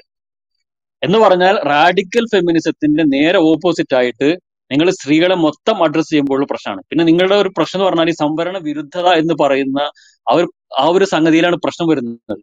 അതായത് സ്ത്രീകൾക്ക് പ്രത്യേക അവകാശങ്ങൾ വേണോ വേണ്ടേ എന്നുള്ള ഒരു ചോദ്യത്തിനാണ് എടുക്കുന്നത്. അവിടെ നിങ്ങളുടെ അടിസ്ഥാന നിലപാട് തന്നെ ഇവിടെ ഈഗാലിറ്റേറിയൻ എന്നുള്ള, അല്ലെങ്കിൽ സംവരണ വിരുദ്ധത, ഈഗാലിറ്റേറിയനിസം തന്നെയാണ് സംവരണ വിരുദ്ധത എന്ന് പറയുന്നത്. അത് തന്നെയാണ് ജോൺ ലോക്കി പറഞ്ഞ മറ്റേ ഒരാശയത്തിലേക്ക് എത്തിച്ചെത്തിച്ചിരുന്നത്, എല്ലാവരും ബോൺ ഈക്വൽ എന്ന് പറയുന്ന. അതുതന്നെ ഹ്യൂമൻ റൈറ്റ് ഡിക്ലറേഷന്റെ 1ാമത്തെ ആർട്ടിക്കിളും 2ാമത്തെ ആർട്ടിക്കിളുമായിട്ടുള്ള ഒരു സംഗതിയിലേക്ക് വരുന്നത്. ഇത് അടിസ്ഥാനപരമായിട്ട് ഈ ജോൺ ലോക്കി എടുത്തത് ബൈബിളിൽ നിന്നാണ്. രസകരമായിട്ടുള്ള സംഗതി അതാണ്. മതത്തിനുണ്ടോ എന്ന ആശയം അടിസ്ഥാനപരമായിട്ട് സ്വീകരിച്ചിട്ടുള്ളത് ബൈബിൾ. പക്ഷെ ബൈബിളിൽ ഒരിക്കലും സ്ത്രീയും പുരുഷനും തുല്യരാണെന്ന് പറയുന്നില്ല. അതിന്റെ ഒരു മിസ്റീഡിംഗ് ആണ് ഈ ജോൺ ലോക്കി ഇങ്ങനത്തെ ഒരു ആശയമായിട്ട് മുന്നോട്ട് വെച്ചത്. ഇവിടെ പ്രശ്നം ഈഗാലിറ്റേറിയനിസം ആണ്, അതായത് എല്ലാവരും തുല്യരാണ് എന്നുള്ള നിലപാടാണ് പ്രശ്നം. അവിടെയാണ് ഇപ്പൊ നിങ്ങൾ ഈ പറഞ്ഞ നിങ്ങളുടെ വാദത്തിൽ വരുന്ന ഈ ന്യൂട്രൽ ജെൻഡർ ആയിട്ടുള്ള നിയമം വരണം എന്നൊക്കെ പറയുന്നത്. ഇത് ഒരു സ്ത്രീ എന്നുള്ള വിഭാഗത്തിന് അവരുടെ ശാരീരികമായിട്ടും മാനസികമായിട്ടും പ്രത്യേകതകൾ കണക്കിലെടുക്കാതെ അവരെ എൻസ്ലേവ് ചെയ്യുന്ന ഒരു ആശയത്തിലേക്ക് മാത്രമേ കൊണ്ടെത്തിക്കുള്ളൂ. കാരണം ഈ ഞാൻ നേരത്തെ ആദ്യം പറഞ്ഞ കാര്യത്തിൽ സൂചിപ്പിച്ചിട്ടൊരു സംഗതി ഉണ്ടായിരുന്നു. എന്താ വെച്ചാല്, സ്ലേവറി കൊണ്ടാണ് ഇവിടെ ഒന്നാം ലോക രാജ്യങ്ങൾ ഉണ്ടായിട്ടുള്ളത്, അതായത് ഡെവലപ്ഡ് നാഷൻസ് ഉണ്ടായ സ്ലേവറി കൊണ്ടാണ്. രണ്ടാമത് ഈ ജോൺ ലോക്കിയുടെ ഇതേ ആശയം റൂസോയെയും വോൾട്ടേറിനെയും സ്വാധീനിക്കുകയും ഫ്രഞ്ച് വിപ്ലവത്തിൽ വളരെയധികം സ്വാധീനം ചെലുത്തുകയും അങ്ങനെ ഒരു ഈക്വാളിറ്റി എന്നുള്ളൊരു ആശയം അവിടെ കടന്നു വരികയും അത് പിന്നെ നമ്മുടെ മോഡേൺ ഇൻസ്റ്റിറ്റ്യൂഷന്റെ എല്ലാത്തിന്റെയും മുഖമുദ്രയായിട്ടുള്ള ഒരു അടിസ്ഥാന മുദ്രാവാക്യമായിട്ട് മാറുകയും ചെയ്തിട്ടുള്ളതാണ്. അപ്പൊ ഇങ്ങനത്തെ ഉള്ളതിന്റെ ഒരു എഫക്റ്റ് ആണ് ഇപ്പൊ നിങ്ങൾ പറയുന്ന റാഡിക്കൽ ഫെമിനിസം ആണെങ്കിലും ഒക്കെ ഈ ഈക്വാലിറ്റി എന്നുള്ള അതിന്റെ സൈഡ് എഫക്റ്റ് മാത്രമാണ്. അതായത് ഈ മെന്നിസം ആണെങ്കിലും മക്ടോ ആണെങ്കിലും അതുപോലെ മെനിനിസം എന്ന് പറയുന്നതാണെങ്കിലും റാഡിക്കൽ മെനിനിസം ആണെങ്കിലും, മെനിനിസം എന്ന് ഈ മെക്ടോ എന്നൊക്കെ പറഞ്ഞാൽ നമ്മൾ വിചാരിക്കുന്ന മാതിരിയുള്ള വളരെ നെയ്വായിട്ടുള്ള ബെനിയൻ ആയിട്ടുള്ള സംഗതിയല്ല. അത് സ്ത്രീകളെ എങ്ങനെയൊക്കെ ചൂഷണം ചെയ്യാന്നുള്ളതിൽ പുതിയ മേഖലകൾ കണ്ടെത്തിക്കൊണ്ടിരിക്കുന്ന ഒരു സംഗതിയാണ്. എത്ര മൃഗീയമായിട്ട് എന്നൊക്കെ പറഞ്ഞു കഴിഞ്ഞാൽ അതിന്റെ ഒരു എംബോഡിമെന്റ്, അതിന്റെ പുതിയൊരു പ്രയോഗവൽക്കരണമാണ് നമ്മളിപ്പോൾ ലാറ്റിൻ അമേരിക്കയിലും ആഫ്രിക്കയിലും കാണുന്നത് എന്നുള്ളതാണ്. വെസ്റ്റേൺ രാജ്യങ്ങളിൽ അവിടെ സോഷ്യൽ സെക്യൂരിറ്റി ഉണ്ടായതുകൊണ്ട് കുറച്ച് സ്ത്രീകൾക്ക് കലീവായിട്ടാണ് ജീവിക്കാന്ന് പറഞ്ഞമാതിരി സിംഗിൾ പാരന്റ് ആയിട്ട് ജീവിക്കാനുള്ള അവകാശം അവിടെ ഉണ്ട്, സെക്യൂരിറ്റി അവിടെ കിട്ടുന്നുണ്ട്.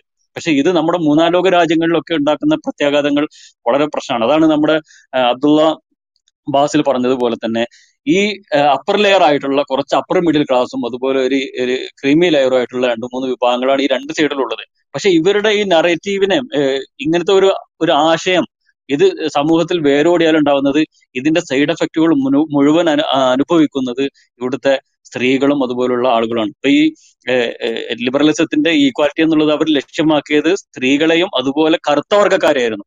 കാരണം ഈക്വാലിറ്റി എന്നുള്ള ഒരു ആശയം സമൂഹത്തിൽ ഉണ്ടായിക്കഴിഞ്ഞാല് അവർക്ക് ചൂഷണം ചെയ്യാൻ പറ്റും. ആരൊക്കെ? ബ്ലാക്കിനെ.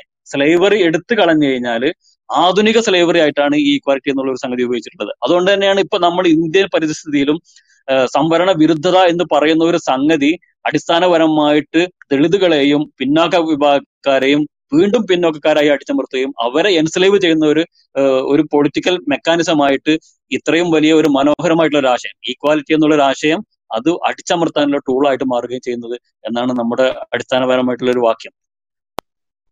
ഓക്കെ, അപ്പൊ ഇതില് നമ്മള് ഒന്നുകൂടി ക്ലാരിഫൈ ചെയ്യാണ്. പിന്നെ ഈ റെഡ് പിൽ മൂവ്മെന്റുകളോട് പലപ്പോഴായി ഈ രൂപത്തിൽ സംവരണ വിരുദ്ധതയിലേക്ക് വരെ പോകുമ്പോൾ ഒരു മാർജിനലൈസ്ഡ് സൊസൈറ്റി പിന്നെ ഇവിടെയുള്ള ശ്രേണീകൃത വ്യവസ്ഥയെ ഒന്നും മനസ്സിലാക്കാതെ ആ രൂപത്തിലേക്കൊക്കെ പോകുമ്പോൾ തീർച്ചയായും ഒരു പിന്നെ അടിച്ചമർത്തപ്പെട്ട ആളുകൾക്ക് വേണ്ടി സംസാരിക്കേണ്ടി കൂടി വരുന്നത് കൊണ്ടും കൂടിയാണ് അതിനെ എതിർപ്പ് വരുന്നത് എന്നുള്ളത് കൂടി പിന്നെ പറയുകയാണ്.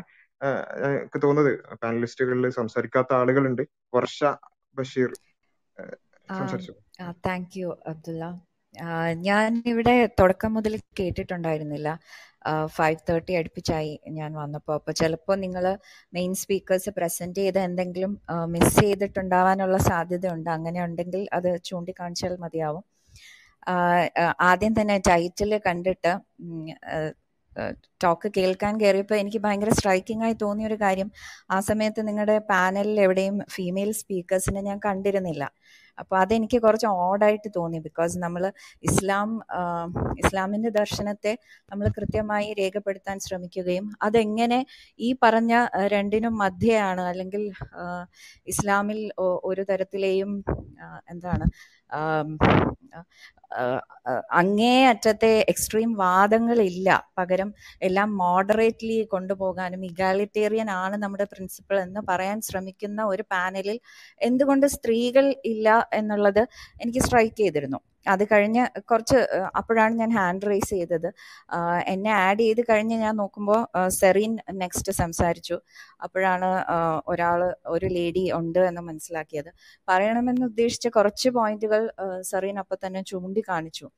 അതായത് നമുക്ക് ഫെമിനിസം ഇന്ന് എക്സിസ്റ്റ് ചെയ്യുന്നതിനുള്ള കാരണങ്ങൾ നിലനിൽക്കുന്നില്ല, അല്ലെങ്കിൽ അതൊരു എക്സ്ട്രീം പോയിന്റ്.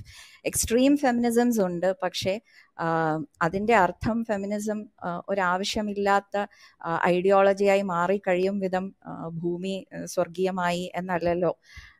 ഈ വാക്കുകളിലല്ല സെറീൻ പറഞ്ഞതെങ്കിൽ പോലും അതിൻ്റെ ആകെത്തുക ഇതാണെന്ന് മനസ്സിലാക്കുന്നു.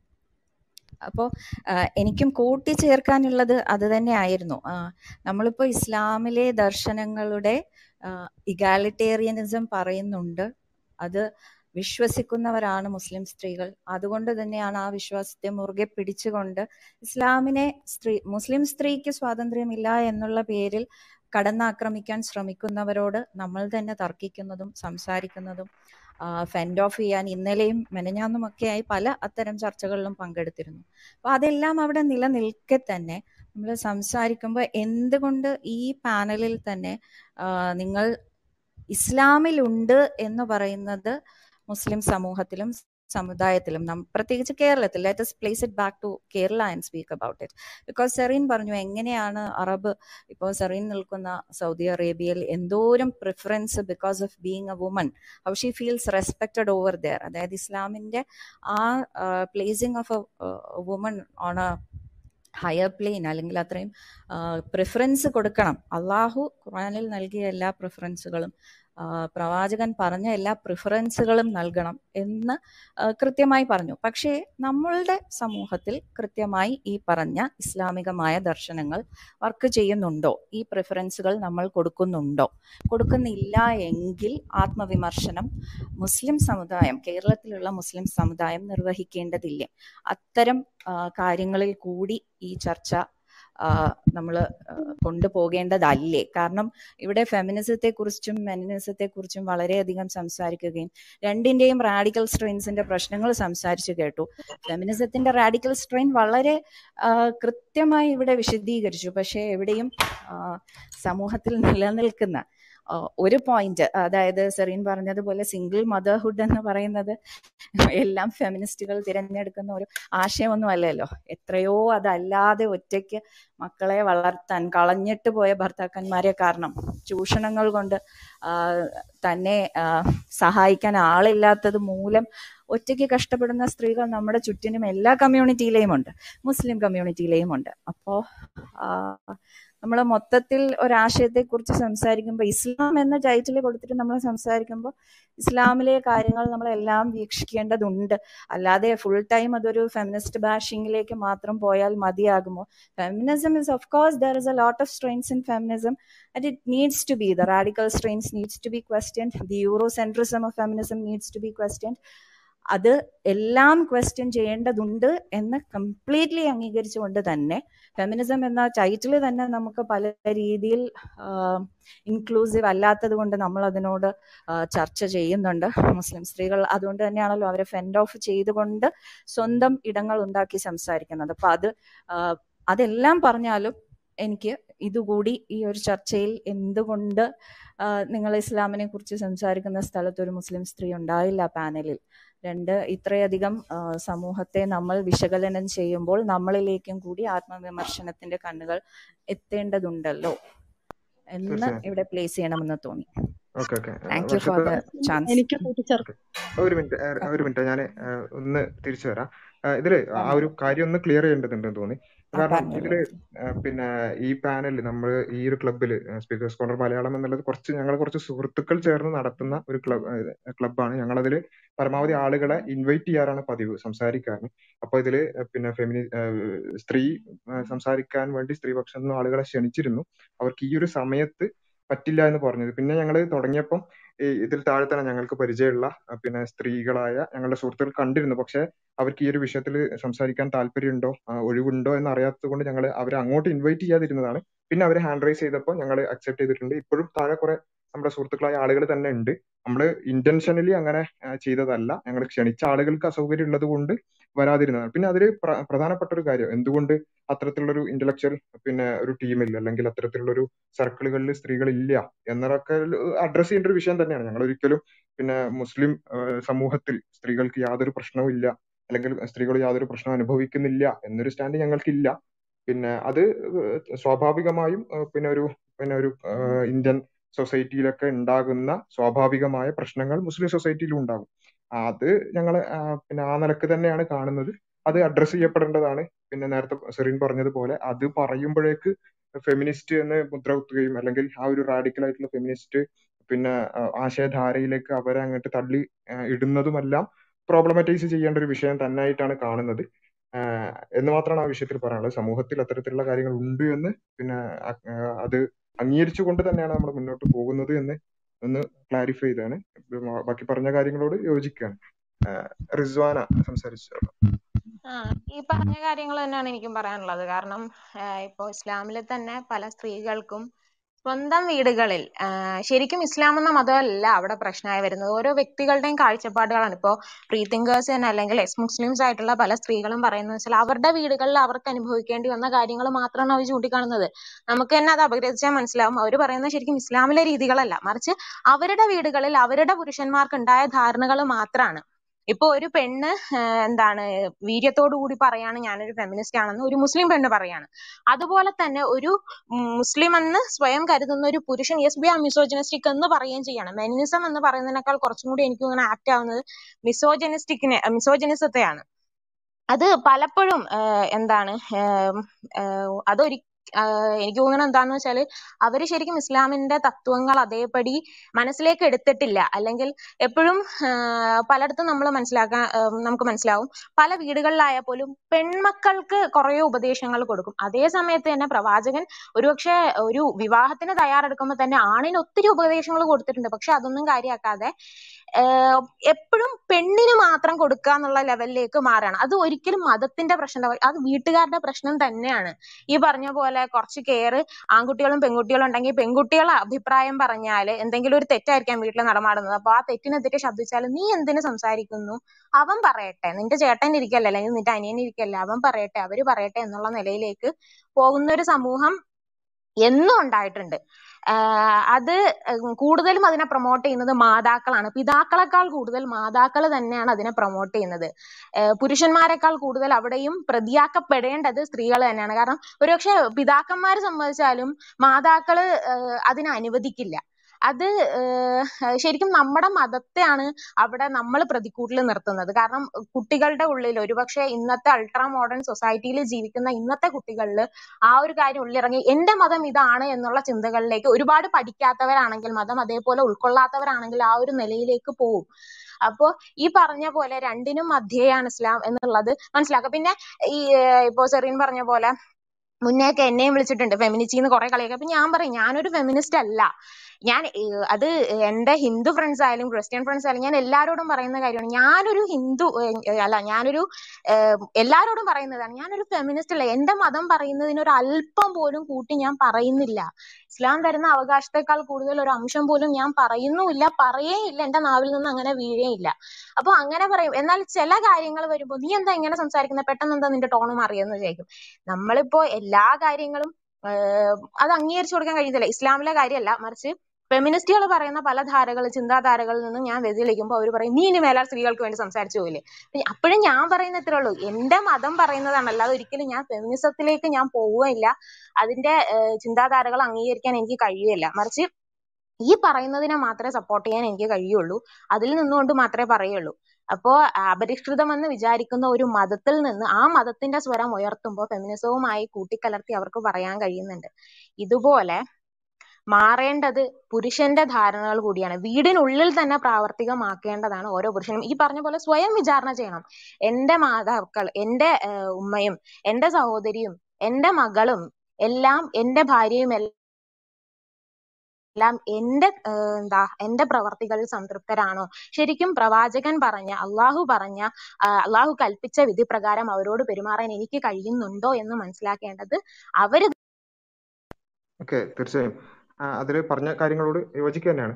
അവിടെ നമ്മൾ മനസ്സിലാക്കേണ്ടത് പലപ്പോഴും ഈ പറഞ്ഞ കാര്യങ്ങൾ വീണ്ടും വീണ്ടും നമ്മൾ ആവർത്തിക്കുകയാണ്. കാരണം ഒരു സ്ത്രീ വിഷയങ്ങൾ സംസാരിക്കുന്നുള്ളത് കൊണ്ട് ഫെമിനിസ്റ്റ് ആവില്ല. അതുപോലെ തന്നെ ഇസ്ലാമിൽ ഫെമിനിസത്തിന്റെ പ്രാധാന്യം എന്ന് പറയുമ്പോഴടക്കം നമ്മൾ ഈ കാര്യങ്ങൾ മനസ്സിലാക്കേണ്ടതുണ്ട്. കാരണം ഇസ്ലാമിൽ സ്ത്രീകൾ തൊഴിലാളികൾക്ക് ഒരുപാട് പ്രാധാന്യം പറയുന്നുണ്ട്. അല്ലെങ്കിൽ തൊഴിലാളികളുടെ ഒരുപാട് അവകാശങ്ങളെ കുറിച്ച്, അവർക്ക് വിയർപ്പ് പറ്റുന്നതിന് മുമ്പ് അവർക്ക് കൂലി കൊടുത്തിരിക്കണം എന്നുള്ളത് ഒരു നിയമമാണ്.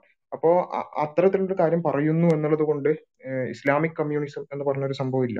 അല്ലെങ്കിൽ ഇവിടെ സക്കാത്ത് പോലെയുള്ള അത്തരത്തിലുള്ള സിസ്റ്റം ഉള്ളത് കൊണ്ട് ഇസ്ലാമിക് സോഷ്യലിസം എന്ന് നമ്മൾ പ്രത്യേകിച്ച് പറയേണ്ടത്. കാരണം ഇസ്ലാമിന്റെ ഉള്ളിലുള്ള മൂല്യങ്ങൾ, അത് എല്ലാത്തിനെയും പരിഗണിച്ചുകൊണ്ടുള്ള മൂല്യങ്ങൾ. അതുപോലെ തന്നെ ഇസ്ലാമിൽ സ്ത്രീകൾക്ക് കൊടുക്കുന്ന ഈ പറഞ്ഞതുപോലെയുള്ള അവകാശങ്ങളുണ്ട്. അത് പലപ്പോഴും നമ്മുടെ സമൂഹത്തിൽ കാണുന്നതും ഇസ്ലാമിക പ്രമാണങ്ങളിൽ കാണുന്നതും തമ്മിലുള്ള വൈരുദ്ധ്യങ്ങൾ വരുമ്പോൾ അവിടെ പ്രമാണങ്ങളിലേക്ക് അല്ലെങ്കിൽ ഇസ്ലാം പഠിപ്പിച്ച യഥാർത്ഥ മൂല്യങ്ങളിലേക്ക് തിരിച്ചു കൊണ്ടുപോകാനുള്ള ബോധവൽക്കരണങ്ങൾ നടത്തിക്കൊണ്ടിരിക്കുക എന്നുള്ളതാണ്. നാട്ടിൽ കാണുന്നതും മേട്ടിൽ കാണുന്നതും തമ്മിൽ വ്യത്യാസങ്ങൾ സ്വാഭാവികമാണ് എല്ലാ വിഷയത്തിലും. ഈ വിഷയത്തിൽ മാത്രമല്ല, ഇപ്പൊ മുസ്ലിങ്ങൾ ആയിട്ടുള്ള മുതലാളിമാർ എത്ര പേർ തൊഴിലാളികളോട് അനീതി ചെയ്യുന്നുണ്ട് എന്ന് ചോദിച്ചാൽ നമുക്ക് ആ നിലക്ക് തന്നെ പറയാം. അപ്പൊ അത് നമുക്ക് അവിടെ പറയാനുള്ളത് ആ ഒരു കാര്യങ്ങൾ പഠിപ്പിക്കുക എന്നുള്ളത് തന്നെയാണ്. ഇസ്ലാമികമായി തന്നെ അതിനുള്ള സൊല്യൂഷൻസ് നമുക്ക് ഇസ്ലാമിക് സൊസൈറ്റി അല്ലെങ്കിൽ മുസ്ലിം സൊസൈറ്റിയിൽ കാണാൻ സാധിക്കും എന്നുള്ള ഒരു പ്രതീക്ഷയാണ് നമുക്ക് അവിടെ പങ്കുവെക്കാനുള്ളത്. ഈ പറഞ്ഞ ഒരു വിഷയമുണ്ട്. സ്ത്രീകളുമായി ബന്ധപ്പെട്ടുകൊണ്ടുള്ള കാര്യങ്ങൾ പറയുമ്പോൾ, അവരുടെ ഉത്തരവാദിത്തങ്ങൾ പറയുമ്പോൾ, അവരുടെ അവകാശങ്ങളെ കുറിച്ച് പറയാതിരിക്കുകയും, അതുപോലെ തന്നെ പുരുഷന്മാരുമായി ബന്ധപ്പെട്ടുകൊണ്ടുള്ള അവരുടെ ഉത്തരവാദിത്തങ്ങളെ കുറിച്ച് ബോധവൽക്കരിക്കാതിരിക്കുകയും ചെയ്യുന്നതിന്റെ ഒരു പ്രശ്നം ഷുക്കൂർക്ക ലൈനിലുണ്ടോ? ഷുക്കൂർ സാഹിബ്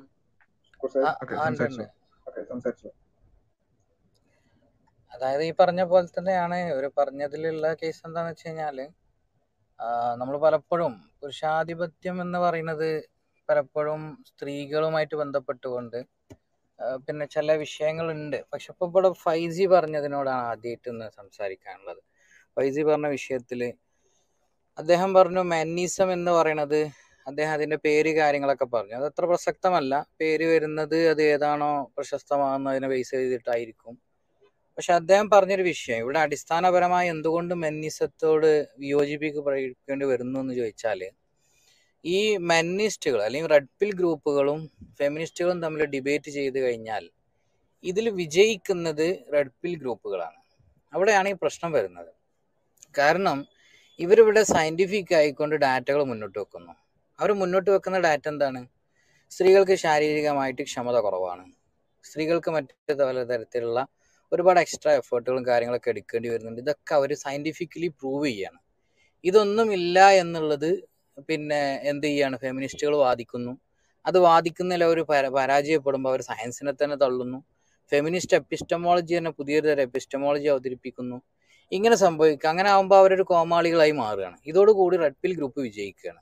പക്ഷെ ഇതിൽ വരുന്നൊരു പ്രശ്നം എന്താണെന്ന് വെച്ച് കഴിഞ്ഞാൽ, സയന്റിഫിക്കലി ഇവരിതൊക്കെ പറഞ്ഞതിന് ശേഷം അവസാനം അവർ പറയുന്നു ഈക്വൽ ആയിട്ടുള്ള ഓപ്പർച്യൂണിറ്റി അല്ലെങ്കിൽ ജെൻഡർ ന്യൂട്രൽ ആയിട്ടുള്ള നിയമങ്ങൾ വേണം. ഇവിടെയാണ് ഇസ്ലാമുമായിട്ട് ഇവർ സംഘടനത്തിലാകുന്നത്. കാരണം ഇസ്ലാം ഈ പറയുന്നതിന് അംഗീകരിക്കുന്നുണ്ട്, ഈ സ്ത്രീകളുമായി ബന്ധപ്പെട്ടുകൊണ്ടുള്ള ഇത്തരം വിഷയങ്ങൾ ഇസ്ലാം അംഗീകരിക്കുന്നു. പക്ഷെ ഇസ്ലാം അവിടെ ചെയ്യുന്നത് എക്സ്ട്രാ അവർക്ക് വേണ്ടിയിട്ടുള്ള ഒരുപാട്, അവരെ പരിഗണിച്ചുകൊണ്ടുള്ള ഒരുപാട് നിയമങ്ങൾ ഉണ്ടാക്കുന്നുണ്ട്. എന്നാൽ ഇവിടെ ജെൻഡർ ന്യൂട്രൽ ലോ എന്ന് പറയുന്നത് ഇത്തരത്തിൽ സയൻറ്റിഫിക്കലി സ്ത്രീകൾക്ക് ഇത്തരം വിഷയങ്ങൾ ഉണ്ട് എന്ന് പറയുമ്പോൾ പിന്നെ ആ ജെൻഡർ ന്യൂട്രൽ ലോ എന്ന് പറയുന്നത് കൊണ്ടുവരരുത്, അതേപോലെ തന്നെ ഈക്വാലിറ്റി കൊണ്ടുവരരുത്. അതാണ് എനിക്ക് ഈ വിഷയത്തിൽ ഒന്നാമതായിട്ട് പറയാനുള്ളത്.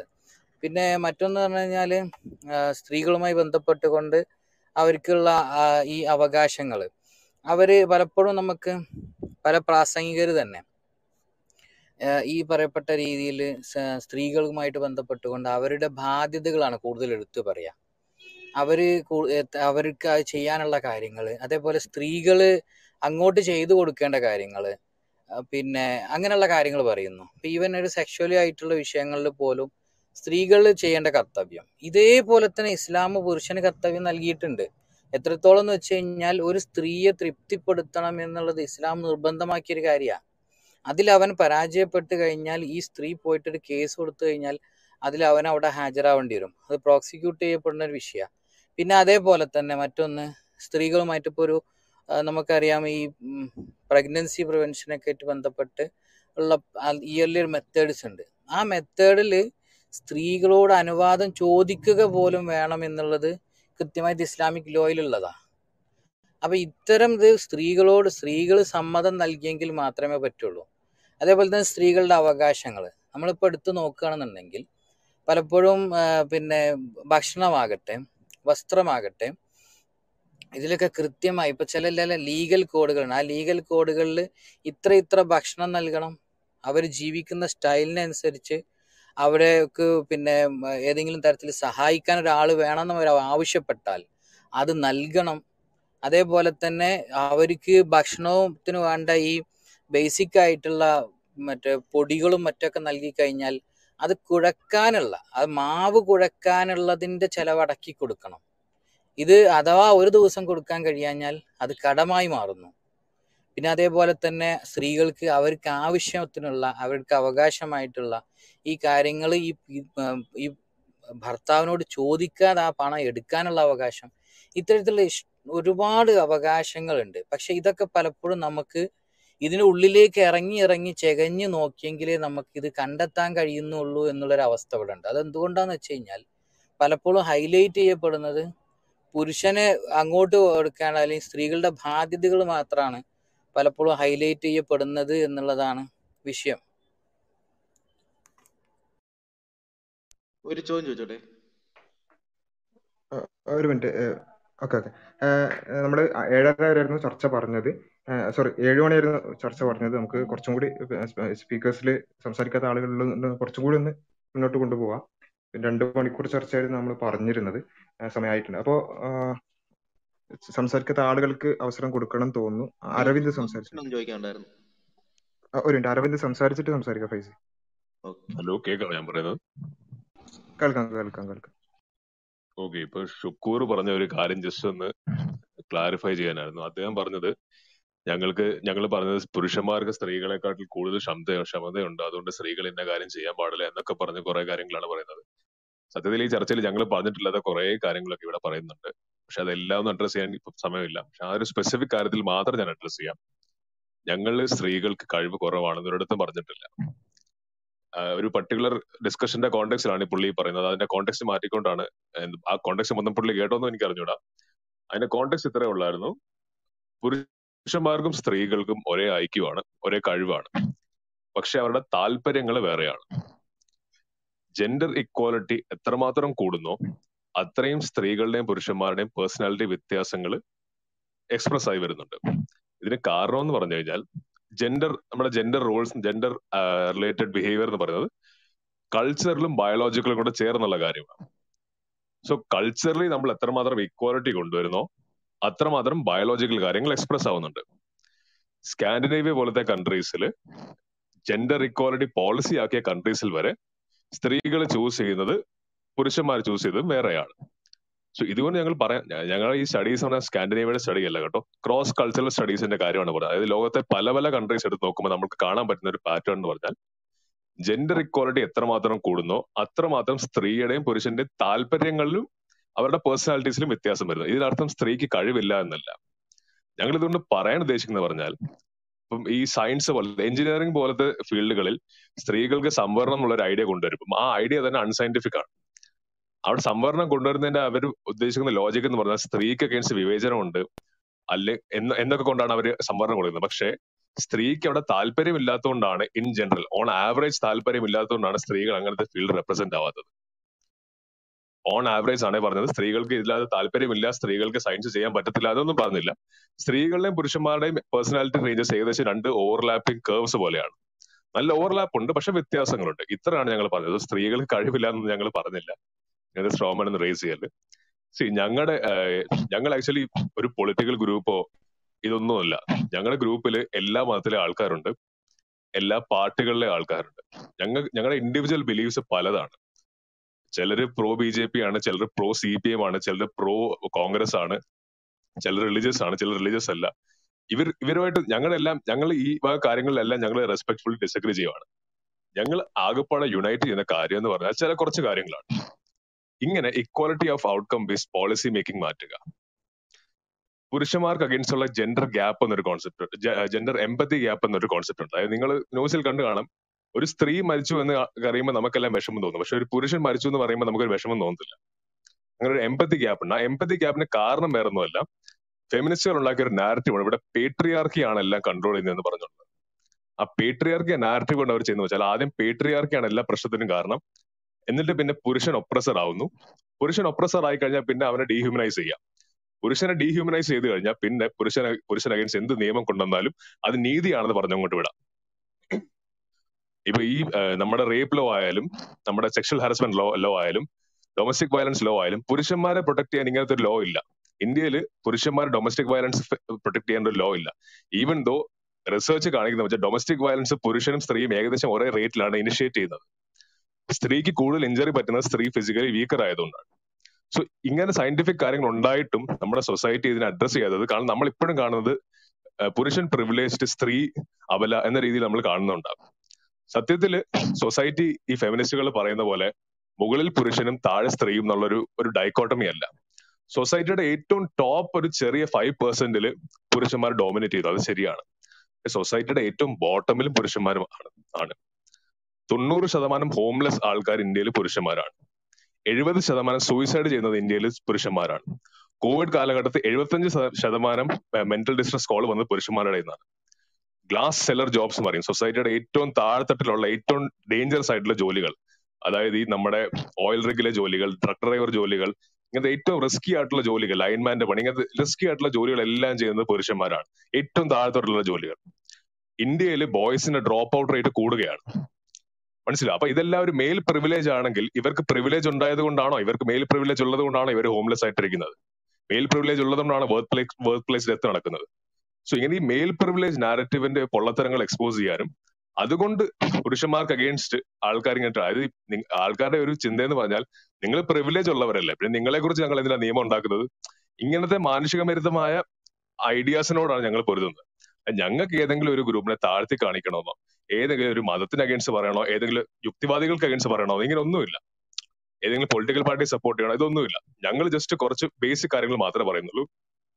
സൊസൈറ്റിയിലെ ഈ പുരുഷവിരുദ്ധത, ഇൻസ്റ്റിറ്റ്യൂഷണൽ പുരുഷവിരുദ്ധത ഒന്ന് മാറ്റുക.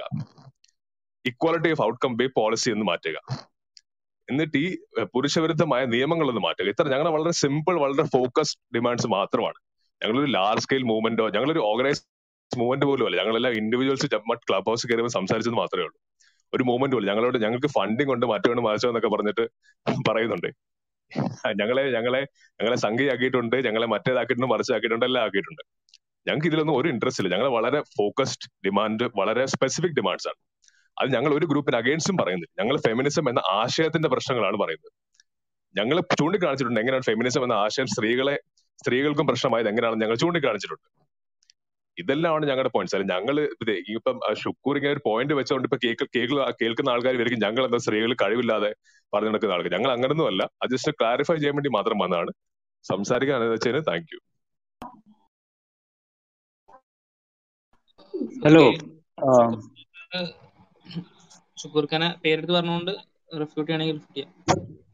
അലീന വാസ്കം. ആ ഓക്കെ, നിങ്ങൾ പറഞ്ഞ കാര്യം വളരെ വ്യക്തമാണ്. ഞാനും അതിൽ നിങ്ങളുടെ ചർച്ചയിലൊക്കെ ഒരു കേൾവിക്കാരനായിട്ട് 2-3 പ്രാവശ്യം വന്നിട്ടുണ്ടായിരുന്നു. ഇവിടുത്തെ ഒരു പ്രശ്നം എന്ന് പറഞ്ഞാൽ, ഒരു മിനിറ്റ് നവാസ് സാർ, ഒരു മിനിറ്റ് സാർ, ഇവിടെ കുറെ നേരം ഞങ്ങൾ നെഗറ്റീവ് ആണെന്ന് പറഞ്ഞായിരുന്നല്ലോ.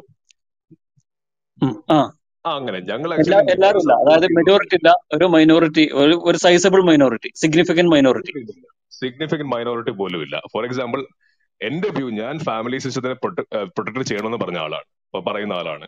കാരണം എനിക്ക് ഡേറ്റ ഉണ്ട്, സിംഗിൾ ഫാമിലി പ്രൊമോട്ട് ചെയ്യുന്നത് സൊസൈറ്റിക്ക് ഒബ്ജക്റ്റീവ്ലി മോശമാണെന്ന് അറിയാം. സോ ഞാൻ പ്രൊട്ടക്ട് ചെയ്യുന്ന ആൾക്കാരാണ് മിക്ക, അത് വേറൊരു ഗ്രൂപ്പാണ്. ചില ആൾക്കാരുടെ ഇൻഡിവിജ്വൽ വ്യൂസ് ആണ് ഇത്, ഞങ്ങളുടെ ആസ് എ ഗ്രൂപ്പിന്റെ വ്യൂസ് അല്ല. മിക്ടോനെ കുറിച്ച് ഞങ്ങളൊരു ചർച്ച നടത്തിയത് മിക്ടോന്റെ വേറെ പല ന്യൂവൻസസ് മനസ്സിലാക്കാൻ വേണ്ടിയിട്ടാണ്, അല്ലാതെ മിക്ടോനെ പ്രൊമോട്ട് ചെയ്യാൻ വേണ്ടിയിട്ടല്ല. ആ ചർച്ചയിൽ സാർ ഉണ്ടായിരുന്നെങ്കിൽ സാറിന് മനസ്സിലായേനെ വേറൊരു. സാർ, ഞങ്ങള് ഇങ്ങനത്തെ ഡിഫിക്കൽട്ട് ആയിട്ടുള്ള ഐഡിയാസ് എല്ലാം ഡിസ്കസ് ചെയ്യാറുണ്ട്. അതായത് നമ്മൾ ഒറ്റയടിക്ക് കേൾക്കുമ്പോൾ നമുക്ക് പൊളിറ്റിക്കലി കറക്റ്റ് ആയിട്ട് തോന്നും, പക്ഷെ അതിന്റെ പല ഭാഗങ്ങളിലും ന്യൂവൻസ് നമ്മൾ സംസാരിക്കും, അതിന്റെ ഭാഗങ്ങൾ ഇങ്ങനെ വശങ്ങൾ ഇങ്ങനെ പുറത്ത് വരും.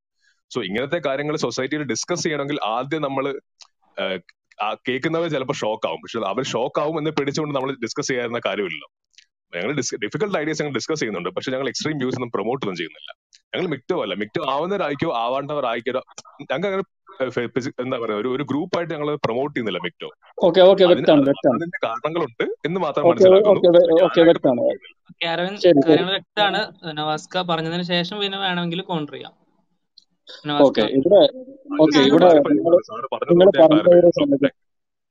നിങ്ങൾ പറഞ്ഞൊരു സംഗതി എന്താ വെച്ചാല്, ഈ സ്ത്രീ പുരുഷൻ എന്നുള്ള ഒരു ഫാൾസ് ഡൈക്കോട്ടമിയാണ് എന്നുള്ളതാണ്. ശരിക്ക് ആ ഒരു വാദത്തിനനുസരിച്ചാണ് എന്നുണ്ടെങ്കിൽ ഇതിന്റെ ഒരു മൊത്തം നറേറ്റീവ് എന്ന് പറയുന്നത്, നിങ്ങൾ ഒരു ഭാഗത്ത് നിങ്ങൾ ഫാൾസ് ഡൈക്കോട്ടമി അല്ല എന്ന് പറയാം, മറുഭാഗത്ത് ഈഗലിറ്റേറിയനിസവും അതുപോലെ സംവരണ വിരുദ്ധതയും പറയാം, അതായത് ഈക്വൽ ഫൂട്ടിങ് വേണമെന്ന് പറയാം.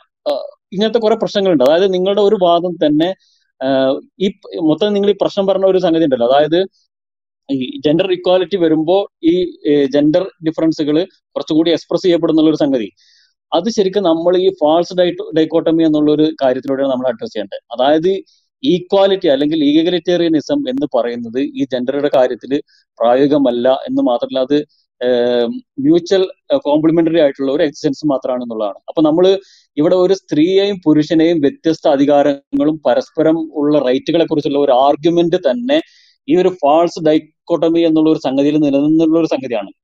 അതുകൊണ്ടാണ് ഇവിടെ പ്രശ്നം വരുന്നത്. മനസ്സിലായില്ലേ? അപ്പൊ ഇവിടെ നമ്മള് ഒരു മിനിറ്റ്, ഓക്കെ, ഇതൊന്ന് മുഴുവനായി ബാക്കിയുള്ളവർ ഇന്ററപ്റ്റ് ചെയ്താൽ നന്നാവും. ചർച്ച ആരോഗ്യപരമായിട്ട് മുന്നോട്ട് പോകാൻ നമസ്കാർ കംപ്ലീറ്റ് ചെയ്തതിനു ശേഷം.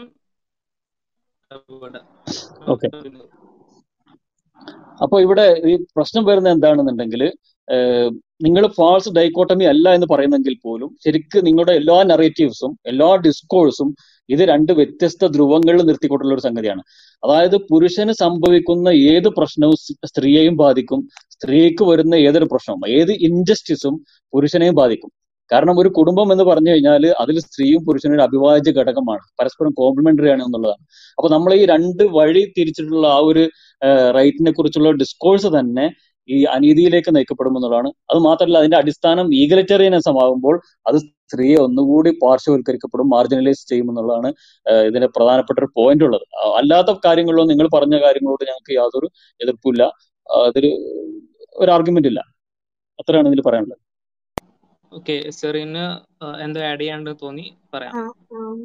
അതല്ല, ഇവര് പറയുന്ന സ്ത്രീയും പുരുഷനും കൃത്യമായ വ്യത്യാസം ഉണ്ടെന്ന് ഇവര് പറയുന്നുണ്ട്, അതിലൊന്നും നമുക്കൊരു അഭിപ്രായ വ്യത്യാസം ഇല്ല. പക്ഷെ ഇന്ന് ഞാനൊരു റൂം പോയപ്പം അവരോട് കൃത്യമായ നീതി നിഷേധം സ്ത്രീകൾക്ക് സംഭവിക്കുന്നുണ്ട്, അതിൽ ഭൂരിപക്ഷം നീതി നിഷേധം ഇത്രയും പ്രൊട്ടക്ഷൻ ഉള്ള നിയമങ്ങളുള്ള സ്ത്രീകൾക്ക് കൂടുതലും ഭൂരിപക്ഷവും അവർക്ക് നീതി നിഷേധമാണ് അനുഭവിക്കുന്നത് പുരുഷന്മാരെക്കാൾ അധികവും. അതുപോലെ ഒരു സ്വസ്ഥമായ ഒരു കുടുംബജീവിതം ആഗ്രഹിക്കുന്ന സ്ത്രീകൾക്ക് ഒരു പുരുഷന്റെ കീഴിൽ തന്നെ ഒരു വീട്ടിലൊക്കെ ഒതുങ്ങി ജീവിക്കണം എന്ന് ആഗ്രഹിക്കുന്ന സ്ത്രീകൾക്ക് പോലും ഈ പുരുഷ മേധാവിത്വം തന്നെ പറയേണ്ടി വരും. കാരണം എന്ന് വിചാരിച്ചിട്ടുണ്ടെങ്കിൽ പുരുഷന്മാരങ്ങ് ഇട്ടെറിഞ്ഞു പോവുകയാണ് അവരുടെ കുടുംബം, അല്ലാതെ ആ സ്ത്രീകൾ ഇട്ടെറിഞ്ഞു പോകുന്നതല്ല. അങ്ങനെയുള്ള സിംഗിൾ മോംസ് ആണ് നമ്മുടെ ഇടയിൽ കൂടുതൽ. ഞാൻ കണ്ട സിംഗിൾ മോംസ് കൂടുതലും ഒരു ഫെമിനിസ്റ്റ് ചിന്താഗതിയുള്ള ആൾക്കാരല്ല. അങ്ങനെയുള്ള സിംഗിൾ മോംസ് ഈ പുരുഷാധിപത്യം കൊണ്ട് തന്നെയാണ് ഇഷ്ടമുള്ള രീതിയിൽ അവർക്ക് എപ്പോ വേണമെങ്കിലും എവിടെ വേണമെങ്കിലും ഇറങ്ങിപ്പോവാം എന്നുള്ളൊരു രീതി. അതിനെ ചോദ്യം ചെയ്യാനോ അവർ വേറൊരു സ്ഥലത്ത് കുടുംബം ഉണ്ടാക്കുന്നതിനോ കൃത്യമായ നിയമങ്ങളുണ്ട് എന്ന് പറയുന്നുണ്ട്, പക്ഷെ അതൊന്നും ആപ്ലിക്കബിൾ ആവുന്നില്ല. അപ്പൊ കൃത്യമായൊരു സ്ത്രീകളുടെ മേലൊരു നീതി നിഷേധം നടക്കുന്നുണ്ട് എന്നുള്ളതിന്റെ പേരിൽ ഞാൻ ആ റൂമിൽ ചെന്നപ്പം അവർ പിന്നെ പേഴ്സൻറ്റേജ് പറയാണ്, ഡാറ്റ പറയാണ്. എനിക്ക് എൻ്റെ കയ്യിലുള്ള അനക്ഡോട്ട്സ് മാത്രമാണ് എനിക്ക് പറയാനുള്ളത്. നമ്മൾ നമ്മുടെ ചുറ്റും കാണുന്ന ജീവിതങ്ങൾ മാത്രമാണ് പറയാനുള്ളത്. അപ്പം അതിന് അവരെ നിഷേധിക്കുന്നത് പോലെ നന്നായിട്ട് ഫീൽ ചെയ്തിട്ടുണ്ട്. അതൊരു കണ്ണു തുറന്ന ഒരാൾക്ക് നോക്കിയാൽ മനസ്സിലാവുന്ന ഒരു കാര്യമാണ്. അല്ലാതെ സ്ത്രീയും പുരുഷനും എല്ലാം കൊണ്ട് തുല്യമാണെന്നുള്ള വാദം ഞങ്ങൾക്കും ഇല്ല. അതാണ് ഞാനൊന്ന് പറയാൻ ഉദ്ദേശിച്ചത്. പിന്നെ എവിടെ ഞാൻ പറഞ്ഞോട്ടെ, അതായത് ഇവിടെ അരവിന്ദ് പറഞ്ഞു, ഞാൻ പറഞ്ഞ ഈ വിഷയവുമായിട്ട് ബന്ധപ്പെട്ടുകൊണ്ട് ഞാനിവിടെ പറഞ്ഞ കാര്യം എന്താന്ന് വെച്ച് കഴിഞ്ഞാല് സയന്റിഫിക് ആയിട്ടുള്ള ഡാറ്റകൾ കൊണ്ടുവരുന്നു എന്നാണ്. അത് അരവിന്ദ് അവിടെ എന്ത് ചെയ്തു, അതിനെ അംഗീകരിച്ചുകൊണ്ട് അതിനെ സത്യമായിക്കൊണ്ടാണ് അദ്ദേഹം കുറെ ഡാറ്റകൾ മുന്നോട്ട് വെച്ചു. അതിൽ അദ്ദേഹം പറയുന്നത് ഈ പോലത്തെ പിന്നെ പീറ്റർസണിനെ പോലുള്ള ആളുകൾ പറയുന്ന സ്റ്റെം എഡ്യൂക്കേഷനിൽ പിന്നെ പെൺകുട്ടികളില്ല, അങ്ങനെയുള്ള കുറെ ഡാറ്റകളാണ് പറയുന്നത്. സ്റ്റെം എഡ്യൂക്കേഷൻ അദ്ദേഹം പറഞ്ഞിട്ടില്ല, പക്ഷെ അതേപോലത്തെ കുറെ കാര്യങ്ങൾ പറഞ്ഞിട്ടുണ്ട്. ഇത് തന്നെയാണ് ഈ പറയുന്നതും, സ്ത്രീകളും പുരുഷന്മാരും ഇത്തരത്തിൽ വ്യത്യസ്തപ്പെട്ടിരിക്കുന്നു എന്ന് പറയുകയും അതേപോലെ തന്നെ സയന്റിഫിക്കായി ഞാൻ പറഞ്ഞത് ശാരീരിക ക്ഷമത, അത് നിങ്ങൾ വേറൊരാളും അംഗീകരിക്കേണ്ട ആവശ്യമില്ലല്ലോ. ശാരീരിക ക്ഷമത എന്ന് പറയുന്നത് വ്യത്യസ്ത തരത്തിലുള്ള ആളുകൾക്കിടയിൽ വ്യത്യാസമുണ്ട്, സ്ത്രീകളും പുരുഷന്മാരുടെ ഇടയിൽ നല്ല വ്യത്യാസമുണ്ട്. അപ്പൊ ഇങ്ങനെ പറയുകയും പിന്നീട് ജെൻഡർ ന്യൂട്രൽ ലോയെ കുറിച്ച് പറയുകയും ചെയ്യുന്നിടത്താണ് അപകടം വരുന്നത്. നിങ്ങൾ പറയുന്ന പോലെ ഇത്തരത്തിൽ സയന്റിഫിക് ആയിട്ട് സ്ത്രീകളും പുരുഷന്മാരും വ്യത്യസ്തരാണ്, അവർക്കിടയിലുള്ള വൈജാത്യങ്ങൾക്കനുസരിച്ച് അവർക്കനുസരിച്ചുള്ള നിയമങ്ങളായിരിക്കണം കൊണ്ടുവരേണ്ടത് എന്നുള്ളതാണ് ഇസ്ലാമിന്റെ നിലപാട്. അവിടെയാണ് ആ വിഷയമാണ് ഞാനിവിടെ സ്ട്രെസ് ചെയ്ത് പറഞ്ഞ വിഷയം. ഓക്കെ, ഫസ്റ്റ് ഓഫ് ഓൾ അപ്പൊ ഇതാണ് സാർ നേരത്തെ ഫാൾസ് ഡൈക്കോട്ടമി എന്ന് വാക്ക് ഉപയോഗിച്ചപ്പോൾ എനിക്ക് മനസ്സിലായില്ല എക്സാക്ട്ലി എന്താ ഉദ്ദേശിക്കുന്നത്. അപ്പൊ ഇതാണെന്ന് തോന്നുന്നു, അത് വെച്ച് ഞാൻ അഡ്രസ് ചെയ്യാം. വളരെ സിമ്പിൾ കാര്യമാണ്, ഒരു പുരുഷൻ ഡൊമസ്റ്റിക് വയലൻസ് ഫേസ് ചെയ്ത് കഴിഞ്ഞാൽ അതിന് പുള്ളിക്ക് നീതി കിട്ടണോ? ഇന്ത്യയില് അറ്റ് പ്രസന്റ് പുരുഷൻ അഗെയിൻസ്റ്റ് ഡൊമസ്റ്റിക് വയലൻസ് ഒരു കേസ് പോലും എടുക്കാൻ പറ്റത്തില്ല, പുരുഷൻ അഗെയിൻസ്റ്റ് റേപ്പിന്റെ ഒരു കേസ് പോലും എടുക്കാൻ പറ്റത്തില്ല. ഈവൻ ദോ മെയിൽ റേപ്പ് ഉണ്ട്, 377 ആക്ച്വലി യൂസ് ചെയ്തിരുന്നത് മെയിൽ റേപ്പിന് അഗെയിൻസ്റ്റ് പ്രൊട്ടക്ഷന് വേണ്ടിയിട്ടായിരുന്നു. പുരുഷൻ അഗെയിൻസ്റ്റ് സെക്ഷൽ ഹറാസ്മെന്റ് ഉണ്ടെങ്കിൽ അതിന് നിയമം വേണോ? അത് നിയമം പോലും ഇല്ല ഇവിടെ. സോ നിങ്ങൾ ഈ പറഞ്ഞ ഫോൾസ് ഡൈക്കോട്ടമി ആക്ച്വലി ഇല്ലോജിക്കലാണ്. ഞങ്ങൾ ഇത്ര പറഞ്ഞുള്ളൂ, പുരുഷന്മാർക്ക് വേണ്ടിയിട്ടുള്ള റൈറ്റ്സ് കൊടുക്കുക എന്നുള്ളത്, അതായത് സ്ത്രീകളുടെ റൈറ്റ്സ് എടുത്ത് കളയാൻ പറയുന്നില്ല. പുരുഷന്മാരുടെ റൈറ്റ്സ് എടുത്ത് കളഞ്ഞത് കൊണ്ട് നിങ്ങൾ സൊസൈറ്റിയിൽ എന്ത് നീതിയാണ് കൊണ്ടുവരുന്നത് എന്നും എനിക്ക് മനസ്സിലാവുന്നില്ല. Number one. നമ്പർ ടു, ഈ പറഞ്ഞ നമ്മുടെ ക്രോസ് കൾച്ചറൽ സ്റ്റഡീസിന്റെ കൊണ്ട് ഞങ്ങൾ എന്താ ഉദ്ദേശിക്കുന്നത്? ഞാൻ വീണ്ടും പറഞ്ഞു, സ്ത്രീയും പുരുഷന്റെയും IQ സെയിം ആണ്, കഴിവ് സെയിം ആണ്, അവർക്ക് താല്പര്യങ്ങൾ വ്യത്യാസമുണ്ട്. ആ താല്പര്യങ്ങൾ വ്യത്യാസമുണ്ടെങ്കിൽ സ്ത്രീയും പുരുഷനും ഒരു സ്ഥലത്ത് ഈക്വലി റെപ്രസെന്റ് ആയില്ലെങ്കിൽ അതിനെ വിവേചനം എന്ന് പറഞ്ഞ് ചിന്തിക്കരുത്. വിവേചനം എന്ന് പറഞ്ഞ് ചിന്തിച്ചുകൊണ്ട് അവിടെ റിസർവേഷൻ കൊണ്ടുവരുത് എന്നാണ് പറഞ്ഞത്. അത് അൺസയന്റിഫിക് ആണ്, അതുകൊണ്ടാണ് പറയുന്നത്. ഇതൊരു ഫോൾസ് ഡൈക്കോട്ടമി അല്ല, ഒരു സൈഡിൽ ഒരു പർട്ടിക്കുലർ കാര്യത്തെ കുറിച്ചാണ് പറയുന്നത്, equality of outcome based policy മേക്കിങ്ങിനെ കുറിച്ചാണ് പറയുന്നത്. മറ്റേ സൈഡിൽ പുരുഷന്മാർക്ക് ബേസിക് റൈറ്റ്സ് പോലും ഇല്ലാത്ത കാര്യങ്ങൾ.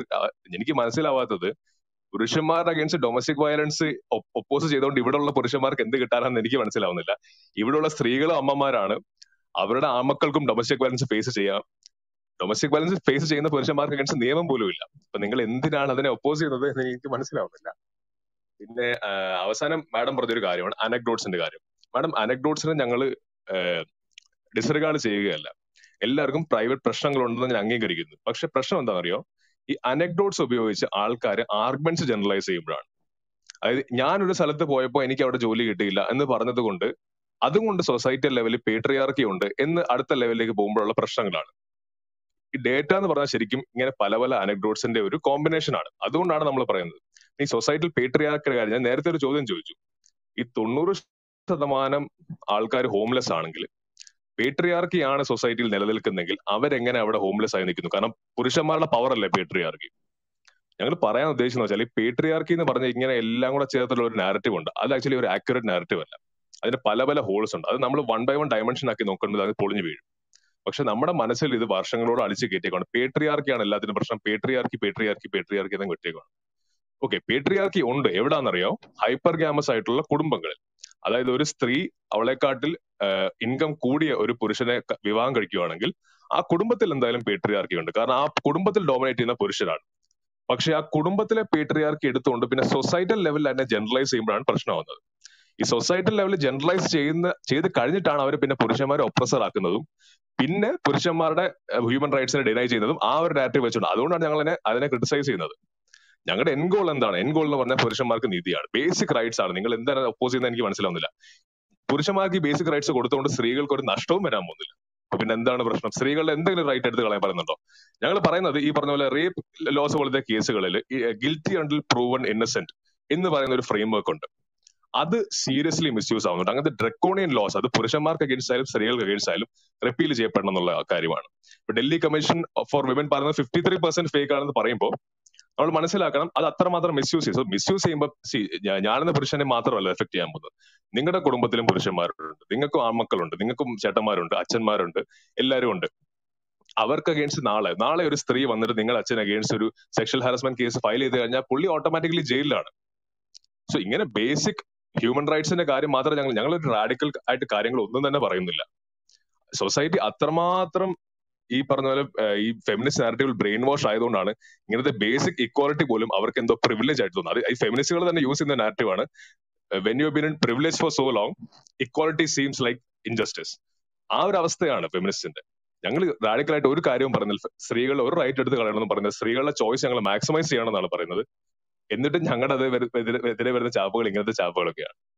Okay, thank you. Okay, Aravind പറഞ്ഞതിൽ ഒരുപാട് കാര്യങ്ങളുണ്ട്. സെറിൻ സംസാരിക്കുന്നതിന് മുമ്പ് എനിക്കതിൽ പറഞ്ഞൊരു പ്രധാനപ്പെട്ട പോയിന്റായിട്ട് തോന്നിയത് ഈ പാട്രിയാർക്കി എന്നുള്ളതിലേക്ക് ഒറ്റൊന്നിലേക്ക് ചുരുക്കുമ്പോൾ അവിടെ പലപ്പോഴായി മറ്റ് ഫാക്ടേഴ്സ് വിസ്മരിക്കപ്പെടുകയും പിന്നെ അതിനുള്ള പരിഹാരങ്ങൾ വരുന്നത് കുറയുകയാണ് ചെയ്യുക എന്നുള്ളത് എനിക്ക് തോന്നിയിട്ടുണ്ട് പലപ്പോഴും. ഈ ഒരു പാട്രിയാർക്കി എന്ന് പറയുന്ന ഒറ്റൊന്നിലേക്കല്ല എന്തിനുള്ള പിന്നെ പ്രശ്നത്തിന്റെ കാരണം പാട്രിയാർക്കിയിലേക്ക് കൊണ്ടുപോകുമ്പോൾ ബാക്കി കാരണങ്ങളെല്ലാം വിസ്മരിക്കപ്പെടുകയാണ് എന്നുള്ളൊരു തോന്നൽ കൂടി ഉണ്ട്. സെറിന് സംസാരിച്ചോളൂ. എനിക്കൊരു കാര്യം ചോദിക്കട്ടെ? Okay okay. അരവിന്ദ് ഇവിടെ പറഞ്ഞു സ്ത്രീകൾ ഹൈപ്പർഗമസ് ആയിട്ടുള്ള സ്ത്രീകളുടെ വിഷയം പറഞ്ഞു. അരവിന്ദ് ആക്ച്വലി എല്ലാ സ്ത്രീകളും ജനറലി സ്ത്രീകൾ ഹൈപ്പർഗമസ് ആണ് എന്ന ഒരു ഫീൽ ആണോ ഉള്ളത്? ആക്ച്വലി ഹൈപ്പർഗമസ് എന്ന് പറയുമ്പോൾ നമുക്കൊന്ന് ഡിഫൈൻ ചെയ്യണമല്ലോ. അപ്പോൾ അതിനൊന്ന് ഡിഫൈൻ ചെയ്തിട്ട് അത് സ്ത്രീകൾ അത്തരത്തിലാണ് അല്ലെങ്കിൽ അത്തരത്തിലെ ആളുകൾ സ്ത്രീകളിൽ ഉണ്ട് എന്നുള്ളത് ഒന്ന് പറയാൻ പറ്റുമോ?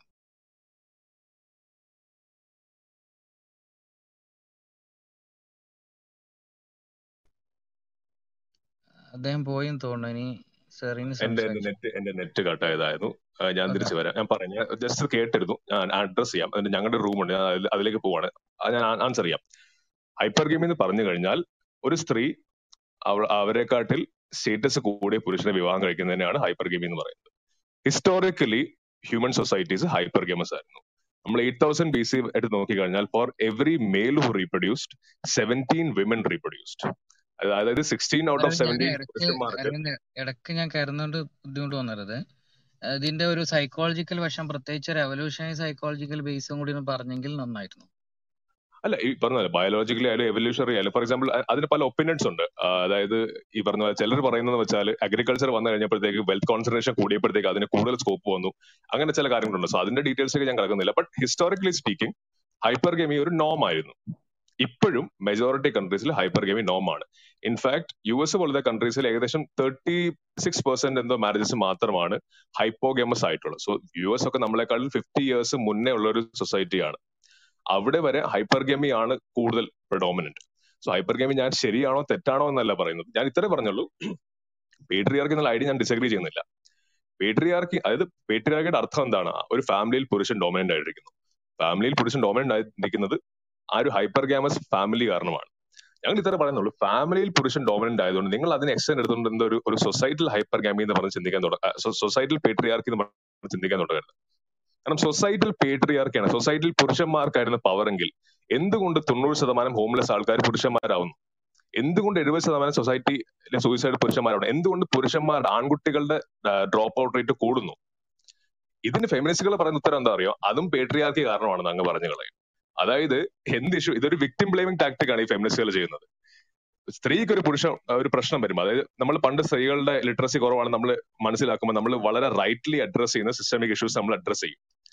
പക്ഷെ പുരുഷന്മാരുടെ ഈ പറഞ്ഞ പ്രശ്നം വരുമ്പോഴത്തേക്ക് പറയുന്നത് അവര് പേട്രിയാർക്കി കാരണമായി ആയതാണ്, പേട്രിയാർക്കിയുടെ അവര് അതിന്റെ അവർക്ക് റെപ്പക്കൻസ് കിട്ടുന്നതാണ്. ഇങ്ങനത്തെ ഒരു എംപത്തി ഇല്ലാത്ത ഈ പറഞ്ഞ പോലെ വിക്ടിം ഷെയ്മിങ് ആയിട്ടുള്ള ടാക്ടിക്സ് ചെയ്യാറുണ്ട്. ഇതിനൊക്കെയാണ് ഞങ്ങൾ ഒപ്പോസ് ചെയ്യുന്നത്. ഓക്കെ, ഞാനിപ്പോ എനിക്ക് മറ്റേ റൂമിലേക്ക് പോകാനുണ്ട്. ഇവിടെ സംസാരിക്കാൻ അനുവദിച്ചതിന് വളരെ നന്ദിയുണ്ട്. നിങ്ങൾ ഞങ്ങളുടെ റൂംസിലേക്ക് വരണം. ഇങ്ങനത്തെ കുറെ മിസ്അണ്ടർസ്റ്റാൻഡിങ്സ് ക്ലിയർ ആവും. ഞങ്ങൾ വീണ്ടും വീണ്ടും പറഞ്ഞു, ഞങ്ങളുടെ ഗ്രൂപ്പിൽ ഇഷ്ടംപോലെ സ്ത്രീകളും ഉണ്ട്, മനസ്സിലായോ? ഞങ്ങൾ സ്ത്രീവിരുദ്ധതയായിരുന്നു പറഞ്ഞുകൊണ്ടിരിക്കുന്നെങ്കിൽ അവരെ ഒപ്പോസ് ചെയ്യത്തില്ല, അവർ ഞങ്ങളുടെ കൂടെ നിൽക്കത്തില്ല. അത് നിങ്ങൾ മനസ്സിലാക്കണം. എന്തുകൊണ്ടാണ് ഞങ്ങൾ പറഞ്ഞ് ഇത്രയും നേരം പറഞ്ഞത് വെച്ച് ഞങ്ങൾ എന്തെങ്കിലും ഹേറ്റ്ഫുൾ ആയിട്ടുള്ള കാര്യമോ എന്തെങ്കിലും റാഡിക്കൽ ആയിട്ടുള്ള കാര്യമോ അത് നിങ്ങൾക്ക് തോന്നിയെങ്കിൽ ഞങ്ങളുടെ അടുത്തേക്ക് വരാം, ഞങ്ങൾ ക്ലാരിഫൈ ചെയ്യാം. പക്ഷെ എന്റെ വിശ്വാസം ഞാൻ ഇതുവരെ അങ്ങനത്തെ ഒരു സ്റ്റാൻഡ് എടുത്തിട്ടില്ല എന്നുള്ള ഞാൻ പറയുന്ന കാര്യങ്ങൾ റാഡിക്കൽ ആയിട്ട് തോന്നുന്നുണ്ടെങ്കിൽ അതിന് കാരണം എന്ന് വെച്ചാൽ ഇത്രയും നാള് നമ്മുടെ സൈക്കി, നമ്മുടെ ഒരു ജനറൽ പബ്ലിക് സൈക്കിയിലുള്ള ഒരു ബയസാണ്. ആ ബയസിനെ ആദ്യം ഞങ്ങൾ പോയിന്റ് ഔട്ട് ചെയ്യുമ്പോൾ ഇങ്ങനത്തെ പ്രശ്നങ്ങളൊക്കെ ഉണ്ടായിരിക്കും. ബട്ട് ഇവൻച്വലി ഞങ്ങളുടെ ഹോപ്പ് എന്ന് പറഞ്ഞാൽ ആൾക്കാരെ ഈ പറഞ്ഞ പോലെ മനസ്സിലാക്കുക എന്നുള്ളതാണ്. അരവിന്ദ് പോകുന്നതിന് മുമ്പ് ഇവിടെ സംസാരിച്ചതിൽ അതുപോലെ തന്നെ ഇവിടെ വന്നതിൽ താങ്ക്സ്. അതുപോലെ തന്നെ ഇവിടെ നമ്മൾ പറഞ്ഞത് ഒരിക്കലും നിങ്ങൾ പൂർണ്ണമായി റൈറ്റ് വിങ് ആണ്, ആ രൂപത്തിലുള്ള സംസാരങ്ങൾ ഇവിടെ വന്നിട്ടില്ല. അതുപോലെ തന്നെ നിങ്ങളുടെ റൂമുകളിൽ ഞങ്ങൾ കേൾക്കാനൊക്കെ വരാറുണ്ട്. ഒരിക്കലും നിങ്ങളുടേത് കേൾക്കരുത്, അവരോട് സംവദിക്കരുത് എന്ന രൂപത്തിലൊന്നും ഇവിടെ പറഞ്ഞിട്ടില്ല. മറിച്ച് ഇത്തരത്തിൽ ഒരു റിയാക്ഷണറി മൂവ്മെന്റ് ആണെങ്കിൽ കൂടി ഇത്തരത്തിലുള്ള ഒരു മൂവ്മെന്റ് ഉണ്ടാകുമ്പോൾ സ്വാഭാവികമായും വരുന്ന സൊസൈറ്റിയെ കൺസിഡർ ചെയ്യാത്ത രൂപത്തിലുള്ള ചില വിഷയങ്ങളാണ് ഇവിടെ. അതിൽ ഏറ്റവും പ്രധാനമായിട്ട് എനിക്ക് തോന്നിയത് പിന്നെ ഈ ലോസുമായിട്ട് ബന്ധപ്പെട്ടതും പിന്നെ അതുപോലെ തന്നെ ഒരു പിന്നെ മിഡിൽ ക്ലാസ്സിന് താഴെയുള്ള സ്ത്രീകളെയോ ആ ഒരു അവസ്ഥയെ പരിഗണിക്കാതെയുള്ള കാര്യങ്ങളും, അതോടൊപ്പം തന്നെ അതിൽ കൂടുതൽ പിന്നെ സംവരണത്തെയൊക്കെ ഇക്വാലിറ്റേറിയനിസം എന്നുള്ളത് വെച്ചിട്ട് പിന്നെ ഒരു ബ്ലാങ്കറ്റ് ചെയ്യുന്നതുമായി ബന്ധപ്പെട്ടുകൊണ്ടുള്ള ചില വിഷയങ്ങളായിരുന്നു. അത് കൂടുതൽ നമുക്ക് ഈ പറഞ്ഞതുപോലെ കുറെ തെറ്റിദ്ധാരണകൾ അങ്ങോട്ടും ഇങ്ങോട്ടും ഉണ്ടാവും. ഞങ്ങൾ ഒരു ഫെമിനിസം, സ്ത്രീ വിരുദ്ധം എന്ന് പറഞ്ഞൊരു ടോപ്പിക്കിൽ ഇതേ ക്ലബിൽ തന്നെ ഒരു വിഷയം സംഘടിപ്പിച്ചപ്പോൾ അതിനുശേഷം നിങ്ങളുടെ റൂമിൽ പിന്നെ അവര് പിന്നെ ഞങ്ങൾ ഇതേ കാര്യമായിരുന്നു ഉന്നയിച്ചത്. സ്റ്റെം ഫീൽഡുമായി ബന്ധപ്പെട്ട് നിങ്ങൾ ഉദ്ധരിച്ച പഠനമല്ല, വേറൊരു വിഷയം എടുത്തിട്ട് ഞങ്ങൾ സംസാരിച്ചപ്പോൾ അവര് സ്ത്രീകൾക്ക് ബുദ്ധി കുറവാണ് എന്ന നിലക്ക് ചില മതവാദികൾ സംസാരിക്കുന്നു എന്ന് പറഞ്ഞിട്ട് നിങ്ങളുടെ റൂമിൽ ഞങ്ങളെക്കുറിച്ചും പിന്നെ തെറ്റിദ്ധാരണ കൊണ്ടായിരിക്കാം അപ്പൊ ആ രൂപത്തിലും സംസാരിച്ചു. അപ്പൊ അത്തരത്തിലുള്ള തെറ്റിദ്ധാരണകൾ അങ്ങോട്ടും ഇങ്ങോട്ടും ഉണ്ടാകാം. അത് നമുക്ക് പരിഹരിച്ചുകൊണ്ട് തന്നെ പിന്നെ ഒരു ഹെൽത്തി കോൺവെർസേഷനും ഹെൽത്തി ഡിബേറ്റും മുന്നോട്ട് കൊണ്ടുപോകാൻ തന്നെയാണ് തോന്നുന്നത്. നിങ്ങൾക്കിപ്പോ മറ്റ് പ്രോഗ്രാം ഉള്ളത് കൊണ്ട് ഏതായാലും താങ്ക് യു സംസാരിച്ചതിന്. സെറിൻ സംസാരിച്ചോളൂ.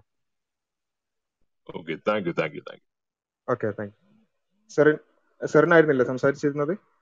അതെ അതെ, എനിക്ക് അരവിന്ദിനോടായിരുന്നു ചോദിക്കാനുള്ളത്. അദ്ദേഹം പോയല്ലോ.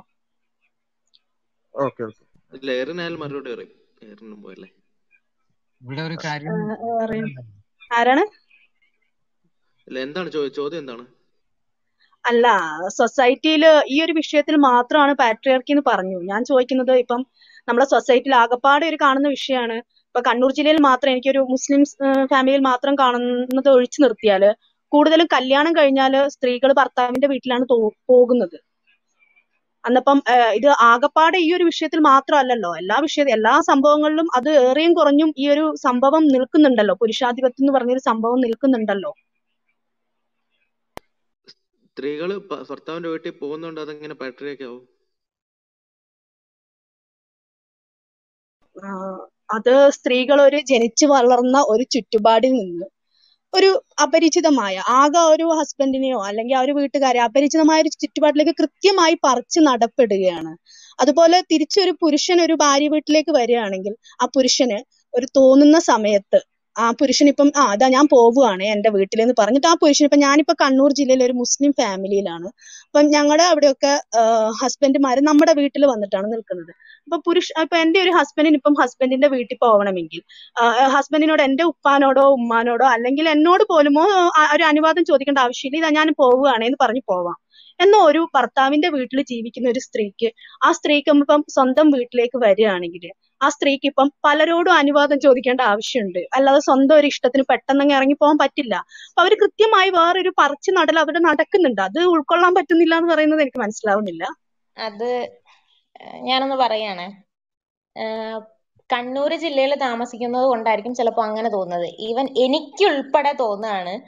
എൻ്റെ വീട്ടിലേക്ക് എൻ്റെ പുരുഷൻ വന്ന് നിൽക്കുന്ന കാര്യം എനിക്ക് ആലോചിക്കാൻ പോലും പറ്റില്ല.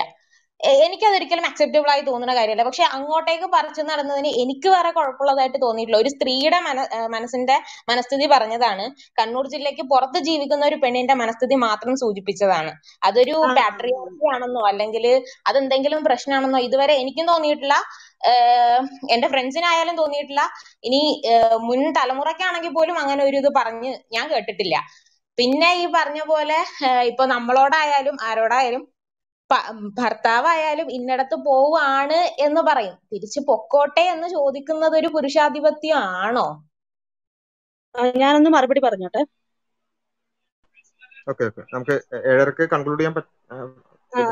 ഈ വിഷയം വന്നതുകൊണ്ടാണ് ഞാൻ ഉദ്ദേശിച്ചത്. നമ്മുടെ വീട് ഒരു ഭർത്താവിന് വന്നു നിൽക്കാൻ പറ്റുന്ന ഒരു സ്ഥലമായിട്ടുള്ള എല്ലാ അഭിമാന ബോധം എനിക്കുണ്ട്. എന്റെ ഭർത്താവിന്റെ വീട്ടില് എനിക്ക് നിൽക്കാൻ എത്രത്തോളം ഞാൻ അഭിമാനത്തോടെ നിൽക്കുന്നുണ്ടോ അത്രത്തോളം അഭിമാനത്തിൽ എന്റെ ഒപ്പം ഉണ്ടാക്കി എന്റെ വീട്ടിൽ എന്റെ ഭർത്താവിനും നിൽക്കാൻ പറ്റുന്നു വിശ്വസിക്കുന്ന ഒരാളാണ് ഞാൻ. അതിലെനിക്കൊരു വ്യത്യാസം തോന്നിയിട്ടില്ല. ഭർത്താവിന്റെ വീട്ടിലായാലും ഭാര്യയുടെ വീട്ടിലായാലും എനിക്കൊരു വ്യത്യാസം തോന്നിയിട്ടില്ല.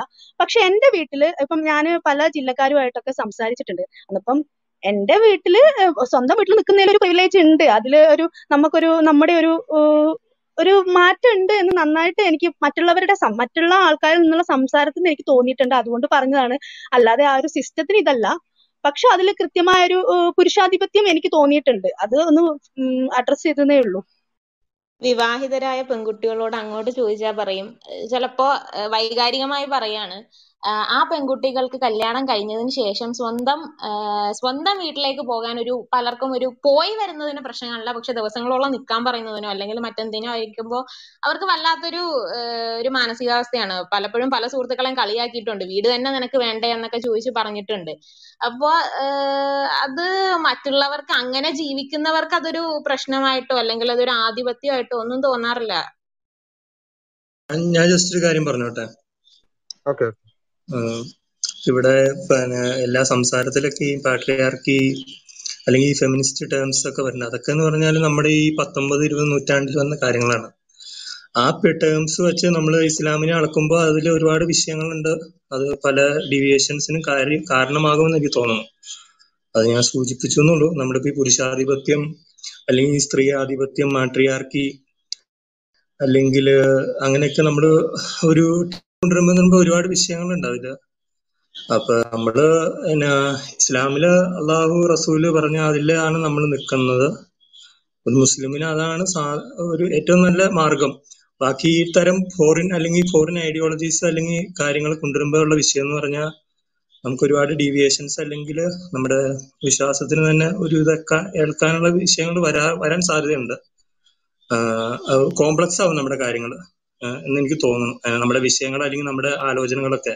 കാരണം ഫാമിലി എന്നൊരു സിസ്റ്റം ഉണ്ട്. ഇപ്പൊ ഈ പറഞ്ഞ ഐഡിയോളജിയും ഫെമിനിസ്റ്റ് ഐഡിയോളജി ഒക്കെ എന്ന് പറഞ്ഞാൽ മെറ്റീരിയലിസ്റ്റിക് ആയ കാര്യങ്ങളാണ്, ഭൗതികവാദമാണ് അതിന്റെ അടിത്തറ. ഇപ്പൊ ഇവിടുത്തെ ക്ലബ് ഹൗസ് ചർച്ചകളിൽ തന്നെ ഫെമിനിസ്റ്റുകളുടെ ചർച്ചകളൊക്കെ നോക്കിയാൽ അറിയാം, നമുക്ക് അവർ പലപ്പോഴും കേവലം സെക്സ് ടോക്ക് അല്ലെങ്കിൽ സെക്സ്വൽ റെവല്യൂഷന്റെ ഒരു പിൻഗാമികളായിട്ടാണ് കാണുന്നത്. ലിവിങ് ടുഗദറിനെ പ്രൊമോട്ട് ചെയ്യണു, ഇല്ലിസിറ്റ് റിലേഷൻഷിപ്പിനെ പ്രൊമോട്ട് ചെയ്യണു, മാരേജ് എന്ന ഇൻസ്റ്റിറ്റ്യൂഷനെ അണ്ടർമൈൻ ചെയ്യണു. അപ്പൊ ഞാൻ പറഞ്ഞു വന്നതെന്ന് വെച്ചാൽ നിങ്ങള് ഇങ്ങനത്തെ ടേംസ് ഇപ്പൊ നമുക്ക് ഭയങ്കര ബ്യൂട്ടിഫുൾ ഒക്കെ ആയിട്ട് തോന്നും, അതിൽ പല കൺസെപ്റ്റ്സും, പക്ഷെ അതിൽ പല അപകടങ്ങളും കാര്യങ്ങളും ഉണ്ട്. നമ്മുടെ വിശ്വാസത്തിൽ തന്നെ മുസ്ലിങ്ങളാണെങ്കിൽ അതിന്റെ വിശ്വാസത്തിൽ തന്നെ നമുക്കത് അറിയിക്കണമെന്നും വിഷയമൊന്നുമില്ല. പക്ഷെ നമ്മൾ ആ ടേംസ്, നമ്മൾ ആ പദങ്ങളൊക്കെ ഉപയോഗിക്കുമ്പോൾ നമ്മൾ ശ്രദ്ധിക്കണം. പുരുഷാധിപത്യം അല്ലെങ്കിൽ സ്ത്രീ ആധിപത്യം, അത് എല്ലാവരും ഇപ്പൊ എല്ലാ സ്പീക്കേഴ്സ് അല്ലെങ്കിൽ കേൾക്കുന്നവരോട് കൂടിയാണ് പറഞ്ഞത്. അതാണ് പറയാനുള്ളൂ. നമ്മള് ഫോറിൻ ഐഡിയോളജീസ് നമ്മൾ കമ്പയർ ഇപ്പൊ ഞാൻ അടുത്തൊരു ഗ്രൂപ്പിൽ നമ്മൾ ഫാസിസം എന്ന് കേട്ടു. ചിലര് അത് ഇസ്ലാമിക് ഫാസിസം അല്ലെങ്കിൽ ഇസ്ലാമിക് പാട്രിയാർക്കി, അത് അങ്ങനെയൊന്നും ഒരു അളവുകോല് വെക്കുന്നതിൽ എന്തെങ്കിലും അർത്ഥമുണ്ടെന്ന് എനിക്ക് തോന്നുന്നില്ല. നമ്മള് ഇസ്ലാമാണ്, അതിന് എന്ത് അളവുകോല് വെച്ചാലും ഇസ്ലാമാണ്. അതാണ് എനിക്ക് പറയാനുള്ളൂ. അപ്പൊ ഈ അതാണ് പറഞ്ഞിട്ട് നമ്മള് കൺക്ലൂഡ് ചെയ്യുന്നതിലേക്ക് പോകാൻ തോന്നുന്നു. താഹിറ സംസാരിച്ചോളൂ. കുറച്ച് നേരത്തെ വന്നു, പക്ഷെ അപ്പോ ഇരുന്നപ്പോ സംസാരിക്കാൻ ഒരു അവസരം കിട്ടിയില്ല, പിന്നെ ഇപ്പോഴാണ് വരുന്നത്. അപ്പോൾ കൺക്ലൂഡ് ചെയ്യാനുള്ള സമയമായ സ്ഥിതിക്ക് ഇനി വീണ്ടും ഈ ഒരു വിഷയം ഓപ്പൺ ചെയ്യുന്ന രൂപത്തിൽ ഞാൻ സംസാരിക്കുന്നത് ശരിയാവും തോന്നുന്നില്ല. നമുക്ക് അടുത്ത തവണ ആവാൻ തോന്നുന്നു. ഫാരിസ് ലൈനിലുണ്ടോ? ഫാരിസ് കേൾക്കുന്നുണ്ടോ?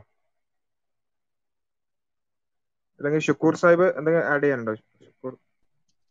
ഇവിടെ അരവിന്ദ് കുറച്ച് കാര്യങ്ങൾ പറഞ്ഞിട്ടുണ്ടായിരുന്നല്ലോ. അപ്പൊ അതില് അദ്ദേഹം ഇപ്പൊ അദ്ദേഹത്തിന്റെ ഗ്രൂപ്പിലേക്ക് പോയി. അദ്ദേഹം അവസാനമായി പറഞ്ഞ കാര്യവുമായി ബന്ധപ്പെട്ട് നമ്മൾ ചോദിച്ച ചോദ്യം ഇതായിരുന്നു, എന്തോ ഹൈപ്പർഗമി എന്ന് വിവരിക്കാമോ എന്നുള്ളത്. അദ്ദേഹം ഹൈപ്പർഗമി വിവരിച്ചപ്പോ പിന്നീട് സ്റ്റാറ്റസ് എന്നുള്ള വാക്കാണ് ഉപയോഗിച്ചത്. ഏതായാലും ഹൈപ്പർഗമി എന്ന് പറയുമ്പോൾ രണ്ടാൾക്കിടയിൽ ഒരു ഉച്ചനീചത്വം കൊണ്ടുവന്നു. മാത്രമല്ല ഇവിടെ എവല്യൂഷണറി ബയോളജിയുടെ ഒക്കെ അടിസ്ഥാനത്തിൽ പലപ്പോഴും സ്ത്രീകളെ അധിക്ഷേപിക്കാൻ വേണ്ടി ഉപയോഗിക്കുന്ന ഒരു സാധനം കൂടിയാണ് ഈ ഹൈപ്പർഗമസ് ആണ് സ്ത്രീകൾ കൂടുതൽ അവര് ഭർത്താവുമായി നടക്കുമ്പോൾ അവരെക്കാളും നല്ല ഒരു ക്വാളിറ്റിയുള്ള കഴിവുള്ള ഭർത്താവിന്റെ കൂടെ കഴിയാൻ അല്ലെങ്കിൽ മറ്റൊരു പുരുഷന്റെ കൂടെ കഴിയാൻ ആഗ്രഹിക്കുന്നു എന്ന തരത്തിലൊക്കെ ഇവര് പറയുന്നുണ്ട്. ഇവര് തന്നെ ഉദ്ദേശിച്ച റെഡ് പില്ലല്ല, ഈ ഹൈപ്പർഗമി പറയുന്ന പല ആളുകൾ. ഹൈപ്പർഗമിയുമായി ബന്ധപ്പെട്ടുകൊണ്ട് ഇപ്പൊ എവല്യൂഷണറി ബയോളജിയുടെ ഒക്കെ അടിസ്ഥാനത്തില് സ്ത്രീകൾ എന്ന് പറയുന്നത് പരിണാമപരമായി അവര് പിന്നെ ഗർഭധാരണം, മുലയൂട്ടൽ പോലെയുള്ള പാരന്റൽ ഇൻവെസ്റ്റ്മെന്റ് വളരെ അധികമുള്ള, അതായത് ഒരു കുഞ്ഞിനെ വളർത്താൻ വേണ്ട ഊർജം, ചെലവഴിക്കേണ്ട ഊർജം സ്ത്രീകൾക്ക് വളരെ കൂടുതലാണെന്നും അതുകൊണ്ട് തന്നെ പുരുഷന്മാർക്ക് അത് വളരെ കുറവായതുകൊണ്ട് അവര് വളരെ പവർഫുൾ ആയിട്ടുള്ള ആളുകളെ, വളരെ സ്ട്രെങ്ത്തും മറ്റൊക്കെ ഉള്ള പുരുഷന്മാരെ അവര് തേടി നടക്കുന്നു. അതുകൊണ്ട് അവർക്കിടയിൽ ഒരു ഉച്ചനീചിത്വം നന്നായി ഉണ്ടാകുമെന്നും അങ്ങനെ സംഭവിക്കുമ്പോൾ അവരുടെ ഈ പാരന്റൽ ഇൻവെസ്റ്റ്മെന്റിന് വേണ്ടി അവർ കുട്ടികളെ വളർത്താൻ വേണ്ട ഊർജത്തിന് വേണ്ടിയിട്ട് അവര് ഈ പുരുഷനെ കൂടുതൽ പ്ലീസ് ചെയ്യുന്ന തരത്തില് കുറെ കാര്യങ്ങൾ ചെയ്യേണ്ടി വരുമെന്നും അതേപോലെ അവരിൽ നിന്ന് ഹെൽപ്പ് വാങ്ങേണ്ട സ്ഥിതി വരുമെന്നൊക്കെയാണ് പറയുന്നത്. അവിടെ സംഭവിക്കുന്നത് ഇസ്ലാമിൽ പറഞ്ഞിട്ടുള്ള, നമ്മൾ ഈ പറഞ്ഞിട്ടുള്ള ഒരു കുട്ടിയുടെ പാല് കൊടുക്കാനും ഗർഭം ധരിക്കുന്നു, അവരെ പാല് കൊടുക്കുന്നു, അവരെ വളർത്തുന്നു, ഇത്തരം ബാധ്യതകൾ, ഈ കുട്ടിയെ വളർത്തിയെടുക്കുക, അതിന്റെ സാമ്പത്തികമായ കാര്യങ്ങളെല്ലാം തന്നെ ബാധ്യതകൾ മുഴുവൻ പുരുഷന്റെ മേൽ ഇസ്ലാം നൽകുമ്പോൾ അതില്ലാത്ത അവസ്ഥയിൽ ഇവർ ഈ പറയുന്ന തരത്തിലുള്ള സയന്റിഫിക് ഡാറ്റയും അവിടെ ഹൈപ്പർഗമിയാണ് എന്ന് പറഞ്ഞുകൊണ്ട് സംഭവിക്കുന്ന തരത്തിൽ സ്ത്രീകൾ കൂടുതൽ പുരുഷന് മുൻപിൽ കൂടുതൽ അവകാശങ്ങളില്ലാതെ ചോദിച്ചു വാങ്ങേണ്ട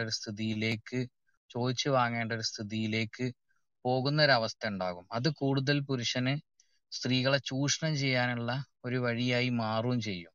ഇതാണ് അദ്ദേഹം പറഞ്ഞ ഈ വാദത്തിലുള്ള ഒരു പ്രശ്നം. ഹൈപ്പർഗമി എന്നൊക്കെ പറയുമ്പോഴും അവർ ഈ സയന്റിഫിക് ആയിട്ടുള്ള ഒരുപാട് ഡാറ്റകളൊക്കെ കൊണ്ടുവന്ന് ഫെമിനിസ്റ്റുകൾ പരാജയപ്പെടുമ്പോൾ സംഭവിക്കുന്ന ഒരു പ്രശ്നം എന്ന് പറയുന്നത് ഇതാണ്. സ്ത്രീകൾ അതിന്റെ ബേസിൽ ജെൻഡർ ന്യൂട്രൽ ലോയും കാര്യങ്ങളൊക്കെ വരുമ്പോൾ കൂടുതലായിട്ട് സ്ത്രീകൾ പിന്നെ അവർ ചൂഷണം ചെയ്യപ്പെടുന്നു. അതിനുള്ള പ്രതിവിധി എന്ന് പറയുന്നത് ശരിയായ വേണ്ടത് ജസ്റ്റിസ്, ആർട്ട് ഓഫ് ജസ്റ്റിസ്, അതാണല്ലോ നമ്മൾ ലോ എന്ന് പറയുന്നത്. നിയമം എന്ന് പറയുന്നത് നീതിക്ക് വേണ്ടിയിട്ടുള്ളതാണ്. അപ്പൊ നീതി അവിടെ നടപ്പിലാകണമെന്നുണ്ടെങ്കിൽ ഇവരെ രണ്ടുപേരുടെ ഈ തരത്തിലുള്ള അവരുടെ ഈ അവർക്ക് ഉണ്ടാകുന്ന ഈ ഡിഫറൻസുകളെ കണക്കിലെടുത്തുകൊണ്ട് തന്നെ ഈ പറയപ്പെട്ട രീതിയിലുള്ള സയന്റിഫിക് ആയിട്ടുള്ള ഡാറ്റകളുടെ അടിസ്ഥാനത്തിൽ തന്നെ അവർ അതിനെ കണക്കിലെടുത്തുകൊണ്ടുള്ള നിയമമായിരിക്കണം വരേണ്ടത്. ആ നിയമം നമുക്ക് കാണാൻ കഴിയുന്നത് ഇസ്ലാമിൽ തന്നെയുള്ളൂ എന്നുള്ളതാണ് എനിക്ക് പറയാനുള്ളത്. ശുക്കൂർ സാഹിബ് ഇപ്പം പറഞ്ഞ ഹൈപ്പർഗാമസിന്റെ പ്രൊമോട്ട് ചെയ്യുന്നു എന്നുള്ള രീതിയിലാണ് പറഞ്ഞത്. അങ്ങനല്ല അരവിന്ദ് പറഞ്ഞ, അങ്ങനല്ല. ഹൈപ്പർഗാമി ഉള്ള ഒരു സിസ്റ്റത്തിലാണ് പാർട്ടിയാക്കി വരുന്നത്. അതൊരു ടോട്ടൽ സൊസൈറ്റിയിൽ കോൺസെപ്റ്റിലോട്ട് കൊണ്ടുവരില്ലെന്നേ പറഞ്ഞുള്ളൂ. അത് പറഞ്ഞത് ഇപ്പം ഒരു ലക്ഷം രൂപ സാലറി മേടിക്കുന്ന പുരുഷനാണെങ്കിൽ അയാൾക്ക് ഒരു ഡിമാൻഡ് കാണും. അങ്ങനെ സ്റ്റാറ്റസ് കുറഞ്ഞ ഒരു രീതിയിലുള്ള ഒരു സ്ത്രീ ആയിരിക്കും അങ്ങനെയുള്ള ഒരാളായിരിക്കും ചൂസ് ചെയ്യുന്ന രീതിയിലാണ്. എന്താണ് സ്റ്റാറ്റസ് എന്നൊരു വിഷയം ഇവിടെ വരുന്നുണ്ടല്ലോ. എന്താണ് നിങ്ങൾ ഈ സ്റ്റാറ്റസ് കൊണ്ട് ഉദ്ദേശിക്കുന്നത്? ഫിനാൻഷ്യൽ ആയിട്ടുള്ളതാണോ? അതല്ല, അത്തരത്തിൽ എന്താണ് ഈ ഉച്ചനീചിത്വങ്ങൾ ഉണ്ടല്ലോ? എന്തായാലും ഹൈപ്പർഗമിക്ക് ഉച്ചനീചിത്വം ഞാൻ പറയാം. 1 ലക്ഷം രൂപ ഒരു സാലറി മേടിക്കുന്ന ഒരു പുരുഷൻ അല്ലെങ്കിൽ ഒരു ഗവൺമെന്റ് ജോലിയുള്ള പുരുഷൻ, അയാൾക്കൊരു സ്റ്റാറ്റസ് ഉണ്ടല്ലേ, ഒരു പ്രിവിലേജ് സ്റ്റാറ്റസ്, അങ്ങനെയുള്ള ആളുകളെ സ്ത്രീകൾ തിരഞ്ഞെടുക്കും എന്നുള്ള ഇതാണ് ഹൈപ്പർഗമി എന്നുള്ള സംഭവം. അതെ, അത് എവല്യൂഷണറി ബയോളജിയുടെ അടിസ്ഥാനത്തിലാണ് അത് വരുന്നത്. എവല്യൂഷണറി ബയോളജിയുടെ അടിസ്ഥാനത്തിൽ സ്ത്രീകൾ ആരെയാണ് ചൂസ് ചെയ്യുന്നത് ഒന്ന് ഫൈസി എന്ന് പറയുമോ? അത് എല്ലാ കോണ്ടസ്റ്റിലും അങ്ങനെ പറയാൻ പറ്റത്തില്ല. ഈ ഹൈപ്പർഗമി എന്ന് പറഞ്ഞ സംഭവം ടോട്ടൽ സൊസൈറ്റിയിൽ നോംസിൽ കൊണ്ടുവന്നിട്ട് ആ ഒരു കോൺസെപ്റ്റ് മൊത്തം ആക്കിയിട്ട് പാട്രിയാർക്കി എന്ന് പറയില്ലെന്നാണ് ഞങ്ങൾ പറയുന്നത്. അല്ല അതല്ല, ഇത് മൊത്തത്തിൽ കോൺട്രാക്ട് എന്ന് പറഞ്ഞു കഴിഞ്ഞാൽ ഇവിടെ കൃത്യമായി പാരന്റൽ ഇൻവെസ്റ്റ്മെന്റ് തിയറി അറിയാലോ. പാരന്റൽ ഇൻവെസ്റ്റ്മെന്റ് തിയറിയുടെ അടിസ്ഥാനത്തിലാണ് ഈ പറയുന്നത്. അതായത് ഈ കുട്ടികളെ വളർത്തിയെടുക്കാനുള്ള, കുട്ടിയെ ഗർഭം ധരിക്കുന്നു, മുലയൂട്ടുന്നു, ഇതില് അതേപോലെ വളർത്തിയെടുക്കാന് ഇതിന് വേണ്ട എഫേർട്ട് എന്ന് പറയുന്നത് ഒരു കുട്ടിയെ ഉണ്ടാക്കാൻ പുരുഷനെടുക്കുന്ന എഫേർട്ടുമായി തുലനം ചെയ്താൽ ഏതാണ് അധികം? ഏതായാലും സ്ത്രീകളുടെ അധികം എന്ന് പറയാൻ ബുദ്ധിമുട്ടില്ലല്ലോ. ഇതിനെ വെച്ചിട്ടാണ് ഇവിടെ ഈ ഹൈപ്പർഗമി വരുന്നത്. പിന്നെ അവൾ ചൂസ് ചെയ്യുന്നത് അവൾക്ക് ഹെൽപ്പ് ചെയ്യുന്ന വിധത്തില് അവളെ സപ്പോർട്ടീവായി, എന്ന് വെച്ചാൽ അവള് സപ്പോർട്ട് തേടി നടക്കുകയാണ്. ഇസ്ലാമിൽ സപ്പോർട്ട് കൊടുക്കാൻ നിനക്ക് പറ്റുമെങ്കിൽ മാത്രമേ നിനക്ക് അവളെ വിവാഹം ചെയ്തു തരാൻ പറ്റുള്ളൂ എന്നാണ് ഇസ്ലാമിലെ നിലപാട്. ഇവിടെയാണ് ഞാൻ വ്യത്യാസം പറഞ്ഞത്. എവല്യൂഷണറി ബയോളജി കൃത്യമായി തന്നെ ഇവിടെ ഇത് പറയുന്നുണ്ട്. അവിടെ അവൾ ചൂസ് ചെയ്യുന്നത് അവൾക്ക് സപ്പോർട്ട് അവൾ വാങ്ങുകയാണ്. ഇത് ഈ വിഷയമാണ് ഞാനവിടെ പറഞ്ഞിട്ടുള്ളത്. ഇത് ഏതെങ്കിലും ചെറിയ കോണ്ടാക്സ്റ്റിലുള്ള അല്ലെങ്കിൽ ചെറുതായി പറയുന്നതൊന്നും അല്ല, ഏതെങ്കിലും കുറച്ച് മാത്രമല്ല. ഇത് പാരന്റൽ ഇൻവെസ്റ്റ്മെന്റ് തിയറിയുടെ അടിസ്ഥാനത്തിൽ പറയുന്നതാണ്.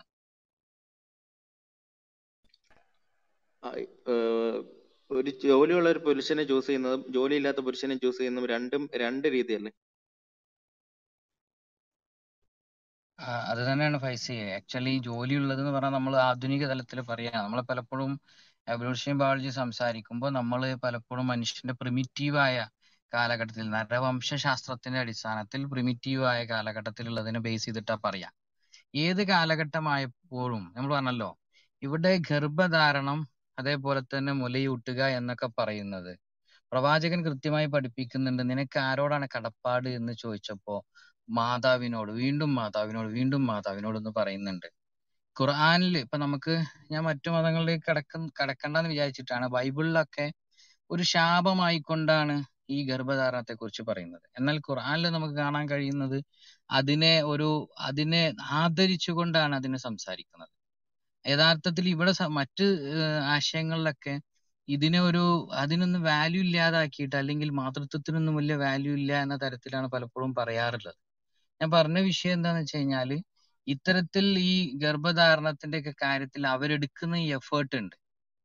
ആ എഫേർട്ടിന് അവർക്ക് സപ്പോർട്ടീവായിട്ട് ആളുകളെ വേണം എന്നുള്ള തരത്തിലേക്ക് വരുമ്പോഴാണ് യഥാർത്ഥത്തിൽ പുരുഷൻ അവിടെ വരുന്നത്. അവർ സപ്പോർട്ടർ എന്ന നിലക്ക് അവന് സപ്പോർട്ട് കൊടുക്കുന്നു. അതൊരു എന്തോ ഒരു ത്യാഗം പോലെ കൊടുക്കുന്ന ഒരു അവസ്ഥയിലേക്ക് വരുന്നത്. എന്നാൽ അവിടെ അതേ സ്ഥാനത്ത് ഇസ്ലാമില് അത് കൊടുക്കുന്നു എന്ന് പറഞ്ഞാൽ അവന് എന്തോ ഒരു ത്യാഗം പോലെ അല്ല, അത് അവന്റെ ബാധ്യതയായി നിലനിൽക്കുന്നത്. അവിടെയാണ് ഞാൻ പറഞ്ഞ വിഷയം. അത് പ്രിമിറ്റീവ് ആയിട്ടുള്ള ബേസിലാണ്. നിങ്ങളിത് 1 lakh 2 lakh എന്ന് പറയുന്നത് ഈ ആധുനിക കൺസെപ്റ്റിലാണ്. എന്നാൽ അത് മുമ്പ് കാലത്തും ഇതേപോലെ തന്നെ നിലനിൽക്കുന്നുണ്ട്. അതേപോലെ തന്നെയുള്ള ആൽഫാമെയിൽ നിന്നൊക്കെ നിങ്ങൾ എത്രയോ വട്ടം പറയാറുണ്ടല്ലോ. അപ്പോ അത് പ്രിമിറ്റീവായ കണ്ടീഷനിൽ തന്നെ നമുക്ക് വിവരിക്കാൻ കഴിയുന്നതാണ്. അത് 1 lakh ആയാലും, പുതിയ കാലത്ത് 1 lakh ആണെങ്കിലും ആ കാലത്ത് മറ്റൊരു തരത്തിലായിരിക്കും. ഹൈപ്പർഗമസ് എന്ന് നിങ്ങൾ പറയുന്നതോട് കൂടി തന്നെ അവിടെ ഈ പ്രശ്നം വരുന്നുണ്ട്. ഓക്കെ, നമുക്ക് കൺക്ലൂഷനിലേക്ക് പോകാൻ തോന്നുന്നു. ഇപ്പോ 2 മണിക്കൂർ പറഞ്ഞ് 2.5 മണിക്കൂർ കഴിഞ്ഞു. അപ്പോ നമ്മള് ഇവിടെ വളരെ അധികം ചെറിയൊരു ഓക്കെ ഓക്കെ ഓക്കെ ഇവിടെ നേരത്തെ കുറച്ച് സഹോദരിമാര് സൂചിപ്പിച്ച വിഷയത്തിൽ ചെറിയൊരു ക്ലാരിഫിക്കേഷൻ കൊടുക്കാനാണ്. വളരെ നല്ല രീതിയിൽ തന്നെ അവർ ക്ലിയർ ആയിട്ട് കാര്യം പറഞ്ഞു. പക്ഷെ അത് ചെറിയൊരു കൺഫ്യൂഷൻ ഉണ്ടാക്കാൻ ചാൻസ് ഉണ്ടോ എന്നുള്ള രീതിയിൽ ആണ് അത് അഡ്രസ് ചെയ്യണത്. I mean Islam is perfect, അല്ലെങ്കിൽ ഇസ്ലാം സ്ത്രീകൾക്കും പുരുഷനും ആവശ്യമുള്ള, അല്ലെങ്കിൽ അവർ തേടുന്ന, അവർ ജന്മന അവർക്ക് എന്തൊക്കെയാണോ അവകാശങ്ങൾ വേണ്ടത് ആ അവകാശങ്ങൾ കൊടുക്കുന്നുണ്ട്. അതേപോലെ തന്നെ അവർക്ക് കൊടുക്കാവുന്ന ബാധ്യത മാത്രമേ ഇസ്ലാം കൊടുക്കുന്നുള്ളൂ എന്ന് പറയുകയും അതോടൊപ്പം തന്നെ മുസ്ലിങ്ങളിൽ എന്നാൽ ചില പ്രശ്നങ്ങൾ ഉണ്ട് എന്ന് സൂചിപ്പിക്കുകയും ചെയ്തു. അതൊരു സത്യമാണ്.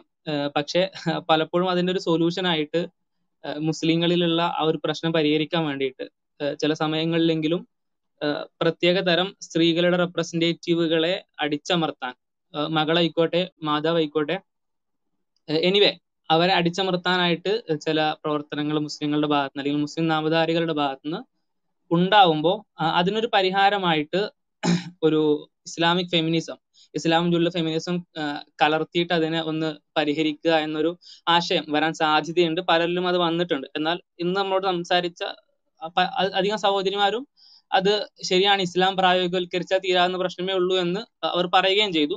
അതാണൊരു യാഥാർത്ഥ്യം.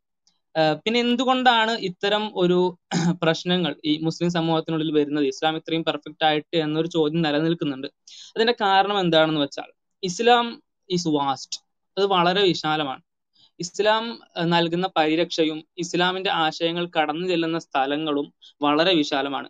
സ്വാഭാവികമായിട്ടും പല തരത്തിലുള്ള ബുദ്ധിമുട്ടുകളും പലതരത്തിലുള്ള അവഗണനകളും സഹിക്കുന്ന പല സമൂഹങ്ങളും ഇസ്ലാമിന്റെ ഇത്തരം പല ആശയങ്ങളിലും പല പരിഗണനകളിലും അട്രാക്റ്റഡ് ആയിട്ട്, അങ്ങനെ വ്യത്യസ്തമായിട്ടുള്ള കാര്യങ്ങൾ അട്രാക്റ്റഡ് ആയിട്ട് ഇസ്ലാം സ്വീകരിക്കും. സ്വാഭാവികമായിട്ടും അവർ അതിലാവും അട്രാക്റ്റഡ്. അപ്പോൾ എല്ലാ വശവും ഇസ്ലാമിന്റെ പഠിക്കാൻ അവർക്ക് കഴിഞ്ഞുകൊള്ളണമെന്നില്ല, പക്ഷെ അവർ ഇസ്ലാം സ്വീകരിച്ച് മുസ്ലിങ്ങളായി മാറിയിട്ടുണ്ടാവും താനും. അപ്പൊ അങ്ങനെ വരുന്നൊരു സാഹചര്യത്തിൽ അവർ ജീവിക്കുന്നത് മറ്റൊരു സമൂഹത്തിന്റെ ഉള്ളിലാണ്. മറ്റ് എന്തൊക്കെയോ ഒരു കാര്യങ്ങൾ മുന്നോട്ട് കൊണ്ടുപോകുന്ന അല്ലെങ്കിൽ മറ്റു മൂല്യങ്ങൾ അനുസരിച്ച് ജീവിക്കുന്ന ഒരു പ്രത്യേക സമൂഹം, ആ സമൂഹത്തിനുള്ളിലൂടെയാണ് ഈ ഒരു സമൂഹം ജീവിക്കുന്നത്. ഈ സമൂഹം മുസ്ലിങ്ങളാണ് താനും, എന്നാൽ അവർക്ക് ഇസ്ലാമിന്റെ പൂർണ്ണമായിട്ടുള്ള ആശയങ്ങൾ ഗ്രഹിക്കാനുള്ള ഒരു അവസരം ലഭിച്ചിട്ടില്ല, അല്ലെങ്കിൽ അവർ ആ രീതിയിൽ പരിശ്രമിച്ചിട്ടില്ല.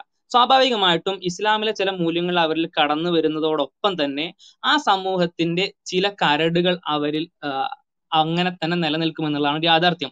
അത് മനുഷ്യന്റെ ഒരു പരിമിതിയോ അല്ലെങ്കിൽ മനുഷ്യന്റെ ഒരു സ്വഭാവമോ മാത്രമായിട്ടാണ് ഞാൻ കാണുന്നത്. അത് അവർ ജീവിച്ചുകൊണ്ടിരിക്കുന്ന ആ സമൂഹത്തിലെ ചില പ്രശ്നങ്ങൾ അല്ലെങ്കിൽ ചില ഗുണങ്ങൾ എന്തോ ആയിക്കോട്ടെ, ആ സമൂഹത്തിന്റെ ചില ക്യാരക്ടറുകൾ അവരുടെ ജീവിതത്തിൽ കയറി വരും.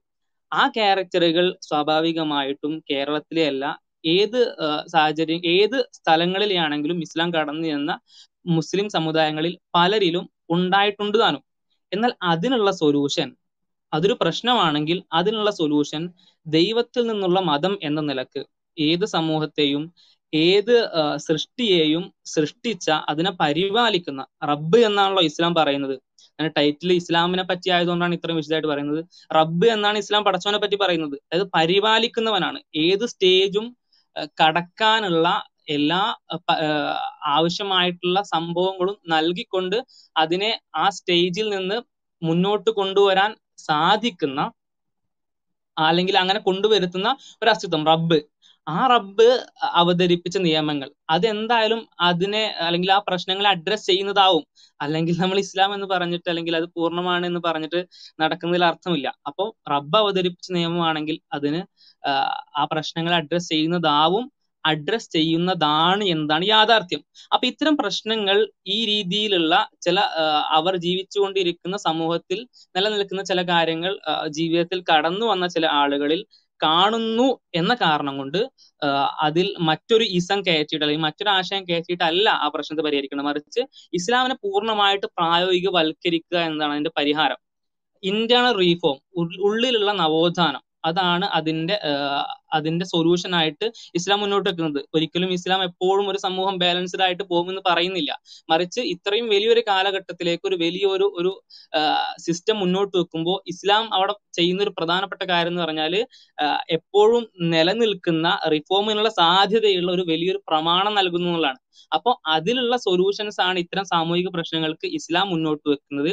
നേരത്തെ പറഞ്ഞതുപോലെ തന്നെ ഒരു തൊഴിലാളിക്ക് ഒരു സമൂഹം എന്തെങ്കിലും അവകാശം കൊടുക്കുന്നില്ല എങ്കിൽ, ഇസ്ലാമിക സമൂഹം അല്ലെങ്കിൽ മുസ്ലിങ്ങൾ അടങ്ങുന്ന സമൂഹം ആയിക്കോട്ടെ, അങ്ങനെ നൽകുന്നില്ല എങ്കിൽ അതിനൊരു കമ്മ്യൂണിസം ആക്കിയിട്ട് അതിനെ ഇസ്ലാമിന്റെ ഉള്ളിലേക്ക് കൊണ്ടുവന്ന് ഇസ്ലാമിക് കമ്മ്യൂണിസം അവതരിപ്പിക്കുകയല്ല ചെയ്യേണ്ടത്, മറിച്ച് ഇസ്ലാമിലുള്ള ആ തൊഴിലാളികളുടെ പ്രാധാന്യവും തൊഴിലാളികൾക്ക് നൽകുന്ന അവകാശങ്ങളും മനസ്സിലാക്കിക്കൊണ്ട് ഇസ്ലാം എന്താണോ അതിൽ പറയുന്നത് ആ കാര്യങ്ങൾ ജസ്റ്റ് പ്രായോഗികവൽക്കരിക്കുക എന്ന കാര്യം മാത്രമാണ് ചെയ്യേണ്ടത്. അതിനുള്ള പരിഹാരം ഉണ്ട് എന്നതാണ് ഒരു യാഥാർത്ഥ്യം. അല്ലെങ്കിൽ ഇസ്ലാം അപ്പോഴാണ് പൂർണ്ണമാവുന്നുള്ളൂ, അല്ലെങ്കിൽ ഇസ്ലാം പൂർണ്ണമാണെന്ന് നമ്മൾ പറയാനുള്ള, ഇസ്ലാം എല്ലാവരുടെ അവകാശങ്ങൾക്കും ഏത് രീതിയിൽ അടിച്ചമർത്തപ്പെടുന്നവരാണെങ്കിലും അവരുടെ അവകാശങ്ങൾക്കും വേണ്ടി നിലകൊള്ളുന്നു എന്ന് പറയുന്നത് അതുകൊണ്ടാണ് എന്നും സൂചിപ്പിക്കുകയാണ്. അതുപോലെ തന്നെ സ്റ്റാർട്ടിങ്ങിൽ ഒരു സുഹൃത്ത് സൂചിപ്പിച്ചു ഇസ്ലാം ഒരു സ്ത്രീ പക്ഷ ചിന്തയാണെന്നുള്ളത്. അങ്ങനെ ഒന്നും പറയാൻ കഴിയില്ല, ഏതെങ്കിലും ഒരു സമൂഹത്തിന് വേണ്ടി മാത്രം നിലകൊള്ളുന്ന ഒരു ചിന്തയാണെന്ന് പറയാൻ കഴിയില്ല, അല്ലെങ്കിൽ ആശയമാണെന്ന് പറയാൻ കഴിയില്ല. മറിച്ച് ഞാൻ ഒരു ആണാണ്, ഞാൻ എവിടെയോ അടിച്ചമർത്തപ്പെടുന്നു എങ്കിൽ സ്വാഭാവികമായിട്ടും ഇസ്ലാം പഠിക്കുമ്പോൾ എനിക്ക് തോന്നും ഇസ്ലാം എനിക്ക് വേണ്ടിയിട്ടാണ് നിലകൊള്ളുന്നത്. ഞാനൊരു സ്ത്രീയാണ്, ഞാൻ എവിടെയൊക്കെയോ അടിച്ചമർത്തപ്പെടുന്നുണ്ടെങ്കിൽ എനിക്ക് സ്വാഭാവികമായിട്ടും ഫീൽ ചെയ്യും ഇസ്ലാം എനിക്ക് വേണ്ടിയിട്ടാണ് നിലകൊള്ളുന്നത് എന്നുള്ളത്. അതായത് ഇസ്ലാം ഓരോ സമൂഹത്തിനും അല്ലെങ്കിൽ ഓരോ വിഭാഗത്തിനും അവർക്ക് വേണ്ടിയിട്ടുള്ള അവകാശങ്ങൾക്ക് അല്ലെങ്കിൽ അവർക്ക് ആവശ്യമായിട്ടുള്ള കാര്യങ്ങൾക്ക് വേണ്ടിയിട്ട് നിലകൊള്ളുന്നുണ്ട് എന്നൊരു യാഥാർത്ഥ്യമാണ്. പക്ഷെ അവർക്ക് വേണ്ടി മാത്രം അല്ല, അല്ലെങ്കിൽ ഏതെങ്കിലും ഒരു സൈഡിലേക്ക് ചാഞ്ഞിട്ടല്ല ഇസ്ലാമിന്റെ ആശയം നിലകൊള്ളുന്നതോടെ. സമദ്, ഞാനൊന്ന് കൂട്ടിച്ചേർത്തോട്ടെ സമദ്, ഞാൻ ഉദ്ദേശിച്ചത് ഇസ്ലാമിലെ സ്ത്രീപക്ഷ ചിന്ത എന്ന് ഞാൻ ഉദ്ദേശിച്ചത് പുരുഷന്മാർക്ക് ജനാധിപത്യപരമായ ഒരു നിയന്ത്രണാധികാരം ഇസ്ലാം നൽകിയിട്ടുണ്ട്. അതനുസരിച്ചിട്ടുള്ള ഒരുപാട് ഭാരിച്ച ഉത്തരവാദിത്തങ്ങൾ പുരുഷന്മാരിൽ ഇസ്ലാം നൽകിയിട്ടുണ്ട്. ആ അർത്ഥത്തിൽ നോക്കുകയാണെങ്കിൽ സ്ത്രീകളെ സംബന്ധിച്ചിടത്തോളം ഇസ്ലാമിൽ ജീവിക്കുന്ന സ്ത്രീ എന്ന നിലയിൽ എനിക്ക് ഞാൻ ഏറ്റവും ഭാഗ്യം ചെയ്യുന്ന ഒരു സ്ത്രീയാണ് എന്നാണ് എനിക്ക് അനുഭവപ്പെട്ടിട്ടുള്ളത്. കാരണം എന്റെ ഭർത്താവിന് എന്നോട് എന്റെ വസ്ത്രം അലക്കൂ എന്ന് പോലും എന്നോട് കൽപ്പിക്കാനുള്ള അധികാരം ഇസ്ലാം നൽകിയിട്ടില്ല.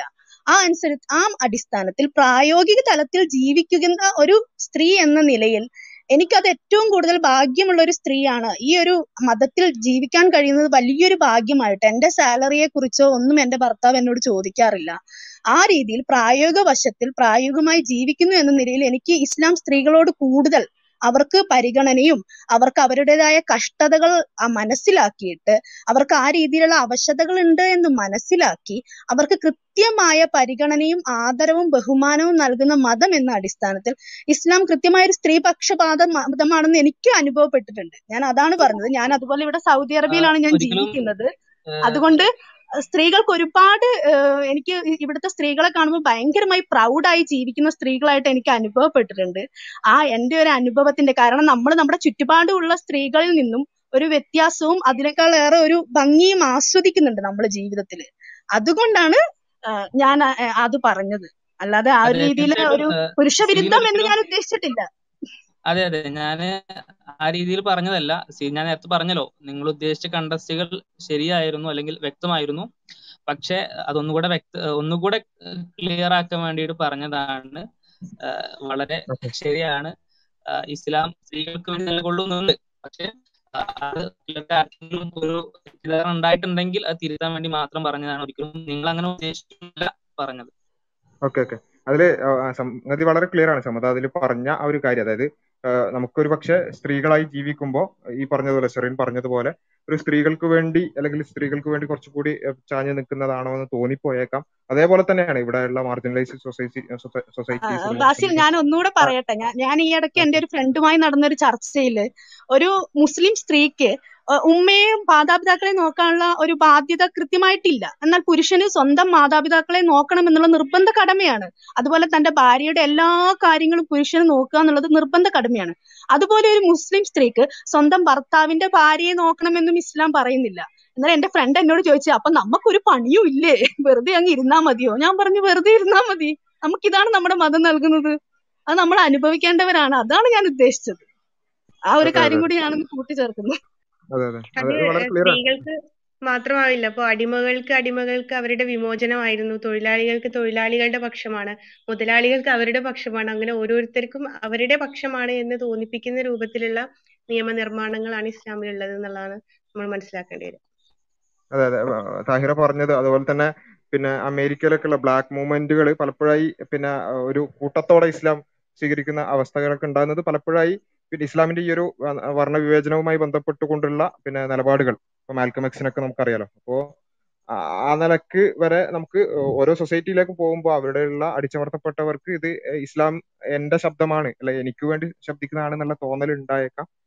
അപ്പൊ അത് ആ നിലക്ക്, കാരണം ഇത് ദൈവിക മതമാണ്, പടച്ചവനിൽ നിന്നുള്ള സന്ദേശങ്ങളാണ്. അപ്പൊ അത് എല്ലാവരുടെയും പ്രകൃതവും അവരുടെ ദൗർബല്യവും അവരുടെ പിന്നെ സ്ട്രെങ്ത്തും എല്ലാം അറിഞ്ഞുകൊണ്ടുള്ള ഒരു നിയമമാകുമ്പോൾ അങ്ങനെ ഒരു സമ്പൂർണത ഉണ്ടാകും ഒരു ദൈവിക ദർശനം എന്നുള്ള നിലക്ക്. അത് ഒരിക്കലും പിന്നെ സ്ത്രീപക്ഷമാണ് എന്ന് വരുമ്പോൾ അവിടെ പുരുഷവിരുദ്ധത വരുന്നില്ല. പുരുഷന് കൊടുക്കേണ്ടുന്ന പിന്നെ അവകാശങ്ങൾ കൊടുത്തിട്ടുണ്ട്. അതേ സമയത്ത് അവന്റെ സ്ട്രെങ്ത് ഒക്കെ പരിഗണിച്ചുകൊണ്ട്, ഫിസിക്കൽ സ്ട്രെങ്ത് ഒക്കെ പരിഗണിച്ചുകൊണ്ട് അവന് പിന്നെ സാമ്പത്തിക ഉത്തരവാദിത്വവും കുടുംബത്തിന്റെ ഉത്തരവാദിത്വവും അത്തരമുള്ള കാര്യങ്ങൾ കൊടുത്തിട്ടുണ്ട്. അതൊരിക്കലും പുരുഷവിരുദ്ധതയാകുന്നുമില്ല. ആ നിലക്ക് വളരെ ക്ലിയർ ആണ് ആ പോയിന്റ്. പിന്നെ ഒരു വൈരുദ്ധ്യം അതിലില്ല തന്നെയാണ് ഞാൻ മനസ്സിലാക്കുന്നത്. ഹബീബത്ത സംസാരിക്കുന്നുണ്ടോ? ഹബീബ, നമുക്ക് കൺക്ലൂഷനിലേക്ക് പോകേണ്ടതുണ്ട്. പ്രഭാകരൻ സാർ ഒരു പോയിന്റ്. ഞാനിപ്പോ വൈകി ആണ് എത്തിയത്. ചർച്ചയുടെ ആദ്യ ഭാഗം എനിക്ക് കേൾക്കാൻ പറ്റിയില്ല. പക്ഷെ പൊതുവെ ഈ ചർച്ചയുടെ ഒരു സ്പിരിറ്റ് ഉണ്ടല്ലോ പ്രകടിപ്പിച്ചു, അതിനോട് എനിക്ക് പൂർണ്ണമായി യോജിപ്പാണ്. ഒരു കാര്യത്തിൽ ഞാൻ പിന്നെ ഇസ്ലാമിനെ സംബന്ധിച്ചിടത്തോളം ഇസ്ലാമിൻ്റെ മറ്റ് മതങ്ങളിൽ നിന്ന് വ്യത്യസ്തമായിട്ട് നീതിയിൽ ഇസ്ലാം നൽകുന്ന ഊന്നലാണ് എന്നെ മറ്റെല്ലാ ഘടകത്തെക്കാൾ കൂടുതൽ ആകർഷിച്ചിട്ടുള്ളത്. അത് സാമൂഹികവും സാമ്പത്തികവും രാഷ്ട്രീയവും ലിംഗപരവുമായിട്ടുള്ള എല്ലാ തലത്തിലുമുള്ള നീതിയാണ് ഇസ്ലാമിൻ്റെ ഒരു കരുത്തും സൗന്ദര്യവും എന്നാണ് എനിക്ക് തോന്നിയിട്ടുള്ളത്. അപ്പോൾ ഇവിടെ ഞാൻ എൻ്റെ ഇസ്ലാമിലേക്ക് ഞാൻ വന്നതിന് ശേഷമുള്ള എൻ്റെ പല സുഹൃത്തുക്കളുടെ വിവാഹത്തിലൊക്കെ പങ്കെടുക്കാനും എനിക്കെല്ലാം ഒരുപാട് അവസരം ഉണ്ടായിട്ടുണ്ട്. അപ്പം എൻ്റെ മനസ്സിൽ ഒരു ഒരു സംശയം അന്ന് ഇപ്പോഴും നിലനിൽക്കുന്ന ഒരു സംഭവമാണ്. അതായത് പിന്നെ മാതാവിൻ്റെ കാൽച്ചുവട്ടിലാണ് സ്വർഗം എന്ന് പറയുന്ന അത്രത്തോളം പിന്നെ ടോപ്പ് പ്രാധാന്യം സ്ത്രീക്ക് നൽകുന്ന ഇസ്ലാം ആണല്ലോ. അപ്പം പക്ഷെ ഈ വിവാഹത്തിൻ്റെ വേദികളിൽ ഈ പുരുഷന്മാർ തമ്മിൽ ആണ് ഈ ഇടപാട് നടത്തുന്നത്. വാസ്തവത്തിൽ അത്തരം ഒരു വേദിയിൽ മാതാവിനും പിതാവിനോടൊപ്പം മാതാവിനും പിന്നെ പ്രസക്തി ഇല്ലേ, തുല്യ പ്രാധാന്യം ഇല്ലേ? എന്തുകൊണ്ടാണ് അത് അങ്ങനെ സംഭവിക്കുന്നത് എന്നുള്ളത് ഒരുപക്ഷെ മൊത്തത്തിലുള്ള ഈ നമ്മളെ പ്രായോഗിക ജീവിതത്തിലുള്ള ഒരു പുരുഷാജീവിതത്തിന്റെ ഒരു ദുസ്വാധീനമാണോ അത് എന്നുള്ളത് തന്നെ പലപ്പോഴും ചിന്തിപ്പിച്ചിട്ടുണ്ട്. ഒരുപക്ഷെ അത് പിന്നെ പലതരത്തിലുള്ള ഇപ്പോഴത്തെ പിന്നെ കാരണങ്ങളൊക്കെ വ്യാഖ്യാനങ്ങളൊക്കെ ഉണ്ടാവാം. പക്ഷെ എന്നാൽ പോലും അത് വളരെ ആന്തരികമായിട്ട് ഇസ്ലാം മുന്നോട്ട് വെക്കുന്ന ഇസ്ലാമിന്റെ സ്പിരിറ്റുമായിട്ട് അതിന് എന്തോ ഒരു പൊരുത്തക്കേട് തോന്നുന്നുണ്ട്. അങ്ങനെ മാതാവും പിതാവും ചേർന്നിട്ട് പിന്നെ ഈ ചെയ്യുന്നതിൽ പിന്നെ എന്തെങ്കിലും ഇസ്ലാമിക വിരുദ്ധത ഉണ്ടോ, ഇസ്ലാമിന്റെ സ്പിരിറ്റ് നിരക്കായ്മ ഉണ്ടോ എന്നുള്ള ഒരു ചിന്ത എന്തുകൊണ്ടാണ് ഇല്ലാവാത്തത് എന്ന് എനിക്കറിയില്ല. അതിനെക്കുറിച്ചിട്ട് പിന്നെ ഈ വിഷയത്തിൽ പിന്നെ പ്രഗത്ഭരായിട്ടുള്ള പിന്നെ ഇസ്ലാമിനെ കുറിച്ച് വളരെ ആഴത്തിൽ പഠിച്ചിട്ടുള്ള സുഹൃത്തുക്കളൊക്കെ പിന്നെ മനസ്സിലാക്കിയിട്ടുണ്ടാവുമെന്ന് വിചാരിക്കുന്നു. അതിനെക്കുറിച്ചിട്ട് ഒരു എന്തെങ്കിലും അഭിപ്രായം കേൾക്കാൻ ഞാൻ താല്പര്യപ്പെടുന്നു. ഓക്കെ ഓക്കെ അതില് ഓക്കെ നമസ്കാരം sir. Okay Prabhakaran sir, സംശുദ്ധീൻ sir, ഇങ്ങനത്തെ ഒരു പ്രശ്നം പല ആളുകളും പറഞ്ഞു കേട്ടിട്ടുണ്ട്. അതായത് ഒരു പുരുഷനും തമ്മിലുള്ള ഒരു കരാർ മാത്രമാണ് ഈ വിവാഹം എന്നുള്ളതും അതിൽക്ക് സ്ത്രീ എന്നുള്ള രീതിയിൽ ഭാര്യക്കോ അല്ലെങ്കിൽ ഭാര്യയുടെ ഉമ്മക്കോ ഒരു റോളില്ല എന്നാണ് പറയുന്നത്. ഇവിടെ സത്യത്തില് ഈ ഒരു സൊസൈറ്റി എന്ന് പറയുന്നത് പാട്രിയാർക്കലാണ് എന്ന് നമുക്ക് പറയാം. അത് പാട്രിയാർക്കൽ എന്ന് പറഞ്ഞു കഴിഞ്ഞാൽ റെസ്പോൺസിബിൾ പാട്രിയാർക്കലും അതുപോലെ പാട്രിയാർക്കിയും അതുപോലെ ഇറസ്പോൺസിബിൾ പാട്രിയാർക്കും ഉണ്ട്. ഇപ്പൊ നമ്മൾ വെസ്റ്റേൺ സമുദായങ്ങൾ കണ്ടുവരുന്നത് യാതൊരു ഉത്തരവാദിത്വം ഇല്ലാത്ത ഈ ലിബറലിസത്തിലൊക്കെ അങ്ങനെയാണ് വരുന്നത്. യാതൊരു പുരുഷന് യാതൊരു ഉത്തരവാദിത്വം ഇല്ല, എന്നിട്ട് അത് ഈക്വൽ ആയിട്ട് ഷെയർ ചെയ്യുക എന്നുള്ളൊരു അവസ്ഥയാണുള്ളത്. പക്ഷെ ഇവിടെ അങ്ങനത്തെ ഒരു ഈക്വൽ ഷെയറിങ് എന്ന് പറയുന്നത് തന്നെ അനീതിയാണ് എന്നുള്ളതാണ്. അതുകൊണ്ട് തന്നെ ഈ ഒരു പാട്രിയാർക്കൽ സൊസൈറ്റിയിൽ ഈ പുരുഷന്റെ സ്ത്രീയുടെ എല്ലാ ഉത്തരവാദിത്തങ്ങളും ഇവിടെ പുരുഷന്റെ ചുമലിലാണ് എത്തിയിട്ടുള്ളത്. പുരുഷന് സ്ത്രീക്ക് കൊടുത്ത അതേ റോളിന്റെ പകരമായിട്ട് നേരെ പകുതി കൊടുക്കല്ല ചെയ്തിട്ടുള്ളത്. സ്ത്രീക്ക് അവളുടെ പ്രകൃതിക്കനുസരിച്ചിട്ടുള്ള കുറച്ച് ചുമതലകളും പുരുഷന് അവന്റെ പ്രകൃതിക്കനുസരിച്ചിട്ടുള്ള ഒരു ഇതും കൊടുത്തിട്ടുണ്ട്. അതുകൊണ്ട് തന്നെ ഇപ്പൊ നമ്മൾ ഏത് ലോകം നോക്കിക്കഴിഞ്ഞാലും അവിടെ പുരുഷന്റെ ഒരു ആധിപത്യം നമുക്ക് കാണാൻ പറ്റും. അപ്പൊ ഇവിടെ ഇങ്ങനത്തെ ഒരു അന്തരീക്ഷത്തിൽ ഒരു സ്ത്രീയുമായി ഉണ്ടാക്കുന്ന ഒരു കരാറ് എന്ന് പറയുന്നത് തന്നെ നേരത്തെ ഞാൻ ചർച്ച ചെയ്ത പറഞ്ഞ ഒരു പോയിന്റ് അനുസരിച്ച് സ്ത്രീ വളരെയധികം ഡിസ്അഡ്വാൻറ്റേജിലാവും. അതായത് സ്ത്രീയുടെ അവകാശങ്ങൾ ഗ്യാരണ്ടി ചെയ്യുന്നത് ഒരു പുരുഷന്റെ ഈ ഒരു പാട്രിയാർക്കൽ സൊസൈറ്റിയിലെ ഒരു പുരുഷന്റെ ഒരു ഉത്തരവാദിത്തത്തിലേക്ക് കൊണ്ടുവരികയാണ് ചെയ്യുന്നത്. ഇപ്പൊ നമ്മള് ഇവിടെ വിവാഹങ്ങൾ കുറെ പ്രശ്നങ്ങൾ ഉണ്ടാവുന്നുണ്ട്. ഇതൊരു കോടതിക്ക് മാത്രം തീർക്കാവുന്ന കാര്യങ്ങളല്ല. ഇത് കോടതി ഇല്ലാത്ത സമൂഹങ്ങൾ ഉണ്ടാവാം. അപ്പൊ അവിടെ ഒരു സമൂഹത്തിലെ ഒരു പ്രതിനിധി തന്നെ അതിന്റെ രക്ഷിതാവ് അല്ലെങ്കിൽ രക്ഷിതാവ് നിയമിക്കുന്ന ആള്, അതും അല്ലെങ്കിൽ ഈ പെൺകുട്ടി തീരുമാനിക്കുന്ന ഒരാള്, ഒരു പുരുഷൻ അവളുടെ ഒരു ഗ്യാരണ്ടറായിട്ട് നിൽക്കണം എന്നുള്ളതാണ്. അപ്പൊ നമ്മൾ ഈ ലിവ് ഇൻ ബന്ധങ്ങളിലൊക്കെ കാണുന്നത് ഒരു സ്ത്രീക്ക് വേണ്ടി മാത്രം സംസാരിക്കുകയും പുരുഷൻ പുരുഷന് വേണ്ടി മാത്രം സംസാരിക്കുകയും ചെയ്യുമ്പോൾ അവിടെ സ്ത്രീ ഒരു ഡിസ്പോസിബിൾ ഐറ്റമായിട്ട് മാറുകയും ഇവൾക്ക് വേണ്ടി സംസാരിക്കാൻ ആരുമില്ലാത്ത ഒരു അവസ്ഥ ഉണ്ടാവുകയും ചെയ്യും. അപ്പൊ ഈ ഒരു വലിയന്റെ റോള് എന്ന് പറഞ്ഞു കഴിഞ്ഞാൽ ഈ ഒരു പെൺകുട്ടിയുടെ സമ്മതം കിട്ടി എന്ന് ഉറപ്പുവരുത്തുകയാണ് അയാളുടെ ഏറ്റവും പ്രധാനപ്പെട്ട റോൾ എന്ന് പറഞ്ഞാൽ. വിവാഹത്തിനുള്ള സമ്മതം ഈ പെൺകുട്ടിയിൽ നേടാണ് ഏറ്റവും പ്രധാനപ്പെട്ട റോള്. അതോടൊപ്പം തന്നെ ഈ പെൺകുട്ടിയുടെ സാമൂഹികപരമായിട്ടുള്ള അവകാശങ്ങൾ നേടിയെടുക്കാൻ ഈ സമൂഹത്തിന്റെ എന്നുള്ള ഒരു പ്രതിനിധിയും കൂടിയിട്ടാണ് ഇവിടെ നമ്മൾ വരുന്നത്. പിന്നെ ആള് കൂടിക്കഴിഞ്ഞാൽ അത് കുറച്ചും കൂടി കോംപ്ലിക്കേറ്റഡ് ആകും. അതുകൊണ്ട് നമ്മൾ റെസ്പോൺസിബിലിറ്റി കൊടുക്കുമ്പോൾ എപ്പോഴും ഒരാൾക്ക് മാത്രം കൊടുക്കുക എന്നുള്ളതാണ്. എന്നാൽ മാത്രമേ അവർ റെസ്പോൺസിബിൾ ആവുള്ളൂ. ഒരു കൂട്ടത്തിന് കൊടുത്തു കഴിഞ്ഞാൽ അങ്ങനെ നമുക്ക് സാധ്യമല്ല എന്നുള്ളതാണ് അതിന്റെ ഒരു വിശദീകരണം പറയാനുള്ളത്. ജൗഹർക്ക് സംസാരിച്ചിരുന്നത് കഴിഞ്ഞിട്ട് ഫാരിസ് സംസാരിച്ച് നമുക്ക് കൺക്ലൂഡ് ചെയ്യാൻ തോന്നുന്നു. 2 മണിക്കൂറായിട്ട് പറഞ്ഞു, ഇപ്പൊ 3 മണിക്കൂറായി. അതൊരു ചർച്ചയുടെ ഒരു പിന്നെ ഒരു പ്രാധാന്യത്തിൽ മുന്നോട്ട് പോയതാണ്. ജോഹർക്ക ആഡ് ചെയ്തോളൂ.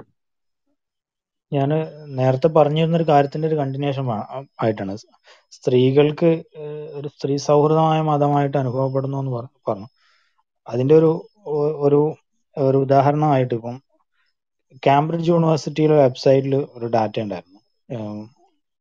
കാംബ്രിഡ്ജ് യൂണിവേഴ്സിറ്റി വെബ്സൈറ്റിൽ 2000-നും 2010-നും ഇടയിൽ UK-യിൽ നിന്ന് ഇസ്ലാം സ്വീകരിച്ചവരിലെ 75% സ്ത്രീകളാണെന്ന് പറഞ്ഞിട്ട്.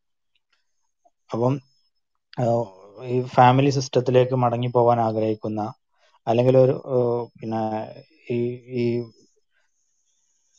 ഈ ഡിവോഴ്സ് വ്യാപകമായ സിംഗിൾ പാരന്റ്ഹുഡ് വ്യാപകമാകുന്ന ഒരു സമൂഹത്തിൽ ഒരു സാഹചര്യത്തിൽ അവിടെയും സ്ത്രീകൾ ഒരു ഒരു ഷെൽട്ടർ പോലെ ഇസ്ലാമിനെ കാണുന്നുണ്ട് എന്നും ഇസ്ലാം ആ അർത്ഥത്തിൽ പ്രത്യേകിച്ച് ഇന്നത്തെ വെസ്റ്റേൺ കോണ്ടെക്സ്റ്റിൽ അത് സംബന്ധിച്ച് വേറൊരുപാട് പഠനങ്ങളുണ്ട്.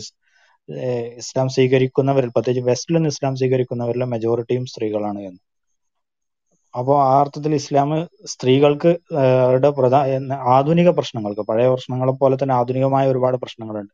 പലപ്പോഴും പ്രശ്നവൽക്കരിക്കുകയോ ചർച്ച ചെയ്യപ്പെടുകയോ ചെയ്യാത്ത ഒരുപാട് പ്രശ്നങ്ങൾക്ക് യഥാർത്ഥത്തിൽ ഇസ്ലാം ഒരു പരിഹാരമായിട്ട് അവർക്ക് ഒരു ഇമോഷണൽ കെയർ നൽകുന്ന, ഫാമിലിക്ക് ഇമ്പോർട്ടൻസ് കൊടുക്കുന്ന, അതുപോലെ തന്നെ അവർക്ക് നല്ലൊരു ഒരു ആത്മീയമായ വിശ്വാസത്തിന്റെ ഒരു ആത്മീയമായ തണൽ നൽകുന്നതായിട്ട് വർത്തിക്കുന്നുണ്ട് എന്ന് ഡാറ്റകളും കാണിക്കുന്നുണ്ട്.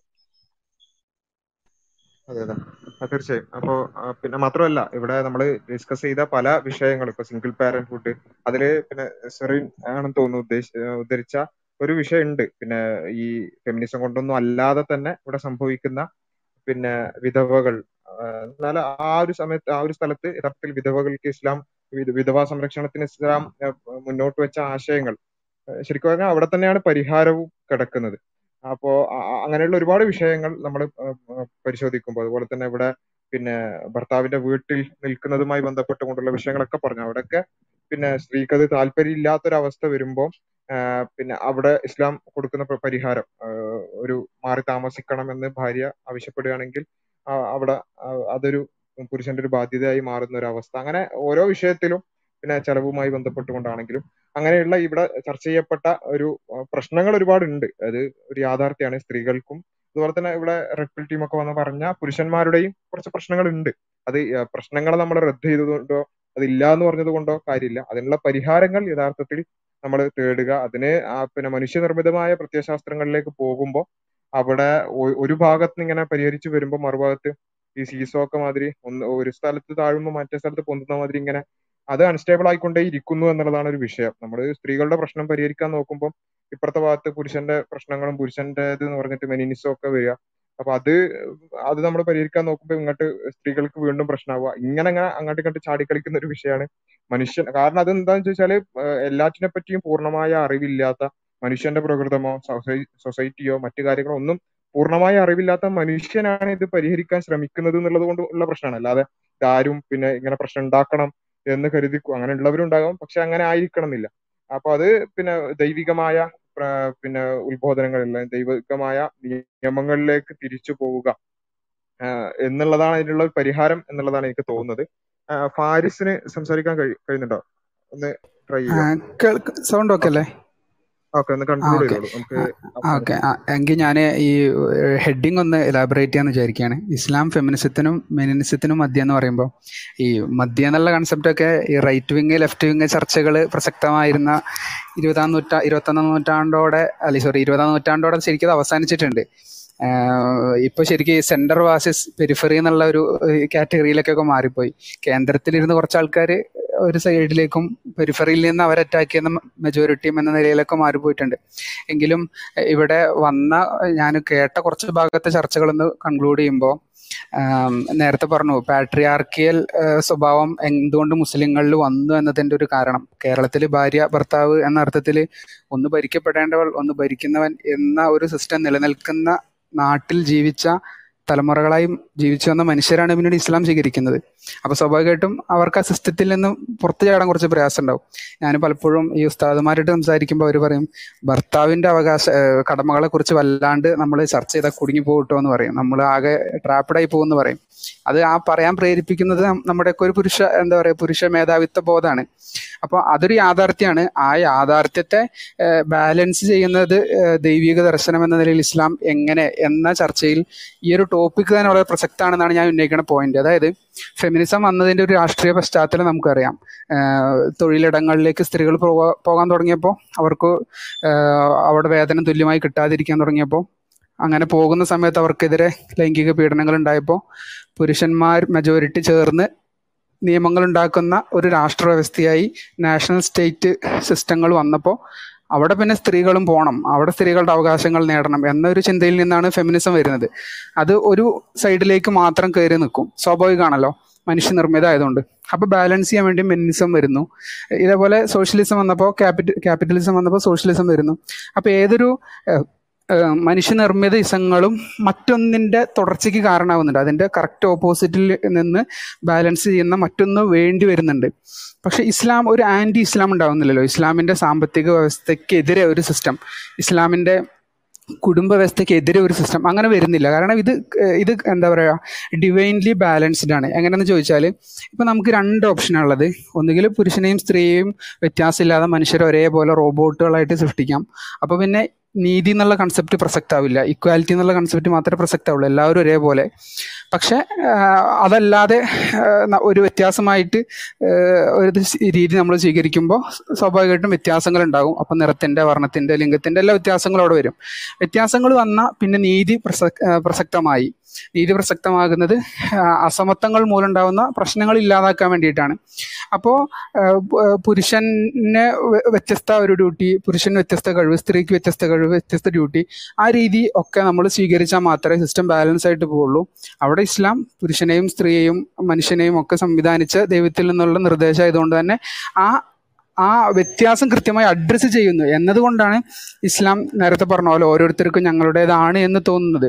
പിന്നെ അതോടൊപ്പം തന്നെ നമ്മൾ ചേർത്ത് വെക്കേണ്ട വേറൊരു കാര്യം, ഇപ്പോൾ ഫെമിനിസം ബേസ് ചെയ്യുന്ന ഒരു ഐഡിയോളജി എന്ന് പറയുന്നത്, അല്ലെങ്കിൽ അതിൻ്റെ ഒരു കോർ കണ്ടന്റ് എന്ന് പറയുന്നത് ഇക്വാലിറ്റിയാണ്.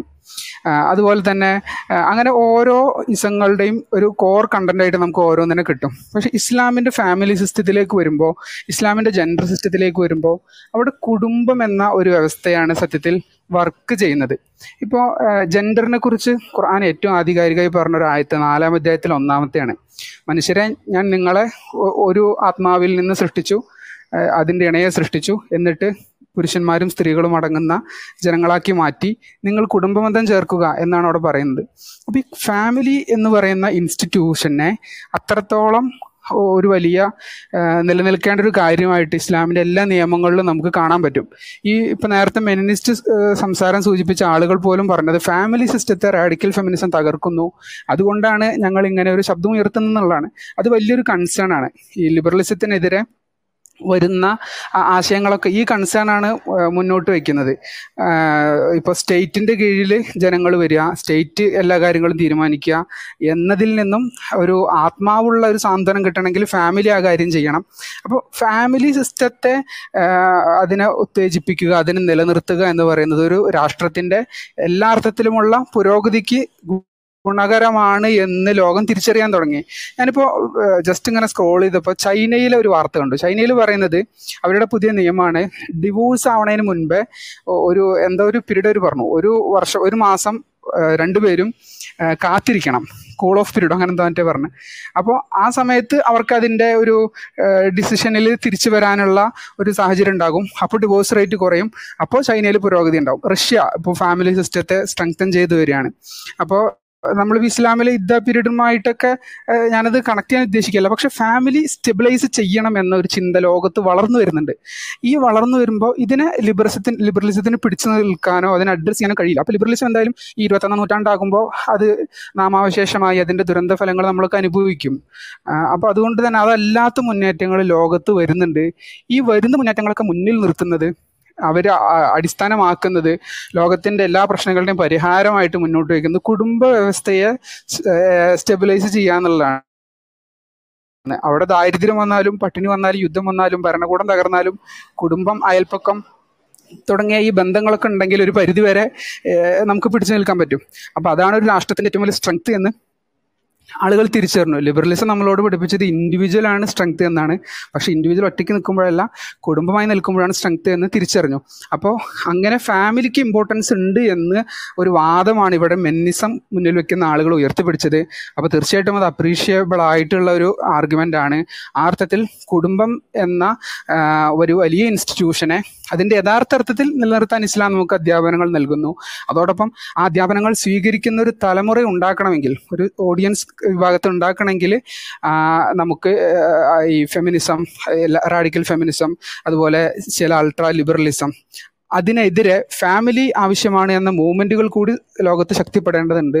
അത്തരം പഠനങ്ങളെ നമ്മൾ മറ്റുള്ളവർക്ക് പരിചയപ്പെടുത്തി കൊടുക്കേണ്ടതുണ്ട് എന്ന് മാത്രം ഞാൻ ഈ വിഷയത്തിൽ ആഡ് ചെയ്യാണ്.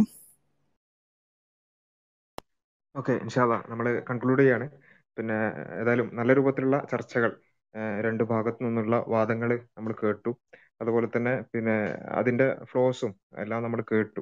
അപ്പോൾ ഇതിലെല്ലാം നമുക്ക് മനസ്സിലാക്കുന്നത് മനുഷ്യൻ മനസ്സിലാക്കാൻ ശ്രമിക്കുമ്പോൾ, അതിലിപ്പോൾ ഞാൻ ഒരു പുരുഷനാണ്, അപ്പോൾ എനിക്കൊരിക്കലും തന്നെ ഒരു സ്ത്രീ ആയിക്കൊണ്ട് ചിന്തിക്കാനോ സ്ത്രീയുടെ പിന്നെ പൂർണ്ണമായ കാര്യങ്ങൾ മനസ്സിലാക്കിക്കൊണ്ട് ചിന്തിക്കാനോ പറ്റില്ല. അപ്പം ഞാൻ ഉണ്ടാക്കുന്ന നിയമങ്ങൾ എന്നിൽ കേന്ദ്രീകൃതമായിരിക്കും എന്നുള്ളതാണ്. അപ്പോൾ പിന്നെ ഒരു പുരുഷൻ ഉണ്ടാക്കുമ്പോൾ പുരുഷനിൽ കേന്ദ്രീകൃതമായിരിക്കും, സ്ത്രീ ഉണ്ടാക്കുമ്പോൾ സ്ത്രീയിൽ കേന്ദ്രീകൃതമായിരിക്കും, തൊഴിലാളി ഉണ്ടാക്കുമ്പോൾ തൊഴിലാളിയിൽ കേന്ദ്രീകൃതമായിരിക്കും. അപ്പൊ അതിനെല്ലാത്തിനും അതിൻ്റെതായ പ്രശ്നങ്ങൾ ഉണ്ടാകും. അപ്പോൾ പുരുഷനെയും സ്ത്രീയെയും തൊഴിലാളിയെയും മുതലാളിയെയും അതുപോലെ തന്നെ പിന്നെ അധമനെയും അതുപോലെ തന്നെ സമൂഹത്തിൽ പിന്നെ ഉന്നതനെയും എല്ലാവരെയും സൃഷ്ടിച്ച ഒരു സ്രഷ്ടാവിൽ നിന്നുള്ള നിയമമാകുമ്പോൾ അതെല്ലാം ബാലൻസ്ഡായി നിൽക്കും. അതുകൊണ്ടാണ് യഥാർത്ഥത്തിൽ അവിടെ കൃത്യമായൊരു നീതി, നേരത്തെ സൂചിപ്പിച്ചതുപോലെ നീതി ഉണ്ടാകുമ്പോഴാണ് യഥാർത്ഥത്തിൽ സമൂഹത്തിൽ പിന്നെ പ്രയാസങ്ങൾ അനുഭവിക്കുന്ന ഓരോ വിഭാഗത്തിനും, ഇപ്പോൾ സ്ത്രീകൾ സമൂഹത്തിൽ പ്രയാസം അനുഭവിക്കുന്നുണ്ട് എന്നുള്ളതിൽ സംശയമില്ല. അതുപോലെ തന്നെ പിന്നെ ഇവിടെയുള്ള കറുത്ത വർഗ്ഗക്കാർ, അതുപോലെ തന്നെ തൊഴിലാളി വർഗം, ഇവരൊക്കെ പ്രയാസം അനുഭവിക്കുന്നുണ്ട് എന്നുള്ളതിൽ പ്രശ്നമില്ല. അപ്പൊ അവർക്കൊക്കെ ഇസ്ലാം പഠിപ്പിക്കുന്ന മൂല്യങ്ങളിലേക്ക് തിരിച്ചു പോയെങ്കിൽ, മുസ്ലിം സൊസൈറ്റി അടക്കം ഇസ്ലാം പഠിപ്പിക്കുന്ന മൂല്യങ്ങളിലേക്ക് തിരിച്ചു പോയെങ്കിൽ എന്നുള്ള ഒരു പ്രത്യാശ, അങ്ങനെ ഉണ്ടാവുകയാണെങ്കിൽ ഞങ്ങൾക്ക് കൂടുതൽ നീതി കിട്ടിയേനെ എന്നുള്ള ഒരു പ്രത്യാശ ഉണ്ടാകുമ്പോഴാണ് യഥാർത്ഥത്തിൽ ഇസ്ലാമിക നിയമങ്ങളുടെ ദൈവികതയും സർവകാലികതയും അതുപോലെ തന്നെ പ്രായോഗികതയും എല്ലാം നമുക്ക് ബോധ്യപ്പെടുന്നത്. അത് കൂടുതൽ ബോധ്യപ്പെട്ടുകൊണ്ടിരിക്കുകയാണ് ഇത്തരത്തിലുള്ള റിയാക്ഷണറി മൂവ്മെന്റുകൾ അടക്കം വരുമ്പോൾ. നമുക്ക് കൂടുതൽ അതിന്റെ പ്രസക്തിയും പ്രാധാന്യവും മനസ്സിലാവുകയാണെന്നുള്ളത് തന്നെയാണ് ഇവിടെ അടിവരയിട്ട് കൊണ്ട് പറയാനുള്ളത്. ഇവിടെ കുറച്ച് ആൾക്കാർ ഹാൻഡ് റൈസ് ചെയ്തവരെ നമുക്ക് അക്സെപ്റ്റ് ചെയ്യാൻ പറ്റിയിരുന്നില്ല, കാരണം നമ്മൾ നേരത്തെ പറഞ്ഞിരുന്നു കുറച്ച് ആളുകളെ ആഡ് ചെയ്ത് നമ്മുടെ ചർച്ച ഒരു ആരോഗ്യകരമായ രൂപത്തിൽ കൊണ്ടുപോകാനാണത്. പക്ഷേ അത് നമ്മുടെ ചർച്ചകൾ ഇവിടെ അവസാനിക്കുന്നില്ല. ഇതുമായി ബന്ധപ്പെട്ടുകൊണ്ടും മറ്റു വിഷയങ്ങളിലൊക്കെ നമ്മുടെ ചർച്ചകൾ അടുത്ത ദിവസങ്ങളിലും ഈ സ്പീക്കേഴ്സ് കോർണർ എന്ന് പറയുന്ന ഒരു ക്ലബ്ബിൽ നമ്മൾ സംഘടിപ്പിക്കും. അപ്പോൾ നമുക്ക് അവസരം ഉണ്ടാക്കാൻ ശ്രമിക്കാം എന്ന് മാത്രമാണ് ആ വിഷയത്തിൽ പറയാനുള്ളത്. അതുപോലെ തന്നെ നമ്മുടെ ഈ ചർച്ചകളെല്ലാം, കഴിഞ്ഞ ചർച്ചകളെല്ലാം നമ്മൾ ഓൾറെഡി പൂർണ്ണമായ റെക്കോർഡിങ് അൺമാസ്കിംഗ് എത്തീസം എന്ന് പറയുന്ന നമ്മുടെ യൂട്യൂബ് ചാനലിൽ അപ്ലോഡ് ചെയ്തിട്ടുണ്ട്.